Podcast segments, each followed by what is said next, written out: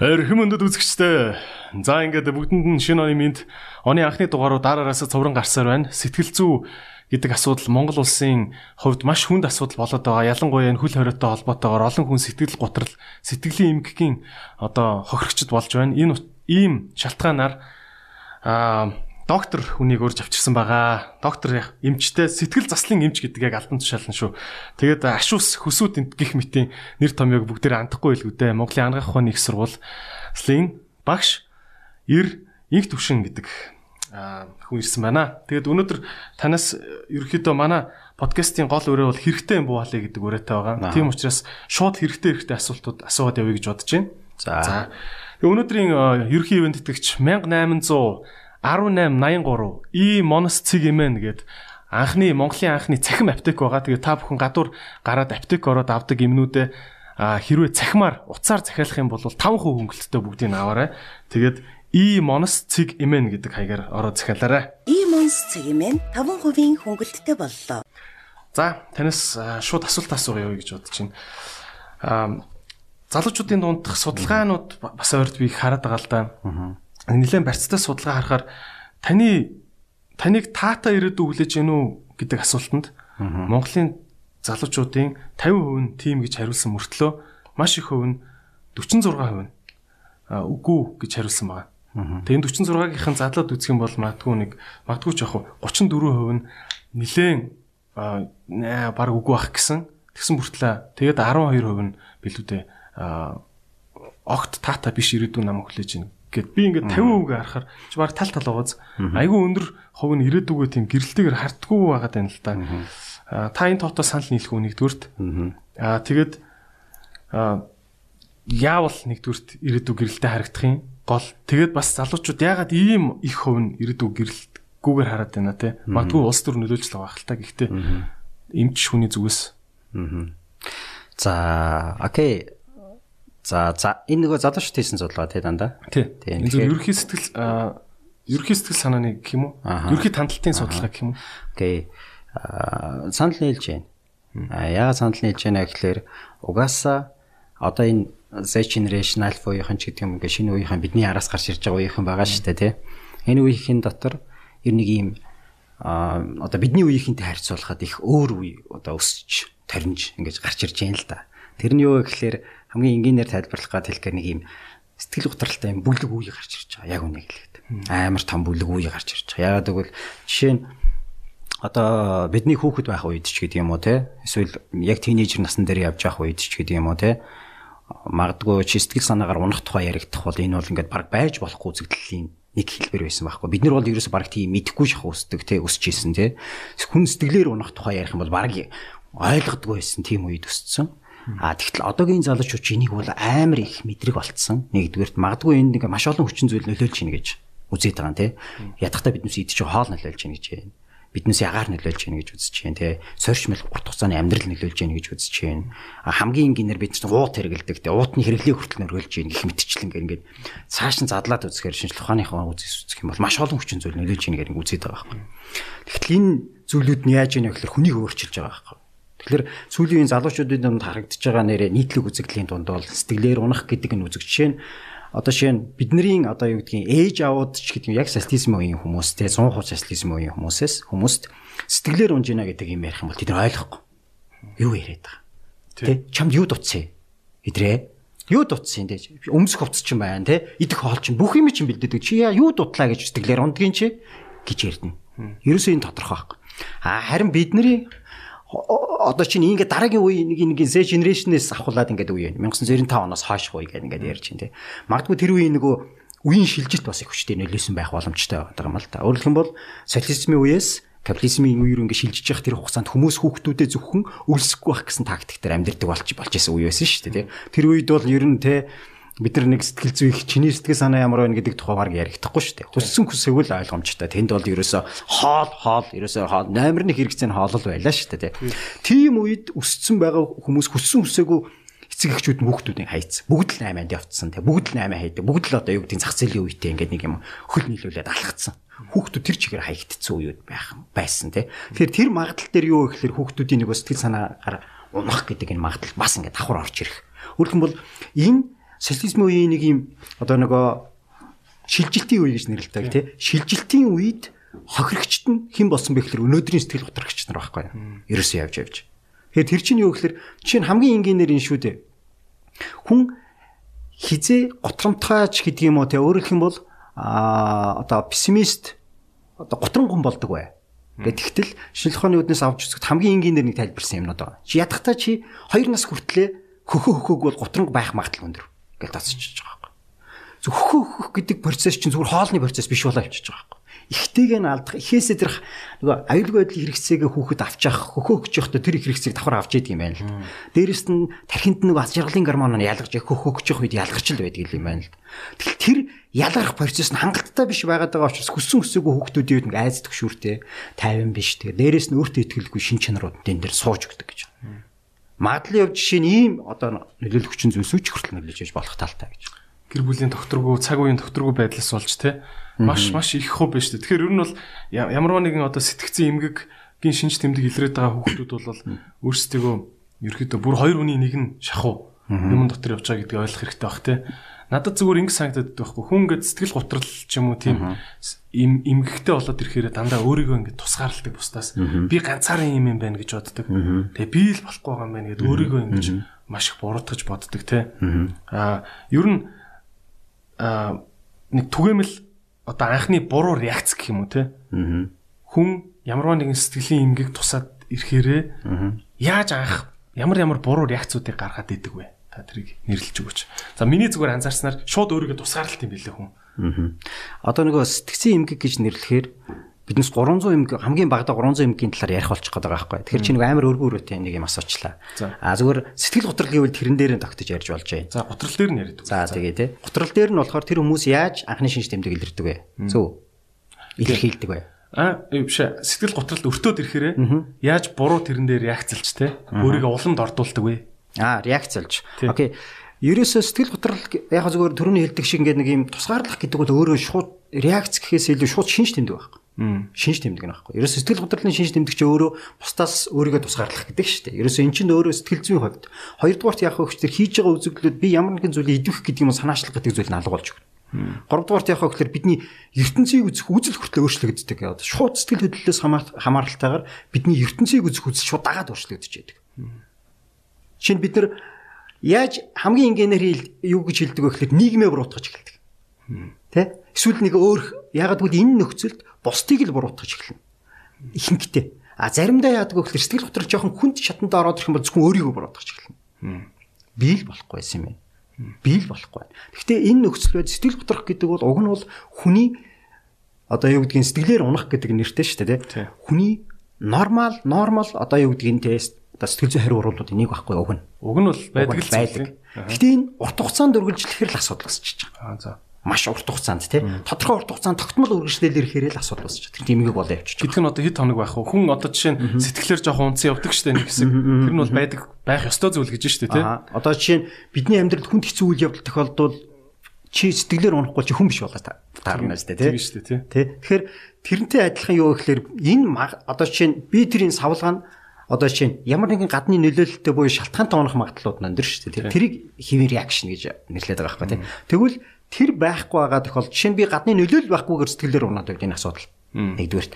А эсвэл нөлөөлөл байгаа ч гэсэн би дасан зохицож чадахгүйгээр урт хугацаанд үргэлжлээд байвал асуудал. Жишээ нь 3 сараас дээш үргэлжлүүлч гэдэг юм уу тийм. Бид нэр энэ нөхцөл байдал дээр окей энэ бол жоохон өөр энэ реакци өөр шалтгаантай байна. Өөрөөр хэлбэл энэ реакц хэвийн биш болоод байна. Жишээ нь хамгийн энгийнээр төрсний дарах сэтгэл готрол нийт төрсэн эмэгтэйчүүдийн 30% тохиолдож байгаа Монголд. Энэ харамсалтай нь амар өндөр байхгүй. Гурван эмэгтэй тутмын нэг. Ерөөсөө амар өндөр байхгүй. Тэг юу хэлэх гэж байна вэ гэхээр 3 одоо юу гэдгийг 30% гэдэг тэр одоо жишээ нь тэр эмэгтэйчүүд бүгд сэтгэл готролд авчаад төрсний дарга сэтгэл готрлын одоо эн чинь эмгэх шүү дээ. Эмгэгт өртөөд байгаа. Жишээ нь норматив одоо юу гэж байдгийг одоо физиологийн одоо төрсний дарга сэтгэл готрол гэж байдаг.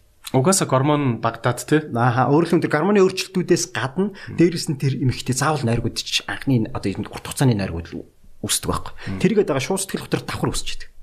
Жишээ нь тэрний юу вэ гэхээр 14 хоног үргэлжлээд өөрөө одоо физиологоор арилах хэрэгтэй. 14 хоног үргэлжлээд арилахгүй үргэлжилж байгаа бол энэ шууд сэтгэл одоо нөгөө төрсний дөрөх сэтгэл готролт өртөж ийн гэж үзэж байгаа.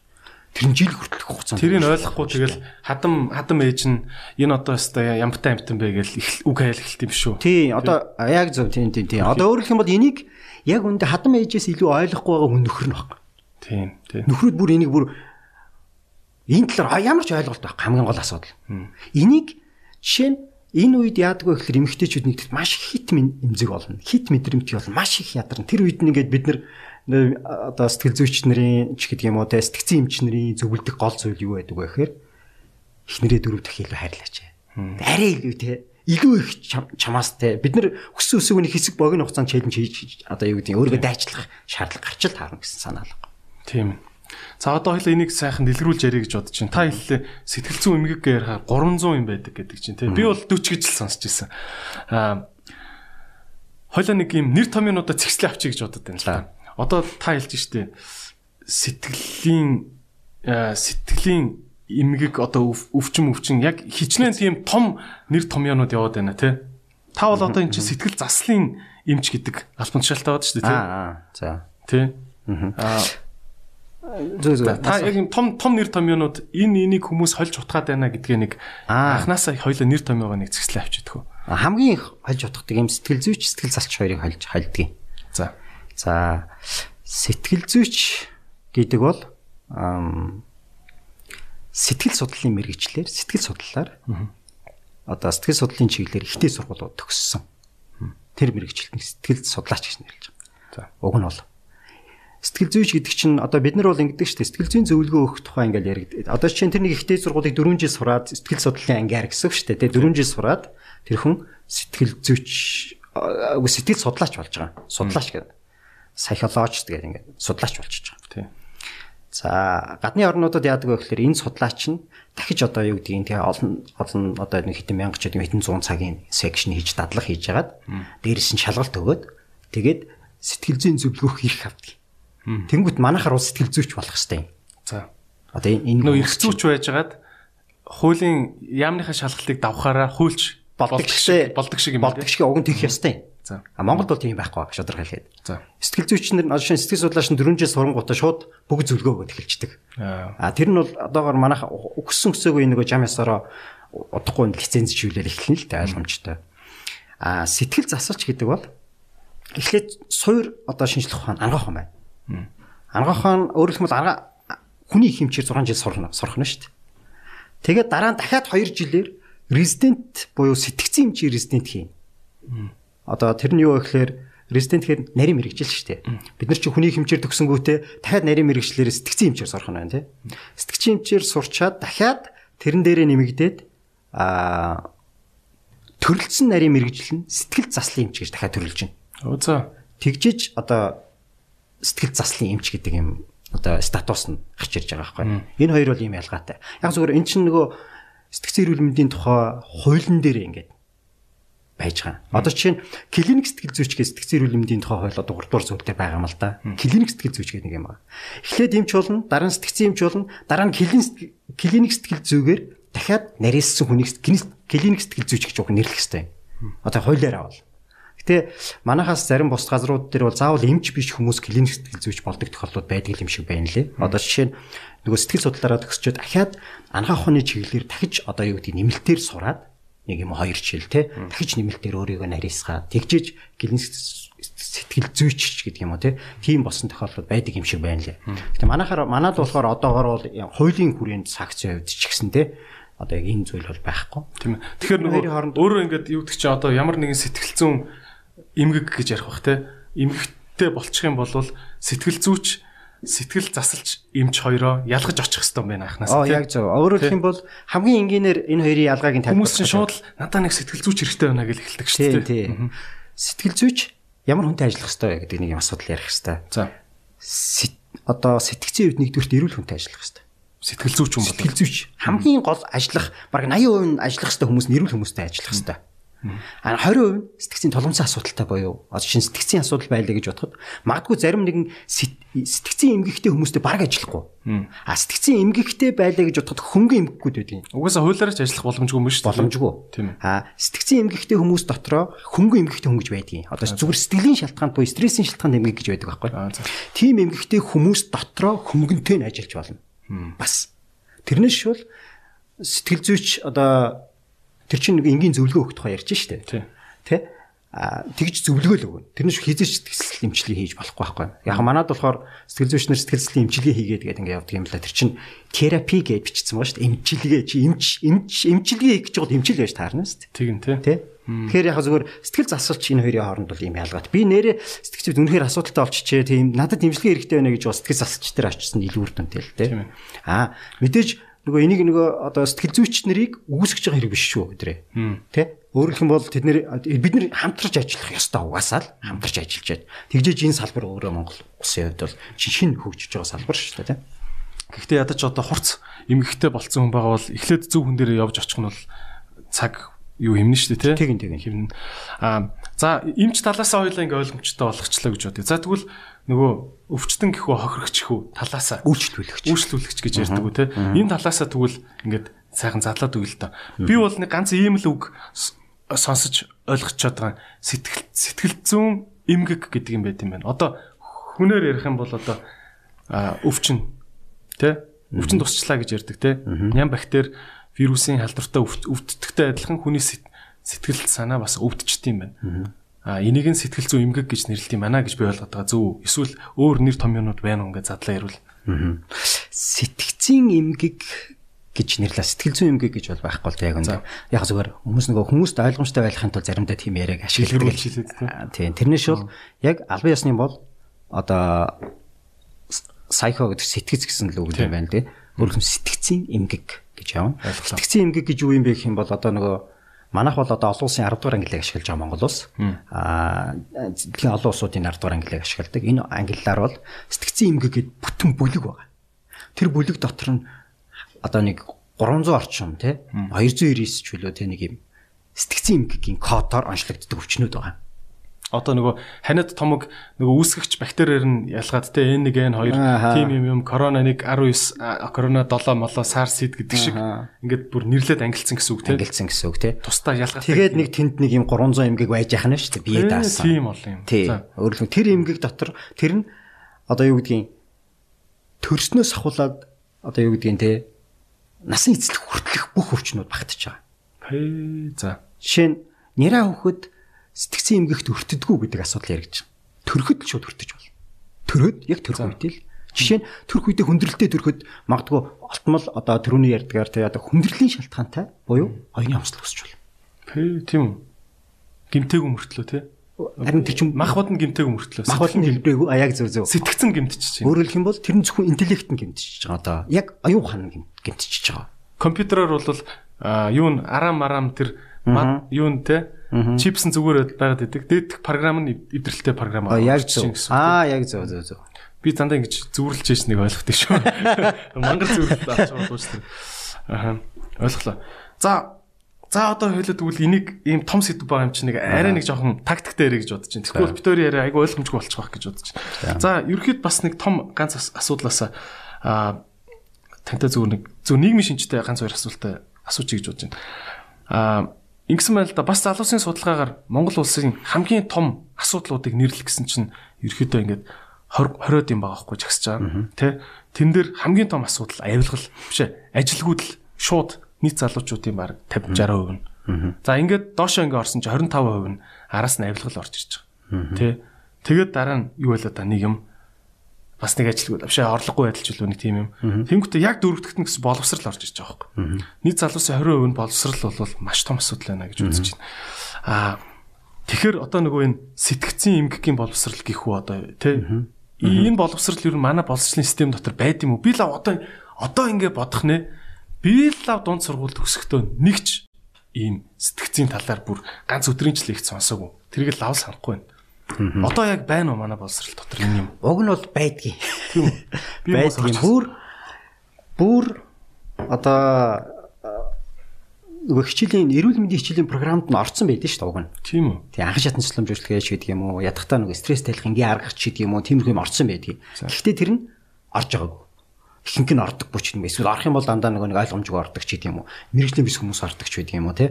Магдгүй тэр орж байгаа хүмүүс магадгүй энэ талын мэдээлэл баг байдаг ч гэдэг юм уу. Яг үнэндээ сэтгцэн эрүүл мэндийн асуудал эмчнэрийн дунд хүртэл хангалттай биш шүү дээ. Шудраг хэлгээд. Жишээ нь одоо намайг анх эмч болохдоо эмч эмч болж төгсөөд Тэгээд би сэтгцээр явах гэхэд одоо одоо миний иргэн тойронд байсан баг бүх хүний те эрүүн мултарч нүдэн бүлтэрч байсан те чи ч одоо мэдрэл муутай юм одоо насан туршдаа энд галзуу солиотой хүмүүстэй ажиллах гэж байгаа юм уу гэж хэлсэн байхгүй. Одоо эн чинь одоо одоо энэ хүмүүс чинь бүр шал өөр нүдээр хардаг болсон байгаа хэвээр. Энэ сэтгц чинь амар чухал юм байна. Миний нөгөө баян хэлдэг нэг юм өгүүлбэр байдаг юм л да нэг юм яг зүгээр энэ бол идеал а гэхдээ сэтгэл бол эрхтэн. Сэтгэл гээд эрхтэн байгаа шүү харагддаггүй. Харагдахгүй. Тийм. Баригдахгүй. Би задланд оюутан байхдаа зөндөл орж үзсэн. Сэтгэлгээ эргэтнийг олж үзээгүй. А гэхдээ сэтгэлгээд эргэтэн байгаад байгаа. Жишээ нь чи хүн тайртай болж үзсэн үү? Одоо хайртай болчихвол явж байна. Instagram хараагүй юу та? Хараагүй за. Окей. Халуунаа гээд. Өвөр нэрийг хэлчихээ. Тийм. Аа за. Тана маа найз хүн тийм. А найз бисгүй юм уу? А ихнэр хүүхэд байхгүй л уу? Аа одоо тэгэл одоо болж байгаа юм тий яванда тий. Аа. Окей, заавчлаа. Би нөгөө сайн мэдэхгүй шраас. Окей. Өөрөөр хэлэх юм бол энэ юу вэ гэхээр энэ сэтгэл байгаа шүү дээ. Ягаад ч юм хүнийг хүнд ингээд татагдах тухай ярьж штэ тий. Өөр ирэхгүй сэтгэллээ тэр хүнд үг. Миний ингээд оюун бодол ингээд миний бие махбод энд байхад миний зүрх тэнд байгаад штэ тий. Тий. Энд энд нэг юм хэлээд байгаа дээ. Хүссэн хүсээгөө заримдаа бид нар сэтгэлмэн шаналаад штэ. Бид нар сэтгэлтэй холбоотой мянган өгүүлбэр ярьдаг штэ. Хайр сэтгэл, халуун сэтгэл юу байдгийг, зүрх сэтгэл юу байдгийг тий. Тэгсэн мөртлөө бид нар энэ сэтгэлгээд ирэхтнийхэн талаар ерөөсөө мэддэг, ойлгодог. Тэгвэл энэ процесс энэ сэтгэлгээ зүйлс эргэтэн гэд яриад байгаа миний яриад байгаа зүйлс зүйл дотор маш олон зүйл байгаад байгаа байхгүй. Сэтгэл хөдлөл байгаад байна. Ганцхан сэтгэл хөдлөл байдаг юм байна л та. Энд одоо сэтгэхгүй байгаад сэтгэх процесс хүртэл энэ дотор ороод интеллект ороод байна. Оюун ухаан ч ороод байна тийм. Биднээсийн магадгүй төрөх үйл ороод байна. Сэтгэлгээд эргэтний үүднээс л ороод байгаа байхгүй.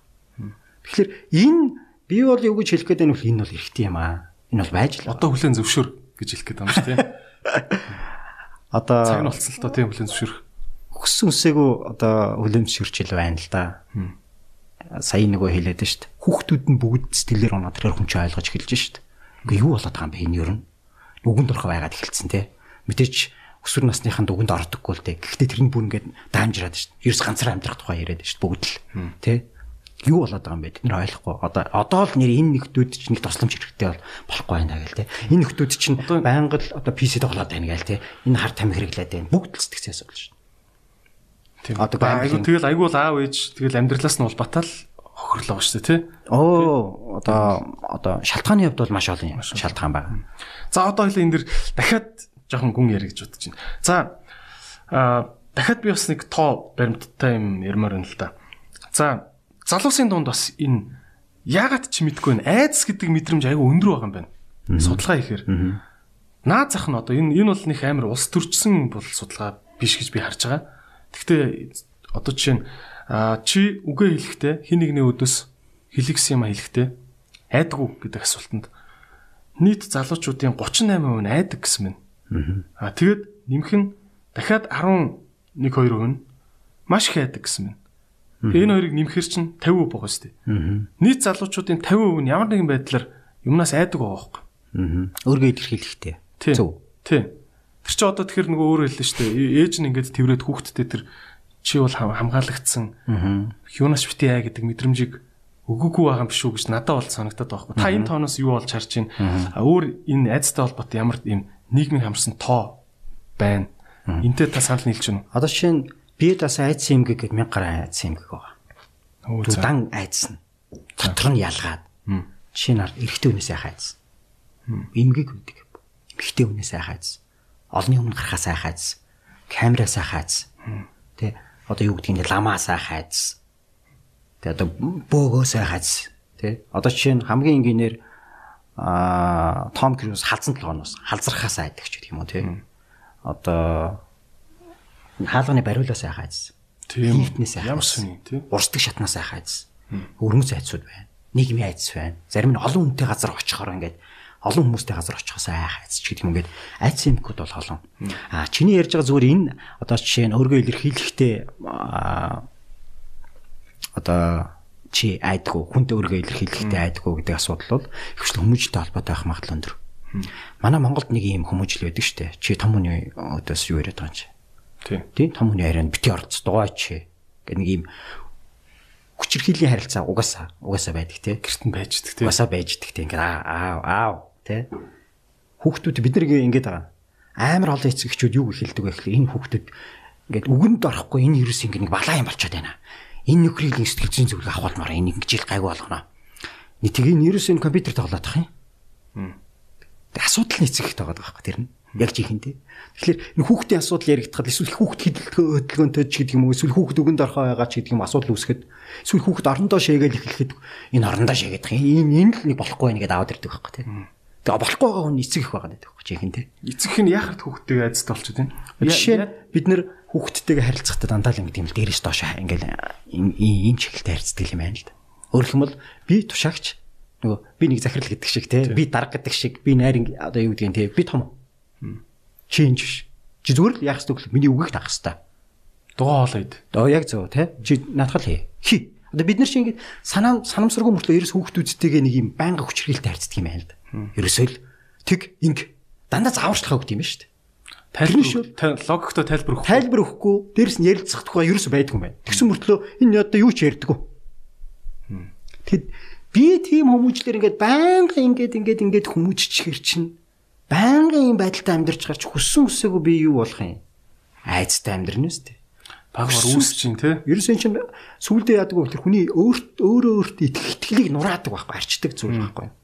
Энэ бол энэ харилцаанаас үссэн байх боломжтой юм а. Ихэнхдээ хүмүүжлээс үссэн байх боломжтой.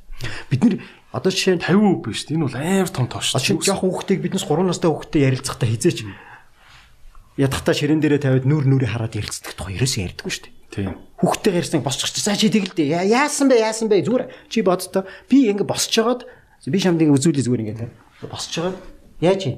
Би ингэ чамтай ярьж байгаас. Тийм ээ. Би илүү мяа санагдчих шүү. Санагдж байгаас. Энд чи өөрөө шууд ингэ зөнгөөрөө хийгддэг үйлдэл байхгүй. Одоо чи би энд ингэж ярьж байгаад хүссэн үсээгүй чамд юу гэхээр амар төвхтэй санагдана. Бид нар чи ингэ би шар шамстай ярьж үзсэн л дээ. Амар хэцүү юм байл шүү дээ. Өндөр дээрээс Тэ. Амар хэцүү. Тэгэд ингээ хүзүү бүржил амар хэцүү байдаг юм байна. Ядахта хүүхдүүдтэй ойлголцох тухай ярихад хамгийн энгийн хамгийн энгийн дөрмний хүүхдэд нүднийхэн төвшөнд ярилцаа тэгвэл тэр хүүхд ойлгоно. Тэг ингээд би 1000 хэлээд энэ юусоо ойлгохгүй. Юусоо хүний үг гэхгүй. Гэт яриад байгаа. Тий.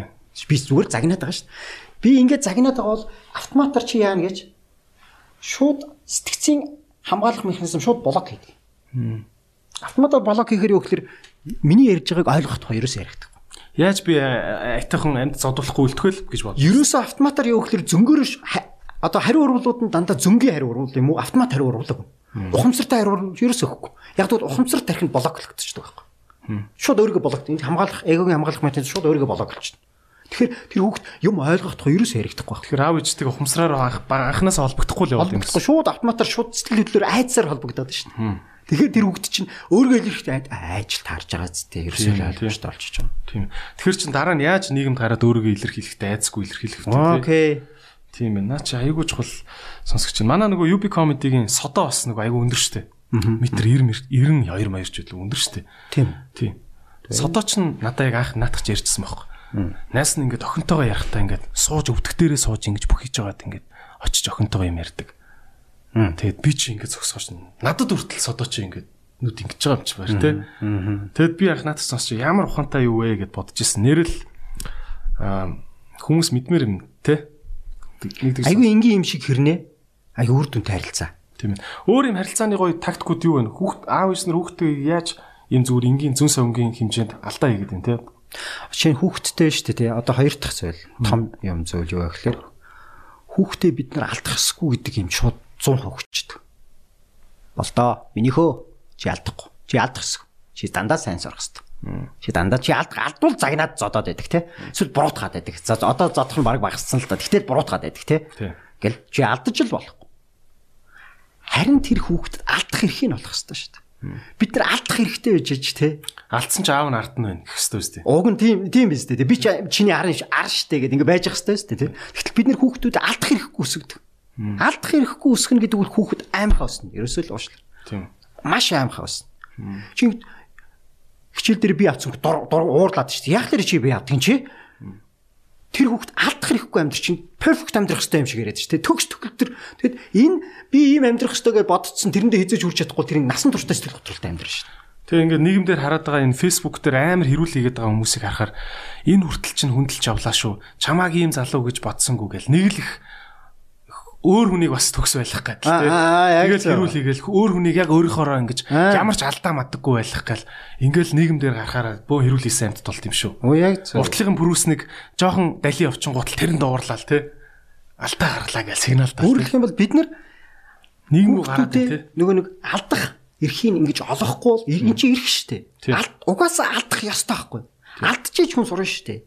Чинь энийг унахад хагарч штэ мэдрэл юм уу гэж шууд яриад байгаа байхгүй. Тэр хүүхд чинь бүр ойлгохгүй байхгүй зарим нь. Аа хагарах юм байна. Би хагарахын ерөөсөө мэддэг үзэг байхгүй. Ядахта. Би энийг хагардаг тухай ерөөсөө мэдгүй. Бүтцийн талаар ерөөсөө мэдгүй.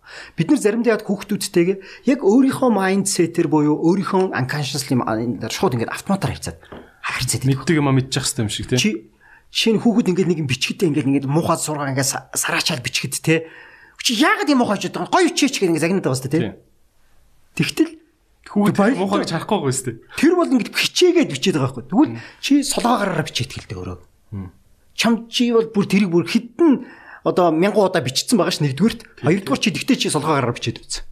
Тэгээ дараа нь хүүхдийнхаа яаж зовж байгааг ойлго те.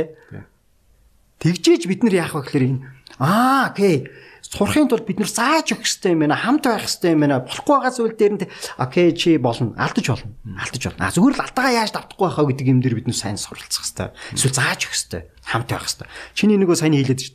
Арч нь бий вэ шүү. Би чамайг хамгаалнаа гэд ингээд байж байвал хүүхэд өөртөө ихтэй болоод хөгжих, өсөх магадлал нь аюул дээр. Тийм ээ. Хоёр дахь том хүмүүжлийн систем байна. Тийм. Дахиад яриад ярина л та одоо тэгээд. Тийм ээ. Ярмаар. Гэхдээ өнөөдөр би хэлмээр байна. Амар огшоод шүү.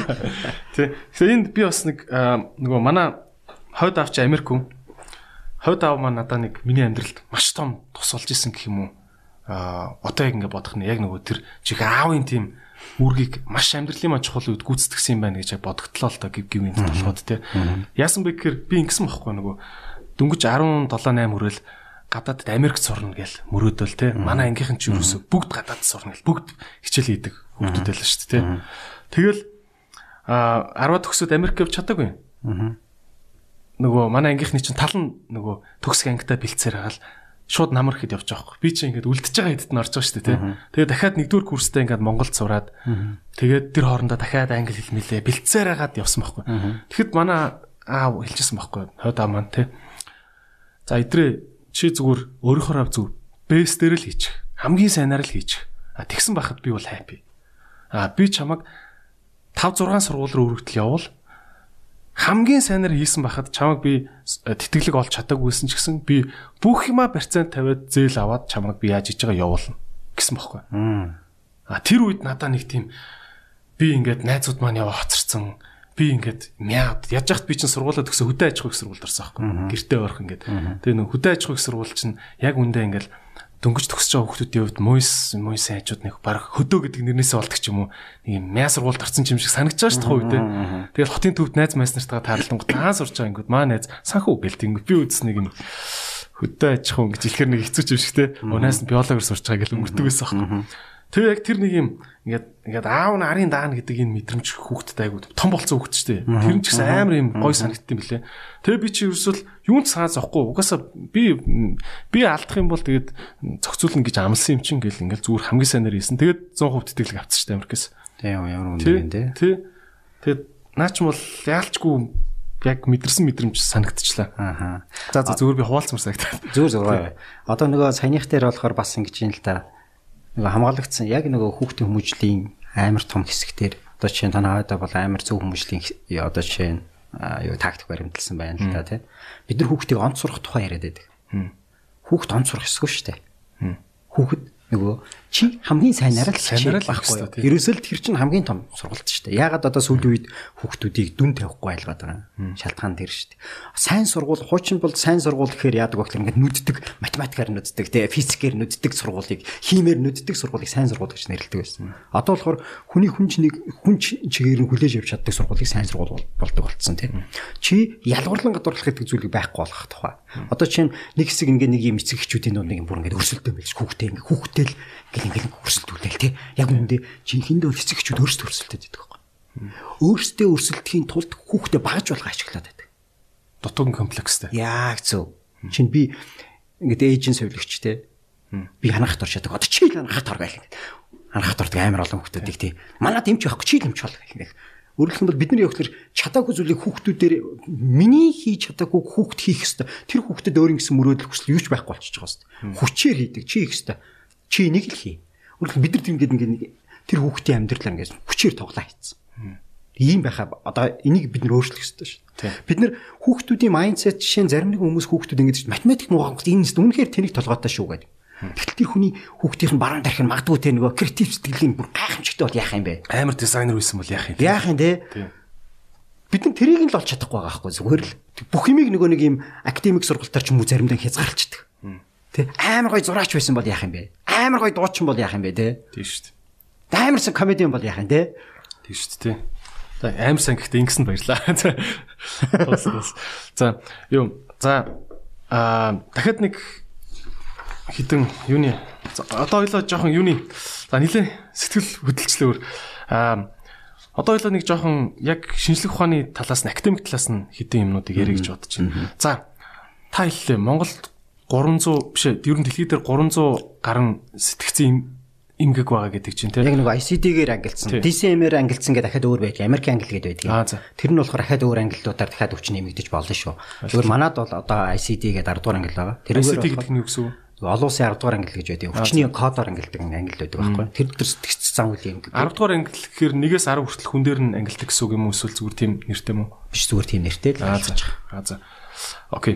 Тэгвэл одоо Монголд байгаа топ өвчлөл гэхээр шууд ингээл илэгний вирус уушгины ханиад э, амьсгалын замын өвчин гэж жагсдаг штеп. Та тэгвэл яг сэтгцийн эмгэгийг топ 10-ын шууд жагсаагаач гэвэл ямар ямар юм бэ?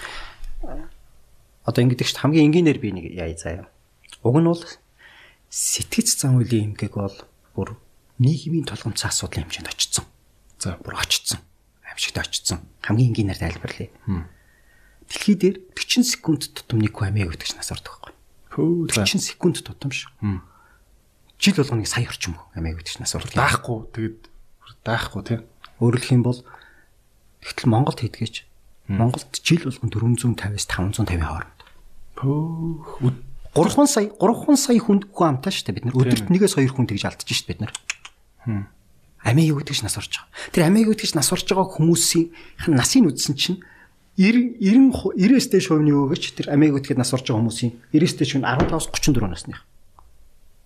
тийм залуу юу? Бүр үс ингэ цэл залуу байгаа шүү дээ. Тийм шүү дээ. залуучуудын нас уралт одоо чинь залуучуудын нас уралтын тэргүүлэх шалтгаан нэгд гимтэлтэй гимтэл аваараас олч юм уу ордог. Ингээд хоёрт нь баг юу ордог вэ гэхээр хоёр тийм гурав дахьт нь амиг хөтөл орж идэг. Тэгээ энэ хэвийн үзэгдэл юм уу те бид нар бодох хэрэгтэй болчих шүү дээ. Нэг хоёрт аа дэлхий дээр насан туршсан хүмүүсийн дөрвөн хүн тутмын нэг нь амьдралынхаа аль нэг хугацаанд сэтгцэн эмгээр өвдөж үтсэн байдаг. Зүгээр л бид нар мэддэг өнгөрдөг зарим юм. Хаа.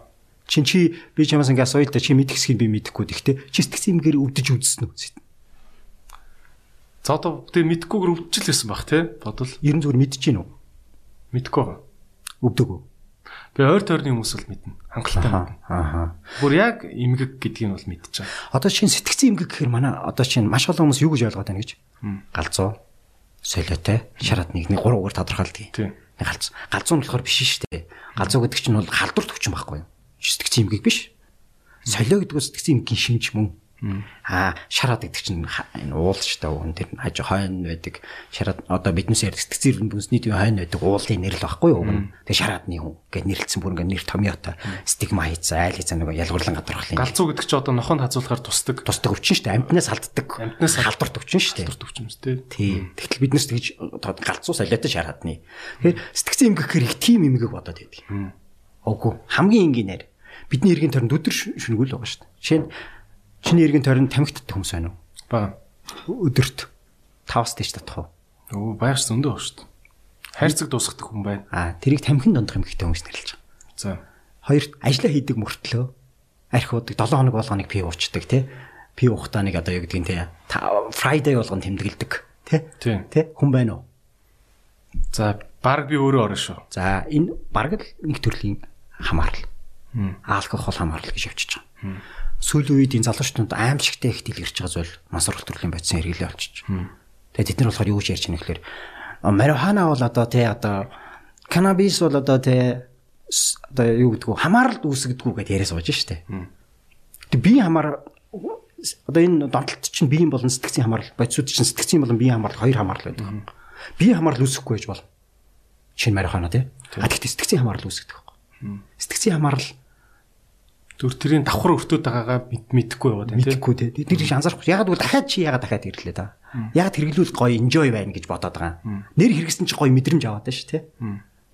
Тэгэд тийм учраас тий найзуудтайгаа уулзахаараа хаяад энийг хэрэгэлдэг юм би гэж яриад байна шүү Өөрөө болохоор миний бие бол архинд донтоогүй гэж бодоод идэв мөртлөө сэтгэл сэтгэлээрээ тийшээ ингээд татагтаад байна гэсэн үг үү. Хүссэн үсэг. Одоо чинь зангиатай архичд гэж нэрлэдэг архичд одоо монголоор дүүрэн шүү баг. Нийт насанд Ер нь ажил хийдэг баг бүхэл хүн гэд хэлчихд хэлсдэггүй одоо хараа нийт насанд хүрэгчтэй юм байна шүү дээ 50 хүн нэвтрүүлэн хэрэглэгчтэй байдаг гэдэг. 50 50-аас дээш хүн. 53 хэмч лөө зарим судлаачдын Эрдэнэ нарын судлаач нарын хийсэн судалгаа гэх юм байгаад байна. Тэгтэл тэр хүмүүсийн чинь дунд байна дээ архины хамааралтай архины хамаарлыг ингэж ойлгоод байгаа. Архины хамаар чинь 3 төвшөнтэй л нэгдүгээр зэрэг 2 дугаар зэрэг 3 дугаар шат гэх 3 төвшөнтэй тий. А тэгтэл 3 дугаар зэргийн хүнээр л архины хамааралтай хүнийг тө- төсөөлөд байдаг. А бөбөөч ингээл нөгөө төхөөр төсөөлөд байгаа шүү дээ. Тэгтэл ингээ бодтоо чи амар том ажил хийдэг амар том инженер амар том мундаг боловсралтай. Тэгс мөртлөө одоо юу гэдгийг аа юу гэдгийг тий ростроороо ирэхтэй. Ирэх тэр хугацаа баг ингээд оо жоо жоо жоо жоо жоо жоо жоо жоо жоо жоод би тэндээ өстө завгүй байд энд ирж байгаа л бодгийн ч гэдэг юм. Эсвэл тэндээ бодог ч гэдэг юм. Тэнд бол боломж байхгүй байлаа гэж бодоход тэндээ уугаал те. Окей 3 сартаа би ганцаар би уухгүй 3 сар байж чадсан шүү дээ. 3 сар байгаад ууж байгаа хөө тэгээ нэг ухта тасартлаа ууж байгаа те. Энэ чи асуудал тэгээд ингэж штэ. Би нөгөө ер нь явж явж уух дуртай болчихж байгаа. Тэгээ нэг ухт хэд хоногор дараалж уудаг юм уу? Те зарим нь дараалж уухгүй бангууд аа. За би дараалж уухгүй бол байгаа учраас эсвэл би шараад архир тайлдаг учраас архич биш гэж бодоод үгүй ш. Би уух дуртай гэдэг юм өөрөө ирэхгүй те нэг юм нэг найзуудтайгаа нэг төрсөд төр өнтер явчмаар санагдаал те. Очихороо те нэг Заавал нэг татчмаар санагдаад. тий нэг татчихгүй нэг гоё те. Нэг биш гурав татчвал зүгээр ч юм шиг ингээ санагдаал.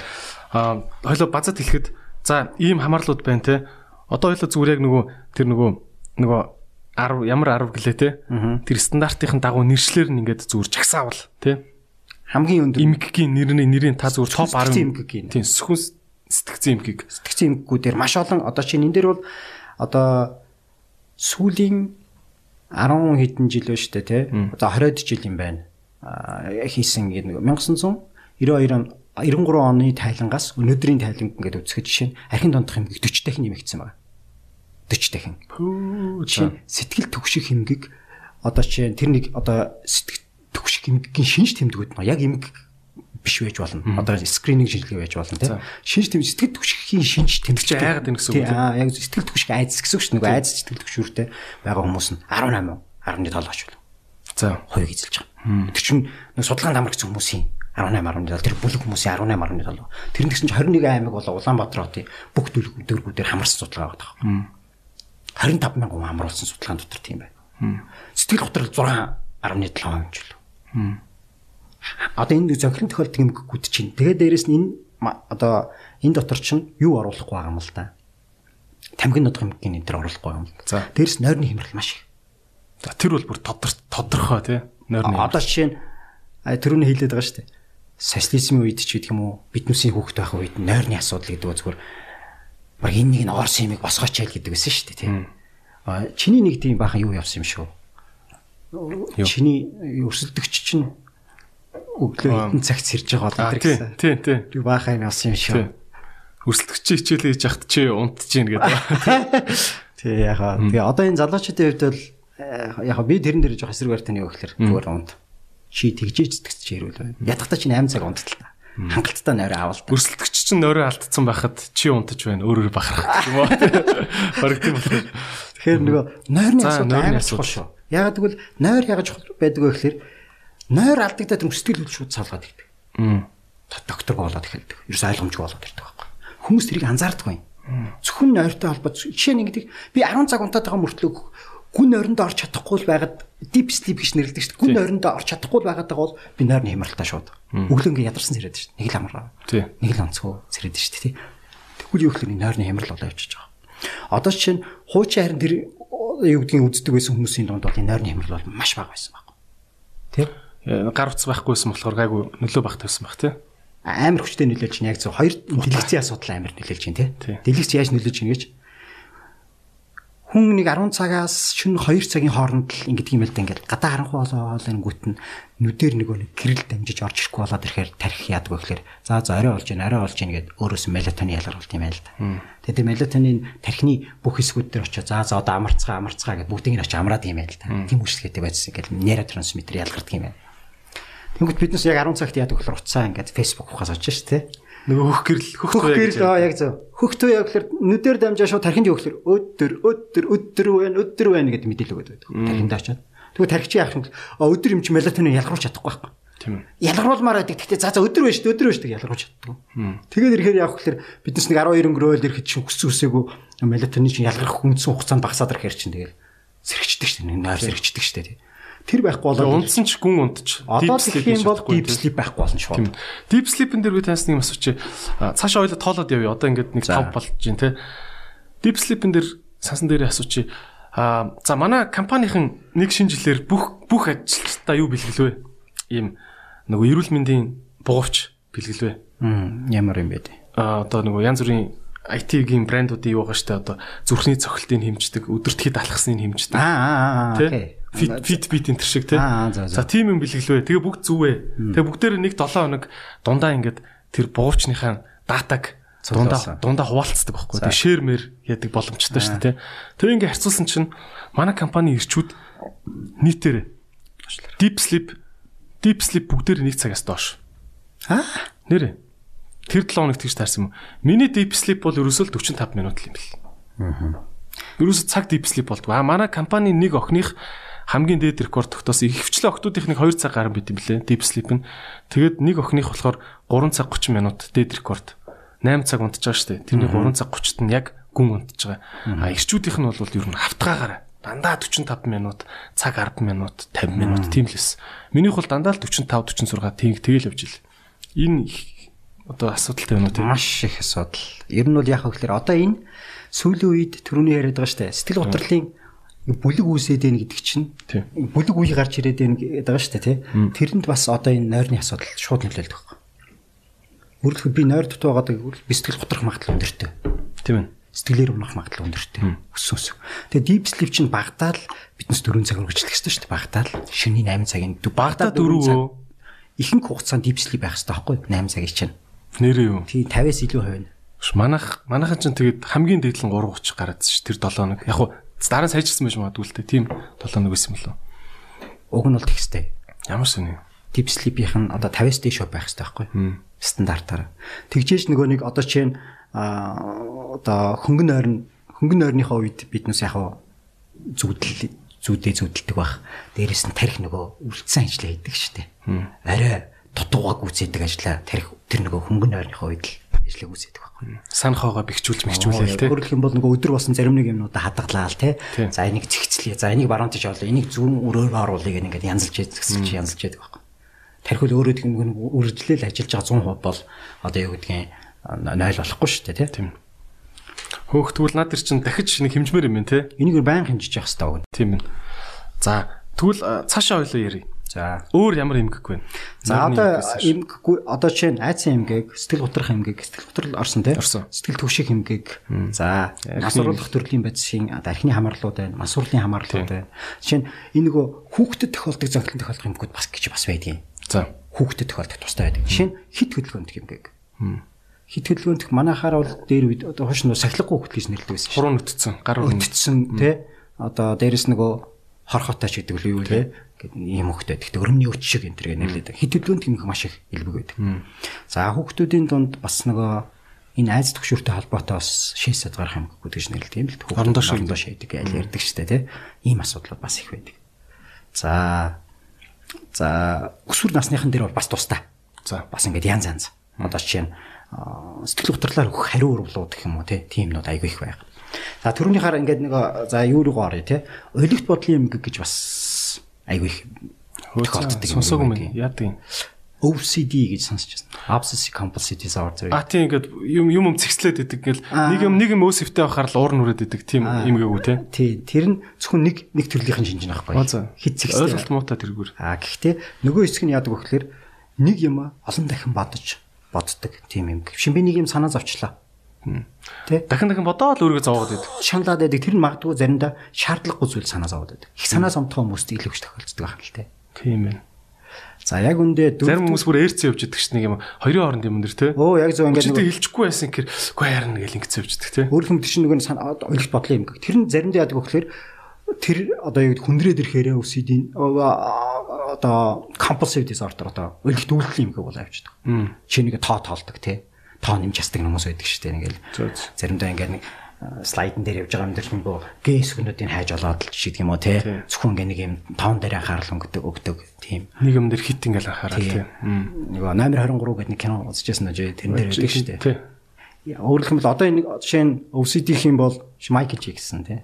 OCD тий байсан. Өө тийм үү. Тийм, Одоо Дэвид Бекхэм OCD тий ч гэдэг юм уу. Уг нь бол энэ чинь ингээд дэлхийн нийтэд бол энэ чинь зүгээр юм одоо байдаг л кинонууд аявих гардаг сте. Тий. Нөгөө миний цэвэрч залуу молоо гэдэг нэг. Юу лээ? Миний дурсан цэвэрч залуу. Жули Робертсын нэг амар кино байдаг шүү дээ. Яг тийм OCD-тэй дарангуулагч нөхөртөө. Аа. Арайгч тэрнээсээ салдаг кино байдаг шүү дээ. Амар хэцүү штэ. Тийм дараа нөгөө араас нь хөөччод герт нь очоод герт нь би герт чи ирсэн шүү гэдгийг яаж мэдгдсэн гэсэн чинь шүүгээг онгоолгосон чинь бүх юм нь өрөө тавьсан байдаг. Яа тэр бүр амар хэцүү. Аа тэр бол яг яг зүгээр OCD-тэй хүн дарангуулагч байдаг гэж хэлж гэж хэлж байгаа юм биш л те. Тэр хүн яг үндэж ихэнд өөрөө хамгийн их зовж яддаг хүн. Амар их шанал зов. Энэ бол эмгэг байхгүй айгүй хүн төвчин. Одоо жишээ нь хүн төвшээ одоо буруу ярьж шүү буруу. За энэ хэсгийг эсвэл хасчаарай. Энэ бол айгүй хэцүү. Хэцүү өвчин. Тэр хүндээ бол амар зовлонтой шаналгаатай байхгүй. Заримдаа бид нар яг хөл эн чинь ингээд зүгээр л хүн Гэ нэг зүгээр бодож байгаа зүгээр хэрэггүй юм л энэ хүн санаа зовоод байныг бодоод байгаа. Тэр хүн тэр майндсетээс гарч чадахгүй байгаа даа сте тийм. Яаж контролдоод яаж ч одоо тэрнээсээ өөрийгөө авч гарах гээд гарч чадахгүй байгаа даа тэр нэг төрлийн юм. Бас илүү их илбэг тохиолддог асуудал байна. За дараах. За аа одоо яг нөгөө сэтгцийн эмгэггүй дотроо бол одоо жоохон хүндөвтөрч гэдэг юм эмгэггүй дотроо бол оюуны хомсдол хамгийн их. Оюуны хомсдол. Оюун ухааны хомсдлууд хамгийн их тохиолдож байгаа юм л. Энгийн юм ярахаар ингээ ойлгох. Маа нэг багш найз бас сайхан хэлжсэн. Энэ сүүлийн үеийн жоох хүмүүс дотор айгүй их гараад байна ингээд. Ингээд маш их тайлбарлуулж яж ойлгодог. Ингээд маш удаан ойлгоцтой хүмүүс айгүй их таарлттай гэж ярьжсэн. Сүүлийн үед бишээ. Үгүй юу? Тэр чинь өмнө бүр их байсан. Өөрөөр хэлбэл жишээ нь их хүүхдийн одоо тусламж үйлчилгээ одоо сул байх тусмаа энэ эмэгдэх магадлалууд өндөр байдаг байхгүй. Энийг цус ортолтой андуур андуураад байна уу? Эсвэл цус ордол байж болно. Цус ордолтой А сууж гэхдээ цус ордолт бол бүр илт тодорхой байхгүй. А за. А ихэнх тохиолдол нь бол тийм биш шүү дээ. Цус ордолтоос болоод угаасаа оюуны амсалтай хүүхэд гар. Гэхдээ тэр чинь маш цөөхөв байхгүй. А за. А оюуны амсалтай хүмүүс ихэнх нь яадаг вэ гэхээр Олдмол уу? хөвчлэн олдмол ууш чинь төрхийн хүндрэл байхгүй. Маш хүндрэлтэй төрөх үед риски одоо юу гэхээр номер 1 риск нь юу гэхээр оюуны амсалтай төрөх магадлал. Тэр чинь биеийн хөгжлөн зүгээр яваад байгаа ш тэр чинь. Яхаар тэгтээ. Төрж явахдаа ингээд айч чинь гэсэн үг үү? Бүтчихдэг байхгүй. Агаар гүдэд. Тий, нөгөө уд- түдчихэн штэ. Тий. Тэгэхээр түдчихэр тархины одоо тодорхой эсүүд нөгөө оюуны одоо интеллект хариуцдаг мэдрэлийн эсүүд нь хөгжиж хөгжилж шууд цаадчихдаг байхгүй. Гэхдээ тэр нь их баг дунд ингээд янз янзаар байдаг. Яаж цаадахаас хамаарч. Тийм ээ. Оюуны амсгал бас маш их тохиолддог. За, bipolar эмгэгүүд бас их. А тий наа ч юм бол ёстой бүр амар их байгаа гэж би хувьдаа таагаад байгаа шүү дээ. Bipolar гэхэр нөгөө юу үстэй амарс монголоор юу гэдэм бэ? Хоёр туйлд Хоёр төлөлт эмгэг. эмгэг. Тэгэхээр нэг баярлаад нэг уярж хайлж ивэ минь гэж өрөвдөөл нэг болохоор өстө үзэн ядаж орилол тийм би тэрийг би bipolar гэж ойлгодоо зөв. биш наа ч юм бол нөгөө сэтгэл хөдлөлийн докторгүй ах магадлал нь өндөртэй хүн байна. Аа зүгээр bipolar гэдэг нь нэг болохоор сэтгэл хөөрөх юм гэхгүй. Тэгвэл би bipolar-ыг холиод идэм юм дэрнтэй. Сэтгэл хөөрөх юм гэх нөгөөдх нь сэтгэл готрох гэдэг юм хоёр төрлийн юмгийг тухайн хүнд ээлжиж илэрдэг ч юм уу. Эсвэл заримдаа бүр холимог байдлаар илэрдэг тохиолдол ч байдгийг. Яг дагааг ойлгохгүй. Аа. Өөрөөр хэлбэл гэхдээ тэр хүн яадаг вэ гэхээр энэ сэтгэл хөдлөл энэ сэтгэл зүйн энэ хөд одоо юу гэдгийг ойлгомжтойггүй энэ докторгүй байдал нь тухайн хүний санаа зоригоос үл хамааралтайгаар хөвчлэн явж яадаг.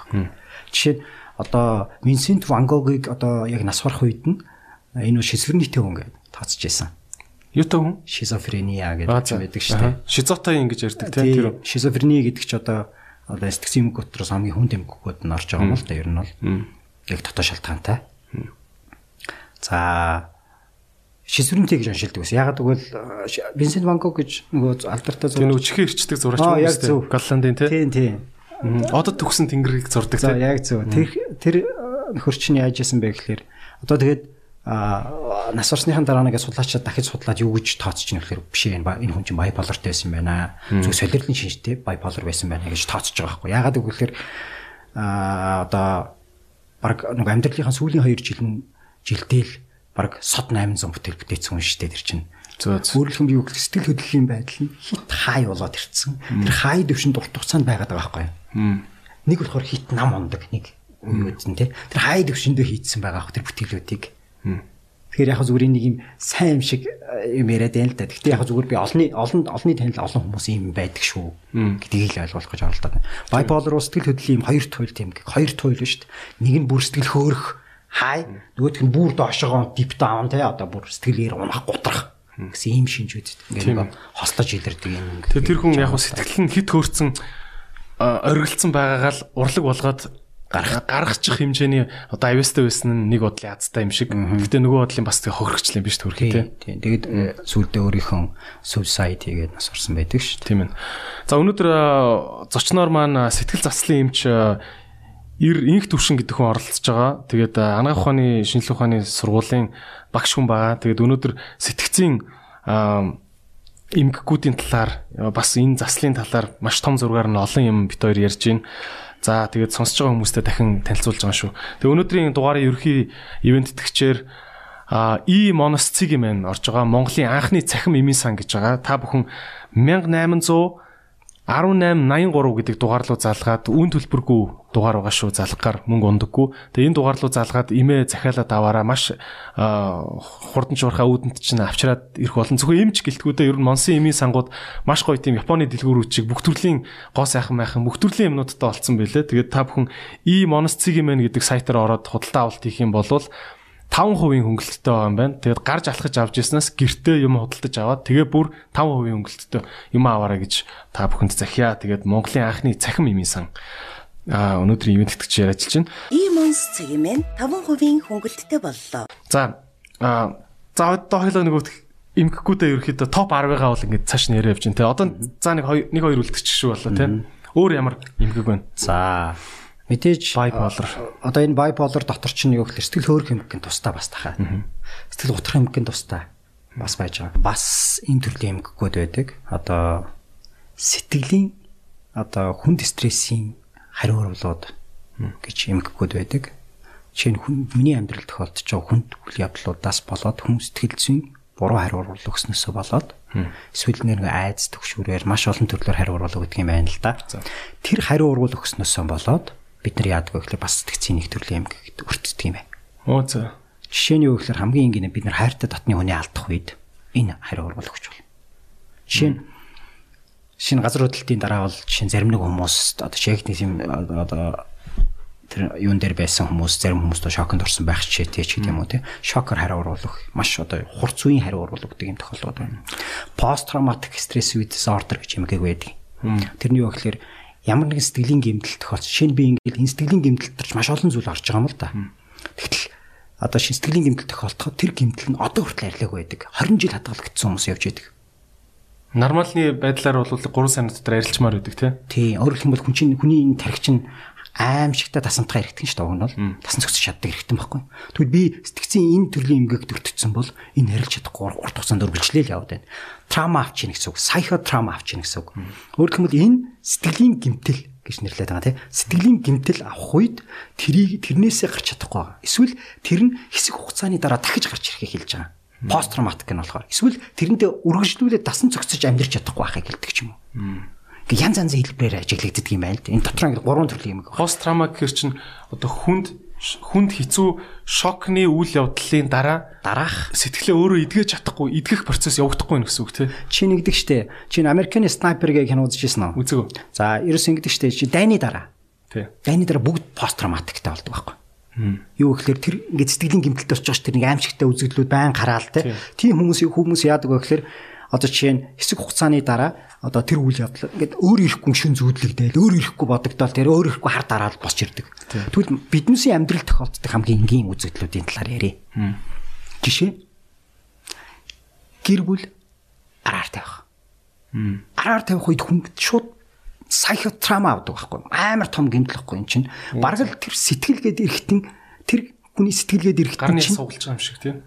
машин дайруулсан юм шиг тийм хүнд гэмтэл авдаг байхгүй сэтгэлгээ ирэхтэн Тийм. Хүүх зэ. маш хүнд гэмтэл авдаг байхгүй чинь боддоо хүний аимшигтай бүр айц төрүүлдэг юм үйл явдлууд ингэж ихсаасан байна Хөө зэ. Одоо жишээ нь хамгийн их сэтгэл түгшүүр үүсгдэг хамгийн ихтэй хүнийг сэтгэлийг өвдөгдөг гэсэн үг шүү дээ.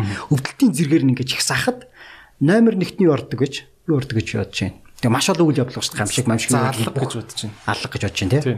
Цус. Аха. Аха. Окей тий. За тэгвэл яг үндэ тэр биш юм байна л да. Тийм ямар сони. Хамгийн номер 1 нь юу гэж? Хани алдах. Бүр номер 1. Дараа нь тэ үр хөвгтөө алдахч гэдэг юм уу. Тэ эцэгхий алдахч гэдэг юм уу тэ. Хайртныхын үнийг алдах нь амар хүчтэй сэтгэлийн гэмтэл үүсгэх юм байна. Бид нар бидний амьдрал тохиолддог үзэгдэл шүү дээ тэ. Өөрийнхөө сэтгэлийг машин даривчлаа л гэж бодох юм шүү дээ. тий. Ерөөсөө л тэгтэл тэр ду- дунд нь гэхээр одоо чинь их топ 10 дотор нь юу явж ийнэ гэхээр салалт орж идэг байхгүй байна. Зүгээр салалт орж идэг. Тэгтэл салах үед хүмүүс сэтгэлийн тийм их хүнд гэмтэл авч байгаа байхгүй бас. Тэгтэл бид нэр тэрийг өгөхлөр зүгээр нэг заримдаа нойлын сарчиж байгаа юм шиг заримдаа хандах гад нь штэ. Яагаад гэвэл өнөөдөр өдөр болгон 10-аас 12 хүн билүү 14 хүн билүү гэр бүл салж байгаа штэ. Тий. Нөгөө надад наа тооч юм байгаа. Жил болго өсөж байгаа юм бэлээ. Тий. Нэг 15 оны хавцааны 3000 ид байсан. Одоо 19 оны тоо 4262 гэр бүл Тий. хууль ёсны дагуу салж байгаа шүү. Тий, хууль ёсны дагуу салж байгаа. Хуулиас гадуур салж байгаа нь энэс бар хэд дахь их байгаа болов. Өөр хүмүүс хамтран амьдрагч нар салдаг тий. Найз охин хүүгүүнүүд нь хоорондоо салдаг. Тэр чинь ингээд тодорхой хэмжээгээр юу бие биений хамааралтай болсон байгаа шүү дээ. Тэр хамааралтай байгаа процесс өөр хүн бие биений би ингээд сэтгэлээ чамдагсан чи над за за би тэрч шин дээр одоо зөв юм уу да. За сэтгэлээ чамдагсан ингээд нэг байж их тэрэг тасдаж чинь гэсэн үг байхгүй. Сэтгэлгээд эрэхтэн амар том өвдөлт үүсгэж байгаа байхгүй. Би ингээд бүх сэтгэл зүрхээр ингээд магадгүй ингээд чамд хамааралтай байж адил чи надад хамааралтай байж хатал тэр тасрах тухай ярьж байгаа байхгүй. Тэр чинь үгээр нэг төрлийн бүр сэтгэлийн гэмтэл үүсгдэг амар том юм гэхгүй надад орж идэг. Тийм ээ. Тэр нь дасан цогцгон хямралаар ч илэрч болно. Өөрөөр хэлбэл тэр би ингээд нөгөө нэг те одоо юу гэдгийг те биднээс сарсантаа ингээд ингээд чадахгүй эсвэл миний араар тавьдсан тагаа бодсон тэрнээс ингээд майндсет айл хийсэн салж чадахгүй ингээд байгаад байдаг байхгүй. Тэрнээсээ болоод хүмүүс тэрийг анзаардаггүй юу гэхээр би зүгээр мартчихдаг юм. Хизээч мартагддаг юм. Юу ч мартагддаг юм. Тэрийг ухамсартайгаар яаж тэгээд зүгээр болохгүй. Тэр чинь одоо тэгээд мэдээч с- нийлж суугаад болохгүй болоод салсан байгаа шүү дээ. Уг нь бол нийлж болохгүй болоод салсан байгаа шүү дээ. Одоо ямар би ингээд э, сэт- сэтгэлийн ингээд гэмтэл авчлаа одоо буцаад нийлэх гэлтэй юм шүү дээ. Яах вэ гэдэг юм. Одоо юу гэхээр энэ энэ л сэтгэл хөдлөмжлэг гэдэг байхгүй. Аа за. Энэ дээр л сэтгэл хөдлөмжлэг гэдэг байхгүй. Өөрөөр хэлбэл тэр гэмтэл үлдчихэд шин. Тий. Одоо ч засал одоо хоёлаа салт дээр л зүгээр ингээ ярьчих тий. Мэдээж бүх юм өөр өөр ингэсэн эмчилгээний процедуртай байгаа тий. За салсны дараа за ингээ гэж бодъё л да. 5 жил хамттаас ханилаад за тэгээд нэг хоёр хүүхэдтэй ч юм уу болоод нэг хүүхэн салаад нэг эрэгтэй бас хоёлоо гимтэж байгаа шүү дээ. За энэ салсан хүн дээр жишээ нь ямар энгийн процедураар сэтгэлийг нь зас сэтгэл засал эмчилгээ хийх юм бэ? Салхаас өмнө гэдэг бас имчилгээ байдаг шүү. Оо за окей. Өөр хүмүүс салах гэж байгаа. Тодорхой зарим нь тодорхой болсон. Тэгэхээр ингэж ойлгох юм. Олон хүмүүс сэтгэл эмчилгээг өгөхлөөр би тэрийг нийлүүлээд өгөөч гэдэг сэтгэл эмчилгээ хүсдэг. Эмчилгээний тим эмчилгээ байдаг юм. Аа зүгээр энэ хоёр тус тустай ямар ямар асуудалтай байна гэх тус тусны асуудлыг шийдэж өгдөг. Эмчлээд тус Өөр юм тус тусд нь эмчилж өгнө. Тус тусд нь эмчилсний дараа тэр хүн өөрөө салах уугүй юу гэдгээ тэр хоёр хүн өөрсдөө шийдэх ёстой юм. Шийдэх боломжийг ойлгоно. Юу гэхээр яг энэ хоорондоо гээд хоорондоо хэрэлдээл байгаа шүү дээ. Юу гэдгийг модалцаад юу гэдгийг тэр нэг ойлголцохгүй болоод өвлөө ойлголцоод хардаас ирдээд юу гэдгийг янз бүр болоод хүчирхийлэл янз бүр болоод болж шүү дээ. тийм. Энэ асуудлыг тус тусд нь асуудлыг гаргаж ирээд чамд ийм асуудал байна. Чамд ийм асуудал байна. Чи нэг эц садах, нэг эц садах. Ингээд тус тустан засаад засаад засаад шаардлагатай бол хоёр талд нэмээ юм шиг байна. Өө за. Яг тэгвэл энэ юу гэхээр хүний сэтгэл хөдлөлөөс хамааралтай автомат хариу уруулаар хөвчлэн гэр бүлийг хэрүүлүүлдэг байхгүй. Сэтгэл хөдлөлийн төрний хэлдэг гэмтлээсээ болоод ч юм би автоматар шууд реакшн үзүүлээд тэрнээсээ болоод гэмтэл үсээд байдаг байхгүй. Тэгэл хэрэлдээ хизээж сохирохгүй байгаад байдаг ч юм. Эсвэл төрний хэлдэг хүн одоо юу гэдгийг те эмэгтэй төрсний дараах сэтгэл готрол төрсэн багт бид мэдэхгүй байсаар сэтгэл готролоос нь гаргаж чадахгүй байж байгаа тэр гэрээс салдаг байхгүй? Нөгөөх нь ядж яхад уужиг ямар юу вэ? Нөгөө ингээд мартахгүй яваад идэх чинь. Оо.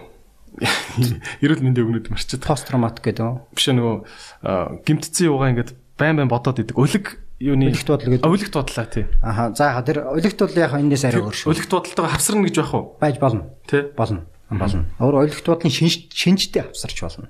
Эмгэгтэй эмгэг нь бол тухайн хүнээс өөрөөс нь шалтгаална. Тэгтэл энэ хоёрын оронд жишээ нь бидний хийдэг юм юу гэхээр салах нэлэх нь сонь биш сонь биш юм байна л да. Хоёр талд нь асуудлын шийдэж шийдэж байгаа энэ магадгүй нөгөө тэр хоёр талын тус тусын асуудлаасаа болоод тэр тус тусын асуудлаасаа болоод тэр хоёр зөрөлдөөд байсан бол тэр асуултын шийдчих юм бол шууд хүс өсөг нийлээ эхэлдэг тохиол байна. А тэрнээс биш өөр асуудалтай байх юм бол ядахтай хоёр асуултын шийдэнгүүтээ за одоо өөртөө шийдэх юм бол тэр хүмүүс үнэхээр тохирохгүй юм байна болохгүй байсан дадраа дадраа да би өөрөө шийдлээ гэх юм бол ядахтай энэ хоёр хүн энд ч хохирлгүй энд ч хохирлгүй хоёулаа хохирлгүй дээрэс нь голд нь байгаа хүүхэд ч хохирохгүйгээр салж болдог байхгүй. Тийм ээ. Энийг сэтгэл зүйн эмчилгээнд ашигладаг ашигладаг. Өөрөөр хэлбэл салахаас өмнө хийдэг зүйл гэсэн үг. За тэгвэл юу талд нь за хоёр талд нь яриад явах уу? Эмэгтэй талд нь л ярьчих. За. Аа залуугаараа салсан бүр тодтооч нэр л да. Залуугаараа тэгтээ за яг ганц юм хоёр хүүхэдтэй салсан эмэгтэй хүүстэй Монгол хүмүүсийн хувьд салсны дараах шокос болж ямар эмгэг хамгийн түгээмэл үүсэж байгаа вэ? За энэ сэтгэл гутралаар хариу оруулах гэж байна. Хамгийн их хвчлэн. Хоёрдугаар хоёрдугаар сэтгэл төвчлэр, нойргуудлаар. Хамгийн илбэг тохиолдолд түрүүний хэлдэг эсвэл санаа зовлт ойлголт бодлын асуудал шинж тэмдгүүдээр хариу оруулах гэж. Хөрөлмөн эднэс ийм төрлийн юм төр хүргэж болдог бас. Тэгэхээр энэ ийм хүмүүс төр одоо яах вэ гэхээр эмчилгээний талаар ярих уу? Тэг. Зөв. Яаж имжлэх вэ? За одоо яг наатаха яаж имжлэх вэ? За жишээ нь энэ эмэгтэйг яаж имжлэх ёстой вэ гэхээр энэ ийм асуудал бол ихэвчлэн тодорхойгүй байдал үүсгээд салцсан байдаг. Эсвэл зугтаж салцсан байдаг ч гэдэг юм уу.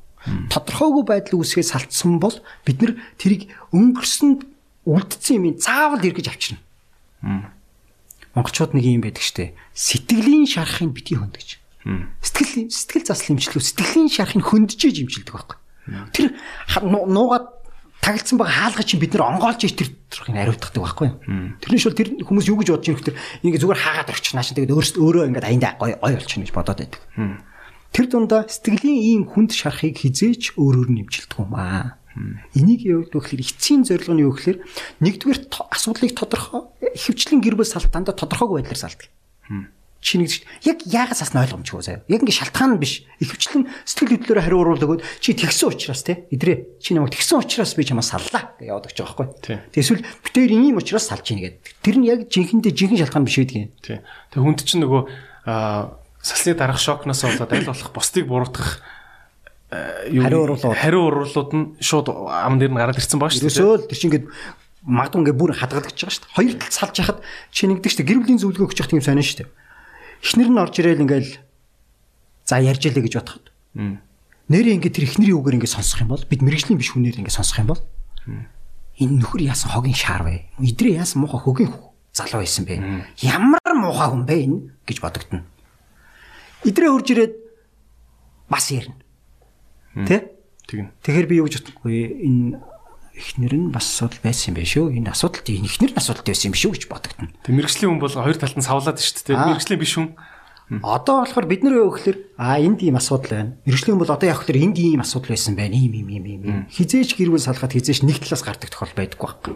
Хоёр тал хоёуланд нь л асуудал байж аж. Чинь бид нар чинь бүлийн нийлэгч ингэдэг штэ. Чинь зарим эмэгтэйчүүд яадаг вэ гэхээр манай нөхөр юу болохгүй. Энэ нөхрийг л засаад өгч гэдэггүй. Гоогадаг байхгүй. Тэгвэл яг ингээм амьдрал болох гэдэг. Энэ нөхрийг нөгөөх нь баримттай нөгөө нэг арх арх уудаг митийн нэг тийм баримттай юм нүдэнд харагддаг алдаануудтай байдаг. тий. Эмгтэй болохоор нүдэнд харагддаггүй алдаанууд гаргаад идэг тий. За за окей зөв зөв зөв тий. Тэгтэл нөгөө энэ хүнийг л имчилмээр санагдаад байдаг. Яг үндэ хоёулын имчилэх шаардлагатай. Жишээ нь саяны эмэгтэйг жишээ нь ингээд салтсан байлаа гэж бодоход бид нар яг хөөхлөр эхлээд энэ зарим их эмэгтэйчүүд энэ салтыг хүлэн зөвшөөрч амжаагүй салтсан байдаг. Сэтгэл зүй. Жишээ нэг энийг сонсоод мэдчихлээ. Мэдэх нэг өөр. За ойлгочлаа. Ойлгох нэг өөр. Тэрийг хүлээн зөвшөөрн зөвшөөрж ээж гэмээн энэ салт бүр нь явагддаг байхгүй. Жишээ нь би салтаа зөвшөөргүй байгуул миний энэ салт 20 жил үргэлжлэх 30 жил насан туршдаа шүрүүлж магадгүй. Би зөвшөөрөх хэрэгтэй шүү дээ. Ядахтаа ингэж хүмүүс нэг яриад байдаг шүү дээ. Анхны хаар хизээч мартагддаг энэ төр гэл нэг юм яриад. Зүгээр л нэгт тэр анхны мэдрэмж байдаг. Хоёрдугаар тэр нь хүлээн зөвшөөрлгүйгээр те ямар нэгэн байдлаар тэр асуудлыг те шийдэж дуусаагүй учраас тэр хүмүүст асуудал үүсчихэд байгаа байхгүй. Тэгэхээр хурдхан шиг хоёр талдаа хүлэн зөвшөөрөх хэрэгтэй. Хүлэн зөвшөөрөх дууссан юм шүү гэдэг хүлэн зөвшөөрөх хэрэгтэй. Тэр дууссан гэдэг нь яагаад гэдэг тайлбар нь заавал байх хэрэгтэй. Жишээ нь би ингэ штэ нэг удаа чамд энэ ингээд болохгүй байна гэж тайлбарлах хизээч ойлгохгүй байхгүй? Тийм. Тэр хүлээж авахгүй байхгүй шууд амархнаар. За за. Аа за за за. Ингээл болцсон байсан юм. За за дгүүд гэж ойлгохгүй байхгүй. Яг дгүүд энэ дээр юу гэдэг вэ? Сэтгэл хөдлөл энэ дандаа реакшн үзүүлж яадаг. Хэлбэл энэ сэтгэл хөдлөл яд хүний сэтгэл хөдлөлийг ийм хоёр хуваадаг юм байна л да. Сойр сэтгэл хөдлөл, өнгө сэтгэл хөдлөл гэдэг. Суур сэтгэл хөдлөл нэг юм тухайн хүний ингээд опшиг аваад явж опши одоо тэг аваад явж байгаа юм л та тий. Ерөнхийдөө би гутранга тий. Нэг бол одоо нөгөө оптимист би арай өдрөг яаж ч нэг нэг юм суур сэтгэл хөдлөл. Өнгө сэтгэл хөдлөл төр одоо ийм тохиолдолд өнгө сэтгэл хөдлөл ингээд яг гэр бүл ингээд салгаж байгаа юм тохиол мохол төр ингээд савлж идэг байхгүй ойлгомжгүй. Яг нэг сэтгэлээр унаалтай нэг ойлгомжгүй болоо хашгирчлаа докторгүй болоо докторгүй гэж нэрлэдэг юм л та тийм. Сэтгэл хөдлөлөөр би бүр амар хүчтэй савлгаа явж байдаг. Гэтэл ийм савлгаатай үед нь шүү дээ тийм бид нар Аа за за за за за тэгвэл чи одоо юу гэдгийг те энэ савлгат аа окей. Одоо тэгвэл одоо ингэ ингэсэн зүв юм бэ гэдгийг хийж тайлбар хийж болохгүй. Имчилгээ яаж явдаг вэ? Эхлээд энэ өнгөц савлаад байгаа сэтгэл хөдлөлийг доктортой болгоно. Савлаад доктортой болгоод нэг нормал болгоод айчих нь шүү дээ. Тийм. Магадгүй суур сэтгэл хөдлөн сэтгэл готролтой ч юм асуудалтай юм бол дээшээ авчирна. Энэ хоёрыг нормал болгох чингуудаа одоо яг хөөхдөр бид нэр ухамсарт тарих руу орж ажилддаг юм. Дараа шууд л сургаалаа альдаад иж болохгүй юм байна шүү дээ. Хизээ сэтгэл хөдлөмжлэгэнд зөвлөгөө шууд өгдөг байхгүй. Дандаа оншилгоо хийж явдаг байхгүй. Дандаа сонсч оншилгоо явна оншлоод. Тэ тэгээд шууд хэлэхэд тэр хүн ойлгож хүлээж авч чадахгүй. Тэгэхээр ядахтаа бид нэр одоогийн сэтгэл зүйн байдал сэтгэл зүйн байдал чим савлгаатай шүү. Шаардлагатай үед бид эми хвшлгийг хийж энэ савлгыг бууруул. Доктортой олгодог байна шээ. Магадгүй шаардлагатай үед хүчээр одоо гормоныг нь өөрчилж чинь гэсэн үг те биенийх нь. Им гэдэг чинь гормоныг өөрчлөлт байгаа юм. Гормон ч өөрчлөх за яг нейротрансмиттерүүдийн одоо юунд дэмжлэг үзүүлж чинь гэсэн үг. Норматив байдал руу аваачхал дэмжлэг үзүүлж чинь гэсэн санаа. Хүчээр биш хүчээр за яг хүчээр гэхээс илүүтэй хэвийн биш болцсон зүйлийг хэвийн рүү наваачиж чинь гэсэн үг байхгүй. Цэцлэг готорч үний чинь нормал байлгаж ээж энэ савлаад байгаа юмыг доктортой болгож ээж сая биднес явах хүлээр одоо логик руу ажилтдаг байхгүй. Аа за. Одоо тэр үед чиний харж исэн өнцөг байгаа шүү дээ. Би сэтгэл готролтой докторгүй байгаа үедээ би жишээ нь энэ хүүг ямар муухай хөгийн царайт хүүтэн царайт хүүхэд вэ гэж харж иж магадгүй. Тийм. Тийм биз? Тэ? Тэгэхдээ энэ ингээ доктортой оцсон юу яасан? Арай өөрч байсан юм уу? Уу яг өөр хэмээн энд нэг сорвтол байсан юм байна. Байсан байна гэж бод. Арай өөрөөр хүлээж авч. Ягаад гэвэл хүн норматив сэтгэл хөдлөлтөй байхдаа хүн ухамсартай зөв шийдвэр гаргадаг байхгүй. Юу хэлэх гэж яах вэ гэхээр сэтгэл хөдлөл энэ жинлүүр дээр заяа. Айсан хүнд аргал хөдлөн гэдэг чинь наадах юм байна. Аа яг зөв. Сэтгэл хөдлөл энэ жинлүүр дээр заяа. Энд ухамсарт рашнал сэтгэлгээ ухамсарт тарих Энэ хоёр аль нь хүчтэй гэж? Аль нь хүчтэй? Аа за жоохон эвгүй асуулт байна те. Сэтгэл хөдлөл хүчтэй юм болов? Бүр ингэ шууд амар хүчтэй. Сэтгэл хөдлөлөөрөө ягаад гэвэл бид нэр өдөрт 80 мянган одоо юу гэдэг нэг 60 мянган орчим шийдвэр гаргадаг гинэ. Гэтэ тэрнийхээ 80-аас дээш хувийг нь автомат хариу уруулаар өгдөг. Автомат хариулж дандаа сэтгэл хөдлөлөөр гэсэн санаа шүү дээ. Хүн хумсартаа боддог тухай ярьдаг байхгүй. Одоо сүүлийн үед бол бүх хүмүүс ихэнх хүмүүс хумсартаа бодох тухай биш. Их амархан юм хүсдэг болсон шүү дээ. Тэг ингээл ойлгомжтой гяс гяс гяс гяс гэдэг амархан тэг ингээ нэг гоё enjoy байх гад ингээ төр зүр амрах гал хичээгээл байгаа шүү дээ. Тэг ингээ гоё л байх гад байгаа шүү. Тэр бодох, хумсартаа бодох стресстэй л тий. Ядраал тий. Өөрөлдөө бид нар ч өөрсдөө тийм стресстэй нийгэмд амьдарч. Тэгэхээр яг үндэ шүү дээ сэтгэл хөдлөл чинь докторгүй байгаа үед чинь би сэтгэл готролтой байгаа үед хичнээн мундаг тэг ингээд хичээгээд тэг одоо юу гэдгийг те хумсар тархиа рашнал ингээ хариу уруулах гэж хичээгээд хичээгээд чи би хумсарт хариулахгүй байхгүй. Тийм учраас одоо юу гэдгийг те а одоо энэ нөгөө юун дээр сток сток дээр тоглож байгаа хүмүүс тоглох ч үгүй юм одоо сток дээр ажиллаж байгаа хүмүүс сэтгэл хөдлөлөд амгаалаад дандаа алддаг байхгүй. биткойн биткойн лөө сэтгэлээрээ дайраа зарж ороод. А тий. Сэтгэл хөдлөлөөр шийдвэр гаргасан бол тэр нэг ухамсартай нөгөө тооцоолын шийдвэр гаргахгүй сэтгэл хөдлөл одоо чи манай сая ковидын үед тэр гарсан амар том юмнууд ингээд надад магадгүй нэг зүгээр бодоод юу гэдгийг судалгаан дээр үндслээд аль нь 90 бийн гаргаж ирээд ингээ те энэ нь илүү энэ нь ийм учраас ийм шийдвэр гарлаа гэдэг юм байхгүй те. Бараг за ер нь тэгвэл зүгээр юм байна. За ингэ чи гэдэг ингээл бараг те. Хордосоо ярьж байгаа шийдвэр гаргасан юм шиг багтаа бас ихэнх юм те. Ямар судалгаа байна судалгаа байхгүй те. Том баримт юм баа баримт байхгүй. Яагаад гаргаж ийн гэдгийг тайлбарлах ерөөс юм баг хүчээр шүү. За тэгээ ингээ. Тэгэхээр хамтдаа сэтгэлэн савлцсан юм гэсэн үг. Өөрөөр хэлэх юм бол энэ яг энэ ковид үед хүмүүс тэр чигээр айцсан байгаа байхгүй. Амар айцтай байгаа шүү дээ. Бүгд айцтай. Реакшн шууд айцсан хариу уруулаасаа болоод шийдвэр гаргасан дээ. Тэр чинь чи буруу шийдвэр байхын тодорхой шүү. Сэтгэл хөдлөл илүү хүчтэй шударга хэлдэг. Тэгвэл энэ сэтгэл хөдлөл ойлгомжгүй байгаа үед биднес ухамсартай шийдвэр гаргах тухай яригддаг байхгүй. Энэ сэтгэл хөдлөлийг тогтвортой болгоод ийм савлдаггүй биш тогтвортой болсон хойно биднес за окей. Одоо ухамсартай шийдвэр гаргах зөвнүүдээр харуулах. Тэгээд энэ сэтгэл хөдлөмжлөгийн чинь дандаа асуултаар өөрт нь unconsciously ойлгуулдаг байхгүй юу? Асуултаар. Тэрнээс шууд би хизээч одоо юу гэдгийг те. Одоо чи би саяны чам асуулаа штэ. Одоо сэтгэл хөдлөл илүү хүчтэй юу? Хумсар тарих илүү хүчтэй юу? Чи одоо энийг хизээч мартахгүй байхгүй. Яг гэвэл би чамаас асуултаар чамд ойлгуулж байгаа байхгүй. Тийм ээ. Тийм ээ. Яг үнтэй адилхан чи өөрөө эрэлхийлж олсон юм а хэлүүлсэн юмнаас илүү сандаг штэ тий. Аа окей те. Эсвэл өөрөө алдсан тий. За маш их баярлалаа. За одоо хоёлаа юунуудыг аа жоохон салгаж ярих гэж бодож байна л да. Одоо энэ эмгэгүүдийг те эмгэгүүдийг салгаж ярих гэж бодож байна. Бас насных нь нас насаар нь салгаж ярих гэж бодож байна. Хүүсээр нь энэ те аа одоо энэ айдс гэдэг эмгэгийг бас ярмаар байна л та. Түгших эмгэг гэж байна. Аа одоо юу гэдэг чинь зүрх нэг иймэрхүү хүмүүс аяух таралтаад идэг штэ. Ингээ зүрх салглаад. Хөө зүрх салглаад унтж чадсангүй. Ингээл те. Нэг хоёрын хооронд юм дээр түгшэл одоо нэг нэг цочмтгой төр болсон хүмүүс идэг штэ.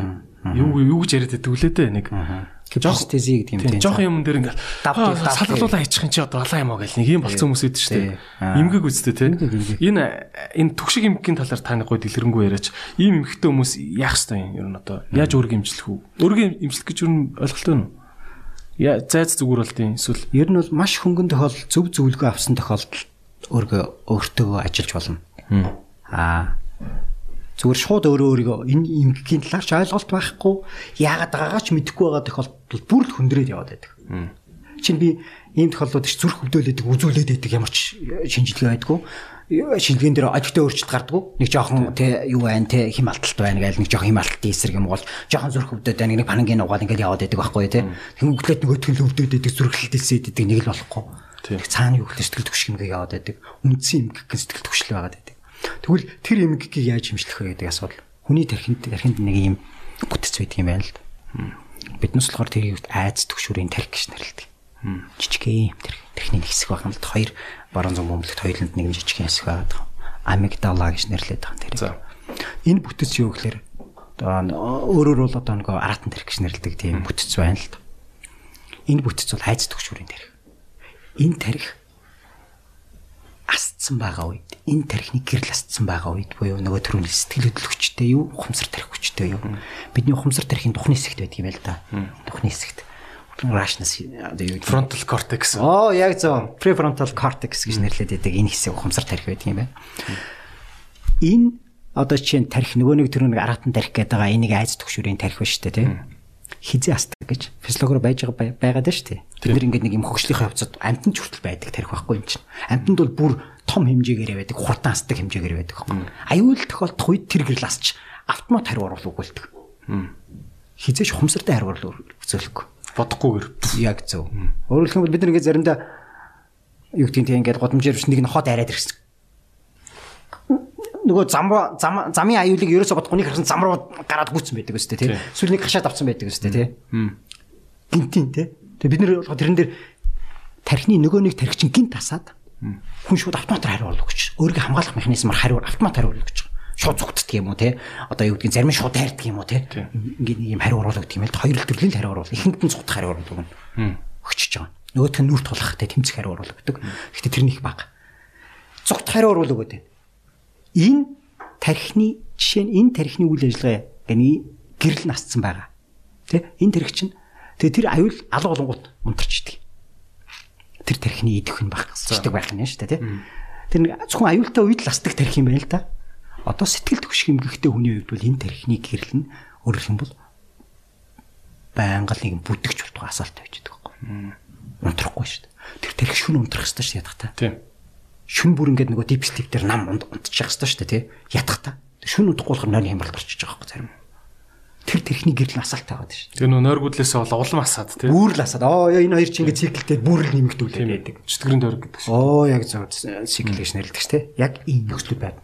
Өөрөөр хэлбэл энэ гэрэл их тийм ингээд байнгын идэвхтэй байх мах болцсон байх магадлалыг биднээс юу ямар юм гэхгүй гэхэлэр сэтгэл түгших айц юм гэхгүй гэж нэрлэдэг байгаа байхгүй. За. Сэтгэл түгших хүрээний бүлгийн юм гэхгүй. Энэ гэрэл асаалтай байхад хажууд талаагаа бомбос өдрөө идэвхжүүлнэ. Нөлөөлнө, төсөөллийн тарих мархаасна. Тийм үед бол нөгөө айсан хүн даргалуулна. Магадгүй Улам илүү юм төсөөлж бодож уу тэрнээсээ дахиж улам байгаад. бүр илүү ургуулж бодно те юм дэх те тийм дип хандаж эхлэн те айгуу тийм төвхтэй. Энэ урт хугацаанд ингээд айгаа шив байнгын ингээд нэг юм туул ашиг байнгын айцтай ингээд байгаад хар хүн сүлдээ яадаг гэхээр ас жаргалын гормон буураад те сэтгэл хөдлөлийн одоо энэ гормонууд нь буураад сүлдээ хүн сэтгэл байхгүй. Тийм ээ. Тэгэхээр одоо нэг хүн болгон мэдээж одоо тань шиг докторууд та өөрөө хэллээ шүү дээ. Манай эмчнэр хүртэл одоо ингээд юугаа те сэтгцэн эмгэгийн талаар ингээд ойлголт муутай үе байсан. Одоо ч гэсэн тийм эмчнэр олон л байгаах гэж байна. А, хүн болгонд ингээд нэг ойрхон ингээд өрхийн имлэг рүүгээ ороод даралтны юм авдаг шигэ ийм сэтг сэтгцэн юм сэтгэл сэтгэл засал те. Сэтгэл засалч эмчнэр олдоц муутай штэ. Тэ? Тэгэхээр ихэнх хүмүүс одоо одоо сайн хоёлаа харлаа штэ. Ингээд нийт залуучуудын 50% нь юм айдас ямар нэгэн байдлаар дотор нь үүссэн байдаг. Гэр бүлээсээ гэж харлаа та санал нийлж байна тэгэд ийм олон хүмүүс сэтгцийн баг зэрэг эмгэгийн одоо төвшин нийгмиг ч юм уу байж байгаа штэ. Тэгэд эмч олдохгүй штэ энэ үед яах юм гэдэг нэг асуудал байгаа штэ одоо эмчнэр бол за үнэхээр өстой ханиад үрчүүл эмч олдохгүй бол ядаж витамин С-гээ уугаад шингэн юм 2 литр уугаад бие дулаахан байлгаараа гэд нэг юм өрхийн жор бичээд өгдөг төө та тэрэн шиг өрхийн ямар жор бичиж өгөх вэ? Ер нь одоо ямарваа нэгэн төрлийн эмгэг ингээд ажиглагтаад байгаа хүнд. Мэдээж хүн болгондоо өөр өөр. Хамгийн гол юм бол юу гэхээр ерөөсөө л чи хамгийн сайн унтах ёстой. Сэтгцийн эрүүл мэнд чинь норматив байхыг хүсэж байгаа бол 8 цагтай унт. 8 цаг хангалттай унт тий. за бол Тий. Хоёрдугаар тийм дэлгэцийн асуудал тэр тэгжээж л тэр чинь нойрч өөр хангалттай шүү дээ. Тэр одоо нойрон дотор багада 50% дипслип чинь байх хэвээр гэдэг дээр аягүй сайн анхаар. Энийг сайн байлгахын тулд бид нар вэ гэхээр заавал хөдөлгөөн байна тийм байна заавал хөдөлгөөн байна. Жишээ нь хөнгөн сэтгэл готрлын шинж тэмдгийн реакшн үед одоо сэтгэл готрлын хариу уруулын үед хөнгөн хариу уруулын үед хүн дасгал хий- хийгээд тэр готрлоос гардаг шин. үзэ Яг бол одоо нэг хөлсөө гартал ингээд дасгал хийдэг штэ хөлс гарах дасгал хийх үед хүний тархинд серотонин ялгардаг байхгүй. серотонин гэдэг нь яа дээ над шаргалын гормон уу Тий одоо сэргэлийн гормон сэтгэл хөдлөлийг хариуцдаг тэр гормонууд байдаг байх юм шүү дээ. Серотонин буруу сэтгэл готролд орчдөг юм байна л да. Серотонин норматив байвал сэтгэл санааны хувьд бол өдрөг байгаад байна. Тийм тэр байцуд байдгийн. Тэр нейротрансмиттер гэдэг энэ тархинд л байж байгаа нейротрансмиттер байдаг юм байна л.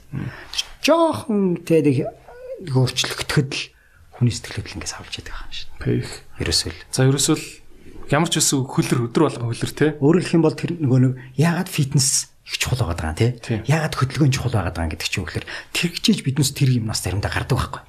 Хөдөлгөөн тий. Хоёрдугаар төрөний хэлдэг нойр маш чухал байх хэвээр. Нойрон дээр маш сайн анхаар. Гуравдугаарт биднес тоглох хэвээр. тоглох хэвээр Тоглох гэдгийг юу гэж ойлгож байна гэхээр ажил амьдралын балансыг хадгалдаг, тэнцвэржүүлдэг, голдон зогсоод тэнцвэржүүлдэг зүйл бол тоглоом байхгүй. аа за компьютер тоглоом орох уу тэрэнд А компьютер тоглоом арай орж болохгүй байна л да. Тэр дэлгэснээс бол ордчихвол энэ, дэлгэснээс хамааралтай болчиход байгаа. тийм ээ Тоглох гэдэг дотор нь юу гэхээр уг нь мэдээж эн чинь хязгаартаа тоглох тухай ярьж байвал болж юм тий. Тэсэн төрсөн өөрийгөө хязгаарлах тухай ярьж юм тий. А тэгтэл би энэ компьютеророо тий одоо юу гэдгийг дэлхийн авраг болно гэдээ яваад байвал чөөр асуудал шүү дээ тий. Тийм. Тий. Хязгаартай байх хэвээр. Тэгээ хязгаартай одоо тоглох гэхээр одоо энийг сонсчоор олон нөхрүүд юу гэдэг вэ гэхээр тэр их төшөөш тэгж л одоо намайг тоглол гэсэн. Тэгээ би өдөр болгоныг 2 цаг тоглож чийгүүл энэ асуудал шүү дээ. Энэ биш бол биш болж. Чиний тоглох хоорондоо тоглоно гэсэн үг тийм хэлэх юм бол яг зөв. Хэлэх юм бол хүн сэтгцэн амраа хамгийн сайн одоо юу гэдгийг тактикгүй тоолох байхгүй юу? хүүхдүүдтэйгээ тоглох. Юу гэдгийг найзуудтайгаа тоглох. Тэ заал аваа тоглох. Тухайн яриад байгаа байхгүй тий. Хайдаа нэг тий одоо юу гэдгийг хөзөр тоглох. Даалгаваа настачууд нь даалгаваа тоглох ч гэх юм уу тий. Тэднээс нөрөөд байгаа. Тэгэхээр бас нэг юм нийгмийн хантай мэдрэмж авдаг л тий. Өөрөөр хэлбэл бид нар ганцаар бид нар хүссэн хүсээгүй бид нар юу вэ гэхээр юм хүнтэй харилцчиж хүнээрээ үлддэг юм байл. Ерөөсөө л энэ асуудал. Ерөөс хүний сэтгэц эрүүл байх хамгийн гол юм гэхээр хүнтэй харилцах байхгүй. Түрүүн бас дурдсан эмчийн хүрэлцээний асуудал гэдэг юм байна шүү дээ. Ер нь энэ хэр байгаа юм бэ? Ер нь танаас албарт те. Хаанаас хүмүүс хаанаас сэтгэл засалж эмч болох юм? Одоо бол ер нь сэтгэлслийн эмч бол төвлөрсөн газар ганц газар нь сэтгцэн эрүүл мэндийн үндэсний төгөл байна. Аа бусдаар сэтгэл хоороо хийж байгаа хүмүүс бол их жоохон цөөхөн байна. Аа яг зүгээр төвлөрөөд ажиллаж байгаа газар нь сэтгцэн эрүүл мэндийн үндэсний төв Аа зүгээр сэтгэл зүйчнэр бол зөндөө байгаа шүү дээ. Гадуур бол. Тий. Гэхдээ та чинь эмгэгтэй бол сэтгэл засалч дээр очих хэвээр. Аа тий тий тий. Сэтгэл зүйч дээр бол хөнгөн биш гэж хэлсэн шүү дээ. Үнэхээр хөнгөн биш бол. За та түр бас хэллээ нэг юм аа хамгийн түрүүнд авах авч болох хэмжээ бол нойроо маш их хэсэг маш сайн унд гэсэн шүү дээ тий. Гэтэл эсэргээр нойр гүдэлтэй хүмүүс маш их байгаа тий. Нойр гүдэлтэй хүмүүс За дасгал хийгээд бас нойр өрөхгүй байл яах вэ гэдэг асуудал шүү дээ. Ядраад байгаа мөртлөө унтахгүй байна гэдэг хүмүүс идэв шүү дээ. Тэр хүмүүс яад юм бэ? Тэгэхээр ингэдэг яах вэ? Уг нь сэтгэлч дээр очивол илүү өөр дөм дээр баг. Нэгдүгээр явахлаар нойргуудад байгаа шалтгааныг хайж заавал олох хэрэгтэй. Яг бол нойргууд зүгээр ямар шалтгаангүйгээр нойргууд их тохиолдол их ховор анхдагч нойргууд гэж юм байдаг юм л да. Их ховор. Гэтэ ямар нэгэн шалтгаантай төрөний хэлдэг магадгүй сэтгэлийн гэмтэл тэнд байгаад байгаа мó 20 жилийн бөхсөн юм байгаад байгаа мó тэ эсвэл статус зодулдаг байсан ч байсан тэ хуучин трама байгаад байгаа мó ч гэдэг юм гээд өнгөрсөн юмнууд нь байж магадгүй байх. Гэтэ тэрийг зүгээр ширийн доогоор нууц unconscious mind руу зүгээр хийц. Тэр шийдэг өгсөн шүү дээ тэ. Тийм бол тэр шалтгааныг олно. Тэр шалтгааныг шийднэ. Тэгжээж сая үнсэн асуудлыг одоо юу гэдэг одоо энэ нойргуулч юм бол зүгээр гадаад илэрлэн шүү дээ. Тийм Тэрнээс бол наргууд бол бие даасан өвчин байх магадлалууд нь ихвчлэн цаана юу гэхээр ямар нэгэн сэтгэл зүйн шалтгаан л байгаа байхгүй. Зарим нь бүр органик шалтгаан байна. Жишээ нь тархины гэмтэлтэй хүмүүс байж болно те. Шүн ингээд байнга майжуртай хүмүүс байгаад байгаа бол тэр чинь майжаа сагднаад байгаа бол тэр чинь одоо хөссөөсээгүүл нуруу нүвдөд байгаа хүн бол шүн хөссөөсээгүүл өвдөө төрвөөгöd байгаа хүн чинь харин хямралд орно шүү дээ. Тэгэхээр анхдагч юм заавал имжилж хардаг байна. Окей та түрүүн бас энэ имчилгээ ярьж байхдаа им гэдэг үгийг нилээд цухалцуулж ин л та. Зүгээр миний л хувийн бодол шүү. Аль болох юмыг имгүүгээр имчлүүл яасан гэдэг. Европт бас би нэг хэсэг амьдарч байсан. Европт бол ерөөсө хүүхэд нь ханаа дүрсэн ч юм өгдгүү, халуурж исэн ч юм өгдгүү юм билээ шүү. Халуурж ийн гэдэг чинь өөрөө биеийн температур ихсээд тэр вирустай алдж байгаа л гэсэн үг болохоос биш. Амар амар муу зүйл бас биш гэдэг юм билээ. Тэгэл ийм витамины үрэлгээл юм жижиг үрэл гаргаж ирэл ургамлын гаралтай үрлэл өгöd дим билээ. Тэгээ аль болох юмыг Америк болохоор яг эсрэгээр Холливуудын кино ч зүгээр нэг сандрахаар орж ирэл шар хайрцагтай шар завтай юм гаргаж ирэл талныхаа өмнө сканта усуугаал ингээл амар им им талтай байдаг шүү дээ Америк те. Та энэ тал дээр ямар бодолтой байдгүй те. Одоо ингэдэг уг нь бол сэтгэл хэмжлэгийг урт хугацаанд явуулж болно. Гол нь тэр нь заримдаа хэдэн жилээр үргэлжлэх гэдэг байхгүй а эми имчилгээ авсарсан тохиолдолд цаг хугацааг богиносгоно. Хэдэн сар руу оруулах байхгүй. Тэр тэрөөрөө л ялгаатай. Мэдээж одоо эмгүүгээр имчлэх зарим нэгэн хөнгөн тохиолдлууд бол боломжтой. А ийм зөвхөн туслах үүрэг гүйцэтгэж болно. Имээр имчлээд байгаа юм биш тий. Ийм туслах үүрэг гүйцэтгэж байна. Өөрөлдөн түрүүнд савлаад байгаа сэтгэл хөдлөлийн доктортой олгоод. Сэтгэлээр онцсон бол дэш нь өргөж өгөөд шүү дээ. Тэгээд тэр дээр нь бариад орхичдаг байхгүй. Тэгээд өргөжлүүлээ сэтгэлслээ хийдэг байхгүй. Аа үндсэн имчилгээ сэтгэлсэн л яваад байгаа шүү дээ. Тийм ээ. Угаасаа үндсэн имчилгээг бол имчилгээг бол эмч засалж хийх юм биш үү угаасаа. А эмч бол хязгаарч имчлэхгүй биш ээ. Эм бол хязгаарч имчлэхгүй юм биш үү? Зүгээр таныг дэмжлэг өгөх боломжийг нь л урд нь гаргаж өгч байгаа юм шүү дээ. Жишээ нь ямар эмгэг вэ? Жишээ нь сэтгэл готрох эмгэн дотоод шалтгаантай эсвэл нөгөө шалтгаан тодорхойгүй дудамжлын шалтгаантай ч гэдэг дудамж хандлагатай төрлийн шүү дээ. Шинжлэсвэрний энэ төр байх юм бол үндсэн имчилгээ нэм имчилгээ гэдэг байхгүй. Аа за. Биднес нөгөө хөнгөн тохиолдлуудыг яриад шүү дээ. Сэтгэлийн шалтгаантай айдас майдас те сэтгэлээр унах мунах гэдэг төрөний илдэг сэтгэл трам рама байгууд үндсэн имчилгээ сэтгэл имчилгээ байхгүй. Шизофрени бол жишээ нь үндсэн имчилгээ нь ямар юу шизофрения гэдэг эмгэгөө шүү дээ. Үндсэн имчилгээ нь Эмээл имчилгээ дээ. Сэтгэл готрол нь хүн тохиолдлогууд эм имчилгээ үндсэн имчилгээ нэмэлтээр заавал сэтгэл имчилгээ авсарна. Харилцан адилгүй байдаг эмгэгээс хамаарна гэсэн. Тийм ээ. Жишээ нь масруу төрлийн хамааралтай бол үндсэн имчилгээний сэтгэл засал имчилгээ авна. Аа, нэмэлт имчилгээнүүд нэг авсарсан имчилгээ, туслах имчилгээнүүдэд нь эмийн имчилгээ авсарна. гэж явдаг байхгүй. Окей. Ер нь за энэ бол нэг хизээ үлээ нэг эмийн санчтай юм яриад байж хахад эмийн сан дотор нь хэдэн төрлийн юм бид гэсэн чинь 700 төрлийн юм бид гэлөө би бүр санаг бол одоо ингээд захын эмийн сан руу яваад ороход 700-аад юм юм л да. Ер нь юм эм тэгвэл юм сэтгцийн эмгэгийн эмнүүд гэдэг ер нь хичнээн юм бид. Ер нь нэг. За манад яг шинжлэх ухааны нэршлиг нь чагсаач юм бол тий. Үгүй манад хэрэгжилж байгаа нь бол нэг 20-30 хооронд хэлбэлцэж байгаа шүү дээ. Хэрэгжилж Монголд хэрэгжилж байгаа. Дэлхийд бол энэ чинь нөгөө нэг улс улс болгон өөр өөр ингэсэн баг нөгөө нэршил нэршлээ олгоод явсан. Жишээ нэг л төрлийн яриад л яддаг үди чинь маш олон одоо юу гэдгийг жишээ нь манайх бол төрлөл өөрийнхөө нэрийг тавиал төлөөлж байгаа шүү дээ. Гэх мэтчлэн гэр. Яг нөгөө эмийн эмийн нэр гэж байгаа Эмийн брэнд нэр гэж байгаа. Доор нөгөө яг шинжлэх ухааны нөгөө яг орцсон байдаг шүү дээ, тийм. Тэр орцын ингээд жагсаах юм бол 20 30 жил юм байгаад байна уу, тийм. Аа, тэр нь бол манай Монголд. Тэр ч мэдээж 100 гартал явна шүү дээ. Тэр чинь жишээ нь хэрэгэлдэг юмнууд хэрэглэх одоо хэрэглэнээс хасагдсан юмнууд гэдэг ингээ бас явж байгаа. Аа за. Өөрөлдөн нөгөө шинэ үеийн юмнууд чинь ингээд нөгөө хуучин үеийн юмнуудээсээ бодвол гаж нөлөөнд багасаад тий үр нөлөө нь сайжраад ингээд яваад байгаа байхгүй. Тэгэхээр нөгөө хэрэглэж байгаа юмнууд бол одоо янз янз. Одоо сэтгцэр хэмжээний үндэсний төв Монгол улсын хэмжээнд бол хамгийн их одоо байнга эргэлддэг юм бол 20 төрлийн юм байгаа л. Имийг сэтгц сэтгцэн эмгэгийн эмнүүдийг ер нь хизэнээс дэлхийн зөв түүхийн ярих юм бол тий эмний түүхийн ярих юм бол хизэнээс ингэж эмээр хавсарч эмчилдэг болж ирсэн тий. Бүр өмнө нь бол сайхан архил өгчдөг байсан байлгүй бодвол тий. Гүү юу? Яаж эмчилдэг вэ? Ихтээр үед за тий ер нь бол энэ сэтгцийн асуудал хизээ өссөн юм бэ? Сэтгцэн шилжлэх ухаан хизээ өссөн юм бэ гэдэг асуудал яригдчихэж байгаа шүү дээ. Яг зөв сэтгц судлалын шилжлэх ухаан гэнгээ ингээл ярихаар хүмүүс нэг одоо 100 гаруй жилийн түүхтэй гэж ярьдаг байхгүй. Яг үндэ хүн төрлөخت нь үүсч эхэлснээс хойш сэтгцийн асуудал өссөн байхгүй хүн төрлөختөө өсч гиснээс хойш. Яг өндөө зүгээр энэний зүгээр имчилгээний асуудал анх бол сэтгцийн асуудал сэтгцийн эмгэгтэй хүмүүсийг жишээ нь манай ирний өмнөх 500 оноос одоо өмнө тий 500 одоо 500 зуунаас өмнөх тий үед бол одоо нэг эртний одоо хуучин тийм одоо үеүүдэд яадаг байсан бэ гэхэл сэтгцэн эмгийг нэг юм аль тодорхойлдог байсан баг. За. Тэрний юу гэхээр энэ бол одоо бурхан чөтгөртэй холбоо.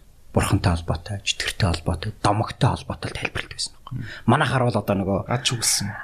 Тий ад шүглэх, мөглөх. Одоо монголоор бол одоо нөгөө юу лээ нөгөө бөөмөрглүүд чинь янз янз юм ярьдаг да.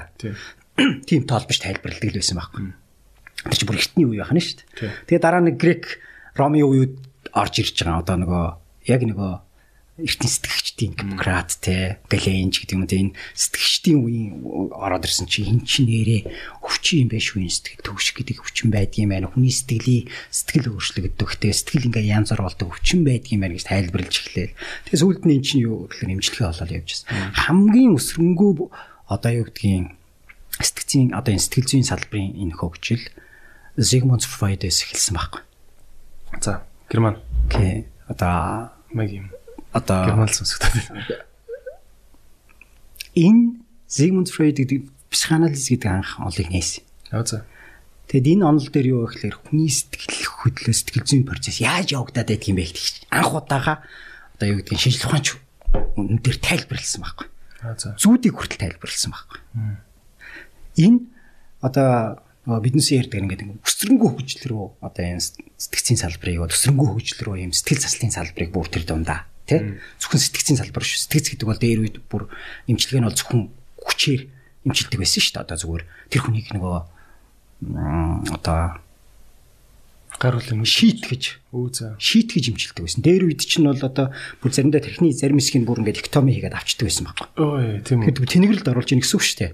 Хүчээр тэнэглэлд оруулж имчилдэг байсан үе байдаг байхгүй. Амар амар. Зарим нь бол бүр ингээд мөчилж өцлөөл зарим нь бүрэн цодлоо. Нөгөө нэг юм гар нь ханцуутай хоёр ханцууг нэг хойно уйчдаг нэг юм цамц цамц хүртэл өмсөлдсөн биз дээ тий. байдаг байсан тий. Одоо Монголд бол одоо 1900 Одоо тийм цамц зарим өмсөлтгүй л гэдэг чинь байх байхгүй. Тэр чинь одоо хэрэглэхгүй болоод 21 жил болж штэ.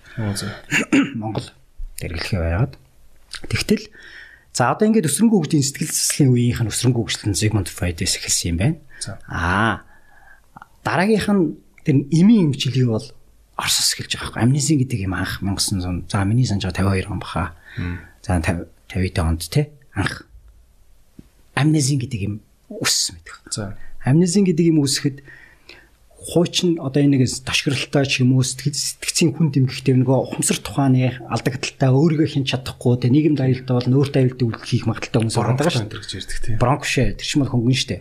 Бүр нөгөө сэтгцийн эмгэгтэй ташгирал гэж нэрлээд байл та уусамжтай тийм хүмүүс байгаа юм л та. Жин сэтгцийн эмгэг чинь хүндрэхээрээ зарим эмгэгч чинь тийм асуудалтай орчдөг байх нь шүү дээ. Өөрийгөө ямар ч контролдох чадвар байхгүй ухамсарт одоо шийдвэр гаргах чадвар байхгүй гэсэн үг. Тийм тэрэн дэмэрлэлтэй холбоотой ч юм уу хий үзэгдэлтэй холбоотой ч юм уу тийм тухайн хүнийх нь одоо юу одоо кататоны гэж нэрлэдэг тийм одоо статустайгаа холбоотой ч юм уу байгаад тэрийг дээр үед яадаг гэсэн зөвхөн одоо механик аргаар л одоо ташгирлыг намдаад байсан байна шүү дээ. Хүд усаар шүршиж чиж байдаг юм уу? Хүүх за. Тэ дандаа л нөгөө нэг одоо шийтгэж л гэсэн үг шүү дээ дандаа л. Тэ эсвэл одоо нөгөө нэг юугаар нь богоод ингээд хэдэн цагаар нь үлдээдэг ч байдаг юм уу? Тэ зарим нэг нэг юм сэнсэрдэг сандал мандал дээр эргүүлдэг ч байд юм уу те зарим нь одоо нөгөө нэг манахаар бол нэг юм дөлөвчин тий хайрцагт төр ингээд хийчдэг штэ те дөнгөлөөд. дөнгөлнө гэдэг штэ те тэгж байдаг байсан ч гэдэг юм уу те ийм ингээд зарим нь бүр ингээд зөвхөн ингээд одоо нөгөө номхдох сандал гэж байдаг юм л да ингээд сандал мандал юм. Зарим нь бүр одоо дээрвийн энэ зургуудыг харахад номдох одоо сандал мандал ч юм бол ингээд үзүүртэй хадаастай сандал дээр суулдаг. Тэр бол ерөөсө хөрхийн амьтдыг хохирогч гэж үзэхгүй баг нэг юм юу гэж үзээд шүү. Өвчин гэж өвчин гэж үзээ. Гэхдээ тэрийг тэр үед яах вэ? Нөгөө нейролептикүүд чинь буюу нэг ими имчилгээ ерөөс гараагүй байсан баг. Гол асуудал нь. Ими имчилгээгээр дарж чадахгүй шууд механикаар дардаг байсан байх нь л тэ тэр дээр үед бол. Тэр хүнд имки асуудал ярьж байгаа шүү. Тэ. Тэгэд энэ яасан бэ тэр 1950 оны үед бол амнезин гэдэг анх юм нээгдэжээ. Энэ юм нээгдснээс хойш маш олон хүний сэтгэл зүйн асуудал тэ сэтгцийн асуудал энэ солиорлыг дарсан байдаг. Хөөх заац маш бол сайхан тайвшруулдаг цавлж байгаа сэтгэлийг нь тэрэнд нөлөөлдөг юм нээс юм байна л да. Тэгэд энэ нь одоо хөгжиж явсаар байгаа одоо бол янз янз янз янз төрлөөр ингээд нэг уламжлал уламжлаар нь гараад бүр сайжраад ингээд явж байгаа тий. Монголд бол одоо баг одоо энэ Зүг Азийн улсын улсуудын хэрэгэлдэг яг тийм юм имчилгээнүүдийг адилхан хэрэгжилж байна. Зүгээр нэг ийм юм сонсч ирсэн юу юугүй ингээд сэтгэл готрол мотролд орлоо гэд юу юугүй эмчтэр очиод хэрэггүй шүү. Ялангуяа Монголд. Манайхан ч бас муухар тэгэл юмыг имээр шийддэг те. Одоо зүгээр нэг Германд герман шиг газар бол Герман, Польш, Чех, Мех шиг Европын орнуудад бол зүгээр нэг өө витамин аваа гэртээ 2-7 хоног жоо халуурал халуурал тэрл үсттэй жоо өвдчихөө. Наа чи аянда дархлаа чи ингээ идэх чинь гэдэг өвчин дээр Монгол эмчнэр зүгээр юу юугүй маа антибиотик 3 давхарлаж байгаа гэд бичиж өгөө явуулдаг яг энэ хандлагаараа юм жоох орс школоор хандаад идэв шүү. Аа эм сэтгэл готрол материалтай орхоор бас хамаагүй хаа хамаагүй эмчтэр гүүж очиж болохгүй шүү. Юу юу амар хүчтэй юм бичиж өгөөд эми хамааралтай болгоч шүү гэж хүмүүс ярьдаг те. Энэ тал дээр тань бодолтой. За сэтгэл зүйн тэмүүдийн хувьд гэх юм бол яг зүгээр ингэдэг. Тэр сэтгэл зүйн асуудлууд нь нэгдүгээрт хэр хүнд асуудал байна Шинэ түрүүний яриад байгаа биднээс яар сэтгэлийн шалтгаан туй стрессийн шалтгаан тэмгэгүүд хөнгөн асуудал байх юм бол хөнгөн эмгэгүүд байх юм бол эмгэг дотор хөнгөн дотор орхон л дээ. Хөнгөн эмгэгүүд байх юм бол биднээс номер 1 эмчилгээ сэтгэл тэмчлэг байхгүй юу? Тэр нэмийн эмчилгээг голчилдог байх нь шүү дээ. Номер 1 сэтгэл тэмчлэг явнаа. Тэгээд хавсрах шаардлагатай богино хугацаагаар эмийн эмчилгээ маш бага тунгаар хавсарч болно гэж явна. Гэтэ тэр нь бол хийж хамааралд оруулах тухай ярихдаггүй шүү. Хамааралд оруулах юм юм байлаа гэж бодоход цөөхөн юмнууд байна. Аа хамааралд энэ одоо сэтгэл хөдлөлт юм уу дотор ч маш цөөхөн юмнууд нь хамааралд оруулдаг чинь антидепрессан чинь шууд хамааралд оруулдаг төрлийн юм биш байхгүй. Хамаарал гэдэг чинь аддикт болно гэсэн үг шүү дээ тий. Тайван үр авч донтно гэсэн үг шүү дээ тий. Тийм донтонд донтолд үүсгдэггүй юмнууд байдаг юм гэн. Нэгдүгээрт хоёрдугаар тэрийг яадаг гэхээр тодорхой богино хугацаар эсвэл нөгөө тунгийн хувьд маш бага тунгаар хэрглэж болно ч гэдэг юм уу тий. Гуравдугаарт яхаа гэхээр мэдээж үндсэн имчилгээ хөнгөн байгаа үе заавал тэр нэг шаардлагагүй үед дэмий имчилгээ санал болгохгүй шүү дээ. Шаардлагатай үед чинь дундаас дээш байгаа үед л тий Сими имчилгээ санал болгоно ш. Тэр хөнгөн байгаа үед нь за чи ими имчилгээ заавал хэрэглэхгүй байхгүй. Данс тэслаараа яваал. Тийм ээ. Юу та нэр донтуулдаг юм гэснээс залуучууд ялангуяа айгүй хөвдөж гин гэж юм те. Аа судалгаагүйгээр сайн сайн уншиж гуглдэхгүйгээр эмчээс асуухгүйгээр янз бүрийн юм аваад очихгүй гэж санаа зовоод байгаа байхгүй.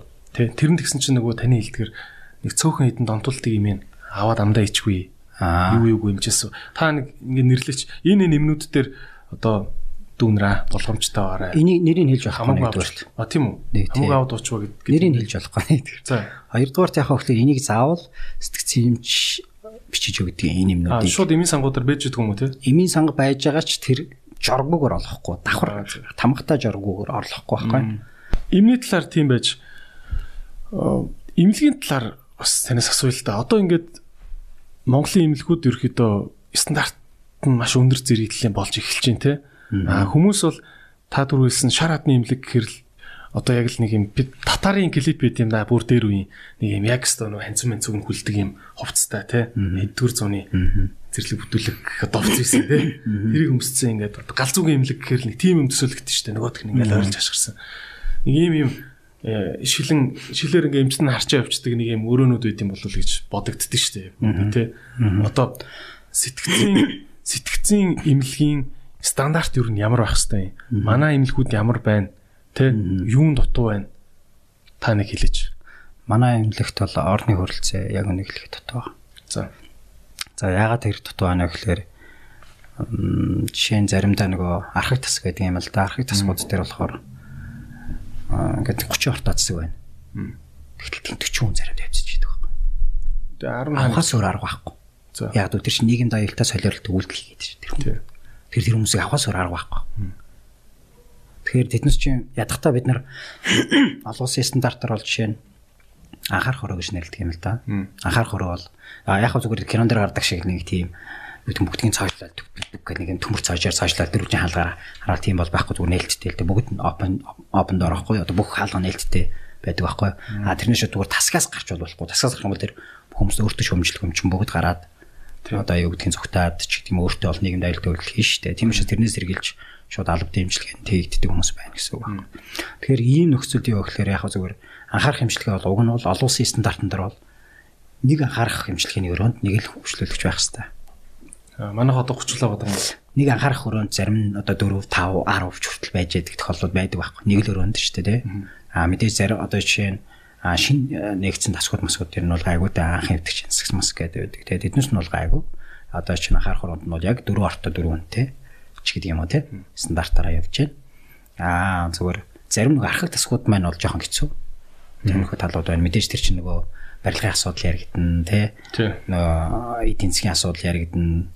За одоо манай Манай сэтгэлчин бол хөрөхгүй л стандарт бол хэцүү л байгаа юм байна шүү дээ тий. Тэгээ ер нь бол дутуул байгаа шүү дээ угаасаа. А Жишээ нь хамгийн энгийнээр сэтгцэн эрүүл мэндийн асуудал амар чухал асуудал гэдгийг бид мэддэг мөртлөө жишээ нь нийт эрүүл мэндийн салбар са- одоо юу гэдгийг санхүүжүүлж байгаа санхүүжилтийн баг 2-оос 3% нь сэтгцэн эрүүл мэндийн салбарт очдог байхгүй юу? Тийм баг уу? Тийм баг байдаг. Тэг юу хэлэх гэж юм бэ? Энд чи өөрөө хөрөнгө оруулалт явууч гэсэн амар том асуудал. Зүгээр нэг юм нөгөө шараад нь тэр хүмүүс хөөрх юмт яг тэр байж л байдгийг гэдэг одоо энэ үзэл байдлууд анчиглагдаад байна шүү дээ. Гэтэ яг одоо бидний сүүлийн үед одоо эрүүл мэндийн үндэсний төв дээр одоо шинэ барилга барьсан тий олон улсын стандартын хэмжээгээр ингээд жижиг жижигсгээд нэг юм барилга барьсан. Тэр барилга дээр бол арай гайгүй. Тэр нь дандаа шинэ хүмүүс авдаг ч гэдэг юм эсвэл нөгөө хүмүүс ярьдгаар ядаргааны дас гэдэг байдаг шүү дээ тий. Тэр ядаргааны дас Писийн ядаргаанд ороод ингээд ингээд нүүр мөрөнд татдаг болсон хүмүүс их байдаг тий. Одоо тийм тасгийн да- тасаг масгууд нь бол тэнд байгаад байгаа байна тий. А тэгэхээр нэг архаг тасаг гэдэг хуучин засгууд байгаа юм л да. Хуучин засгууд дээр бол дутагталтай зөвлөөд бас одоо хөрөнгө оруулах шаардлагатай. Магадгүй одоо жишээ нь би Японд очиж байхад яаж яасан бэ гэхээр Японы жишээ нөгөө нэг номгот хөрөө гэж байдгийн. Оо за. Номгот хөрөө гэдэг нэг солиортой хүмүүсийг шууд заримдаа хүчээр дараа дэмжлэгээ хийхээс заримдаа ингэ чөлөөтэй өрөөнд чөлөөтэй орхичдаг. Гэтэ тэр өрөө нь одоо аюул хөрөө байдаг байхгүй. Жишээ нь хан хан хүртэл нөгөө зөөлөвчтэй бодгаар удцсан Өөр өөргөө зөгчихгүй. цогсон ч аюулгүй үг шүү дээ. Тэгээд маш өндөр таацтай тэндээ камертай байнга ажиглагддаг, ажиг ажигладаг. Гаднаас нь ажигладаг. Тэр цонхоонуудад хичнээн мөнгөнүүдэд цонх нь хагардггүй цонхтой ч гэдэг юм уу те. Гэтэл тэр зөвхөн тэр нэг л өрөө одоо юу гэдгийг тэр ганц одоо стандарт өрөөг засахад 100 мянган yen чөлөөд юу лээ. Маш их Зардалтай. амар өндөр зардалтай тэр одоо зөвхөн ганц тэр өрөө номгох өрөө босч явах ч гэдэг юм уу тэр хүн ор тэг ингээд бүх я- зайлшгүй хэрэгцээ юмнууд нь байж те. Тийм өрөөнүүд байж байгаа. Тэгтэл манад мэдээж тийм боломжийн зод чинь солиорт хүмүүс маш их байгаад байдаг. Тэ. Тэгтэл тэр тэднэрээс чинь одоо юу гэдгийг асуудлыг бас шийдэхэд Маш их гэдэг тоо яриад нь л да, хэмжээ яриад нь л тий. Ер нь ер нь энэ сэтгцийн өвчлөөр өвчлөж байгаа хүмүүсийн тоо статистик ер нь ямар хөө вэ?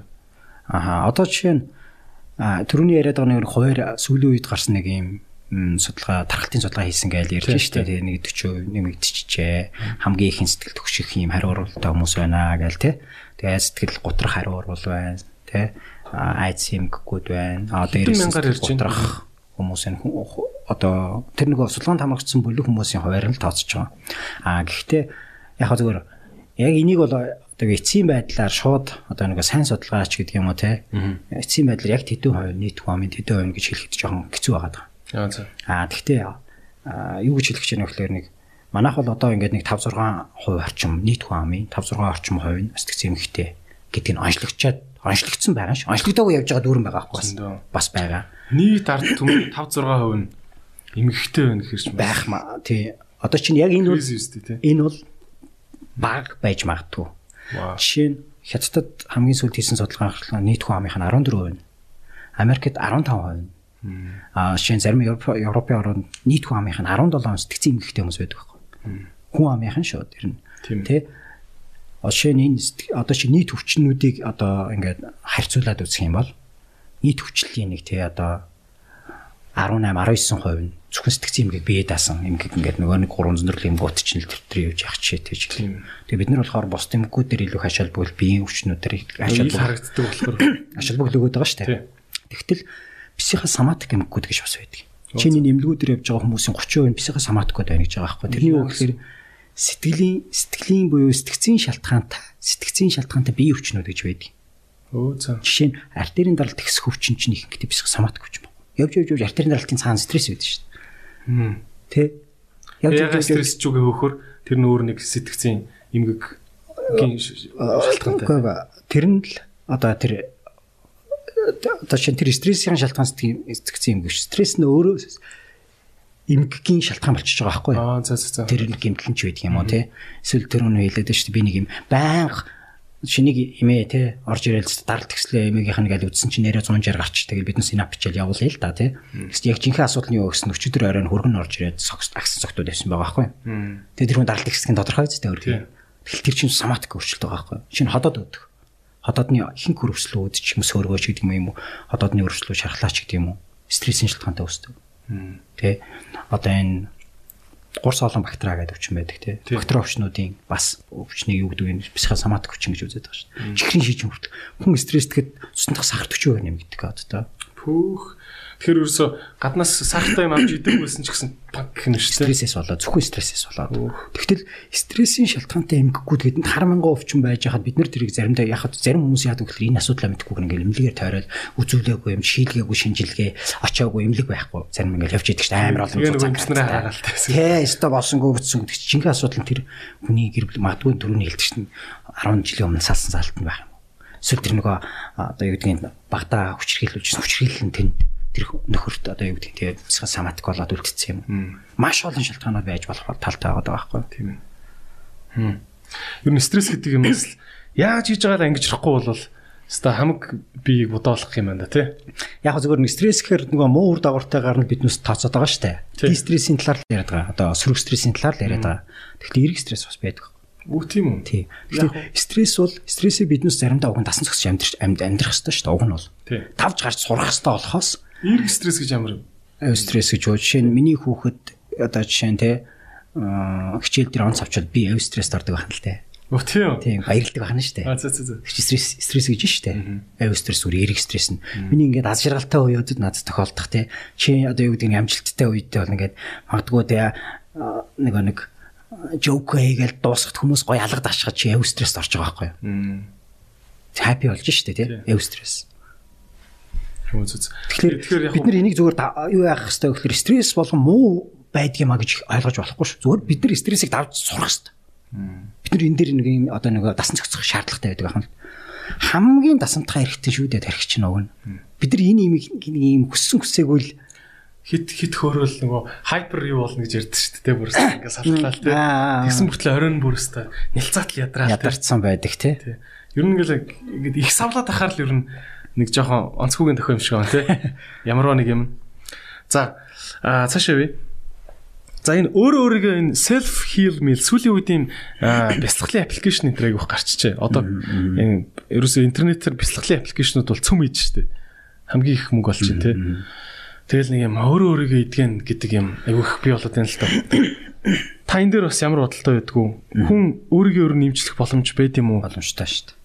За. Яг тэгээ стрессээ зохицуулж орж ийн. Хоёрдугаарт rational тархиа сэтгэл хөдлөлөөр хөдлөөс илүү гаргаж чадчихээн гэсэн санаа. Бяцлал гэдэг чинь өөрлөгөө төвлөрөх шүү дээ. Тэ өөрийгөө бодох бодохоо илүү их тэ дэмжлэх дээрээс нь заримдаа зарим бяцлагч бол бүр бодохгүй байх тухай ганцхан зүйл рүү төвлөрөх тухай ярьж байгаа шүү дээ. Бусдыг бодохгүй байл тэ. Тэр чинь юу гэхээр яах вэ? Өөрийгөө контролж сурах тухай ярьж байгаа юм л да. Бяцлаглуу сайн сайн байж болно. Аа гэхдээ хит хүндэрч гэдэг юм уу? Мэдээж хүн болгон тохирох бяцлаглаа өөр өөр байж болно. Чин би эрүүл мэндийн асуудлаасаа болоод жишээ нь заавал би те даянчилж явах шаардлага байхгүй шүү дээ гэдэг ч юм уу те би яг хийж болно те өөрөлдөнд энэ юу гэхээр юу хэлэх чинь гэхээр саяха хүний энэ сэтгэц би хоёр хизээч тусдаа оршдгоо гэдгийг хэлж байгаа юм л да. Юу гэхээр сэтгэц би хоёр хизээч тусдаа орших боломжгүй байхгүй. Тэгэл хүмүүс юу тусдаа оршоод байна гэж ойлгох стгосоо болоод зөр хөвдөд байна гэж яваад байна шүү дээ. Явж явж байгаа сэтгэл нь өвдөд байна шүү дээ бас гэж хэлэх гээд байгаа байхгүй. Энэ хоёр тусдаа оршдгоо гэдэг хөлөншөрөөс арга байхгүй. Яг тэгвэл одоо жишээ нь нөгөө намайг 14 13 4 жилийн өмнө одоо юу гэдгийг те сэтгцэн юмч боллоо гэж яхад нөгөө нэг чи ямар тэнийг амтан бэ гэж хэлсэн хүмүүс ч одоо заримдаа те чи өөр юмч болооч те эндээ багшаа болоо шууд үлдээч гэдэг ингэж хэлсэн хүмүүс ч одоо те аа окей чи амар зөв зөв сонгосон байж шүү. Тэгээ одоо чамд одоо гэдэг эрсдүүлэн зөвшөөрсөн мэн те. Тий. Одоо чамд хөвгтэй үзүүлээ те. Одоо чамд тэрийгэ үзүүлмээр байна гэдээ явж штэ те. Бид нэр ингээд цаг үе өөрчлөгдсөн те. Тийм. Та бас ингээд сэтгцэн эмгэгийг ярих ийм ийм баг үе дээрээ бол хүнд үе дээрээ бол гээд ингээ хуваагаад байна л та тийм. Ер нь хідэн үе байдیں۔ Одоо ханиад бол нэг 3 үе байдаг. Нэг 4 мөр бах уу. Эмгэг болгон өөр өөр өөр. За ер нь тосмөр. Ер нь дунджаар хідэн үе байдаг. Харин эмгэг болгон өөр өөр. Тийм үү. Тийм жишээ нь архин дондох эмгэг гэх юм бол дотор 3 шаттай, нэг дөрөв шаттай. Архин дондох эмгийн нэг дөрөв шаттай, хоёр дөрөв шаттай, гурав дөрөв шаттай. Гэтэ энэ доотлолт нь хэтрүүл эргэлэгч гэдэг юм явж байгаа. За гэдэг ч юм тийм. Сэтгэл готрол бол биднес бол нөгөө нэг хөнгөн сэтгэл готрол тий. За дунд сэтгэл готрол, хүн сэтгэл готролч гэдэг юм уу тий. Шаардлагатай бол гүнзгий сэтгэл урт хугацааны байнгын сэтгэл готрол хэд хүрчлэх амиа өтгүүлэлүүд нь давтагтаад ирдэг. Риск нэмэгдээд ирдэг ч гэдэг юм уу. Иймэрхүү асуудлууд яригдчихэв. За сэтгэл төвшин эмгэг бол бас одоо шин 3 шатаар явагдаж чинь дунд хөнгөн дунд ч гэдэг юм уу тий. Аа трама одоо жишээ нь мансуурлын хамаарлууд ч байдаг юм уу те эсвэл шисвэрний ч байдаг юм уу дотроо бол бас өөр зүгээр хэлбэр хэлбрээр ямар хэлбрээрээс нь хамааруулаад жишээ нь те одоо ингээд нэг юм параной хэлбэрийн те кацутаны хэлбэрийн гих мэтчлэн дотор нь ангилждаг те хэлбрээс хамаараад өөр өөр байна. Тэгтээ үе шатын хувьд гэх юм бол бид нэр зүгээр хамгийн энгийнээр хүмүүст ойлгуулахын тулд л хөнгөн донд хүн тийм аа гэж тайлбарлах гэдэг байхгүй юм болгон дээр. Ер нь бүр ингээд 10 үе шат туваагддаг тийм юу байна уу? Сэтгцэн юм байгаа юу? Үе шат гэх юм бол тэгж болох боломжгүй байна. Үе шат гэдэг гэдэг утгаараа болно. Зүгээр хэлбэр гэх юм бол олон байна. Олон хэлбэр. Хэлбэр за. Одоо явцаар нь ч юм ангилж болдог шүү дээ. Бүр явц нь өөр өөр байдаг байхгүй бас. Тэр өөрөө өөрчлөгдөж. Одоо жишээ нь за тэгвэл хоёлаа айдас тэр төгших эмгэгийг яваад үзээ л төгших эмгэг хичнээн одоо хэлбэртэй байх уу? Сэтгэл төгших эмгэг бол бие даасан сэтгэл төгших эмгэг гэж байна. Сэтгэл паник атак гэж нэрлэдэг. Сэтгэл төгших эмгэгийн нэг хэлбэр сэтгэл түвшний хүрээний юм. Anxiety attack. Anxiety anxiety чинь anxiety чинь бол одоо яг нөгөө нэг э, одоо одоо одоо ерөнхий түгэм сэтгэл түвших гээд нэг юм anxiety байж байгаа юм тий. Anxiety disorder дотор ч амар олон эмгэг явж байгаа. Бүйлж мүлждэг тий. Бүр ингээд гівгэн чокнд орж мараад. Ямар ч хариу болж болно. Ямар ч хариулж. Тэрний үгээр сэтгэл төвш хэмгэг гэж болно. Айдс хэмгэг гэж болно. Аа нөгөөх нь panic attack гэж нэрлэдэг байгаа. Тэрний үгээр сэтгэл төвшний attack шүү дээ. Яг anxiety attack мөн гэхдээ panic attack гэж нэрлэгдэг. Сандрах хэмгэг гэж нэрлэдэг. Монголоор холоод байгаа. Panic эн чинь энэ төрлийн хэмгэгүүдийн нэг байна. За цаашаа нөгөө phobia гэж нэрлэдэг. Сая айдс хэмгийн талаар ярьж фоби нэг олон төрлийн. Тэр нь social phobia байж болно. Agoraphobia байж болно. А өрмөц одоо өндрөөс айдаг байдаг. Өндрөөс айх ч одоо яг нэг өрмөц айц дотор ордог байхгүй. Мянган төрлийн айц байна гэж би яриад шүү дээ. Тий.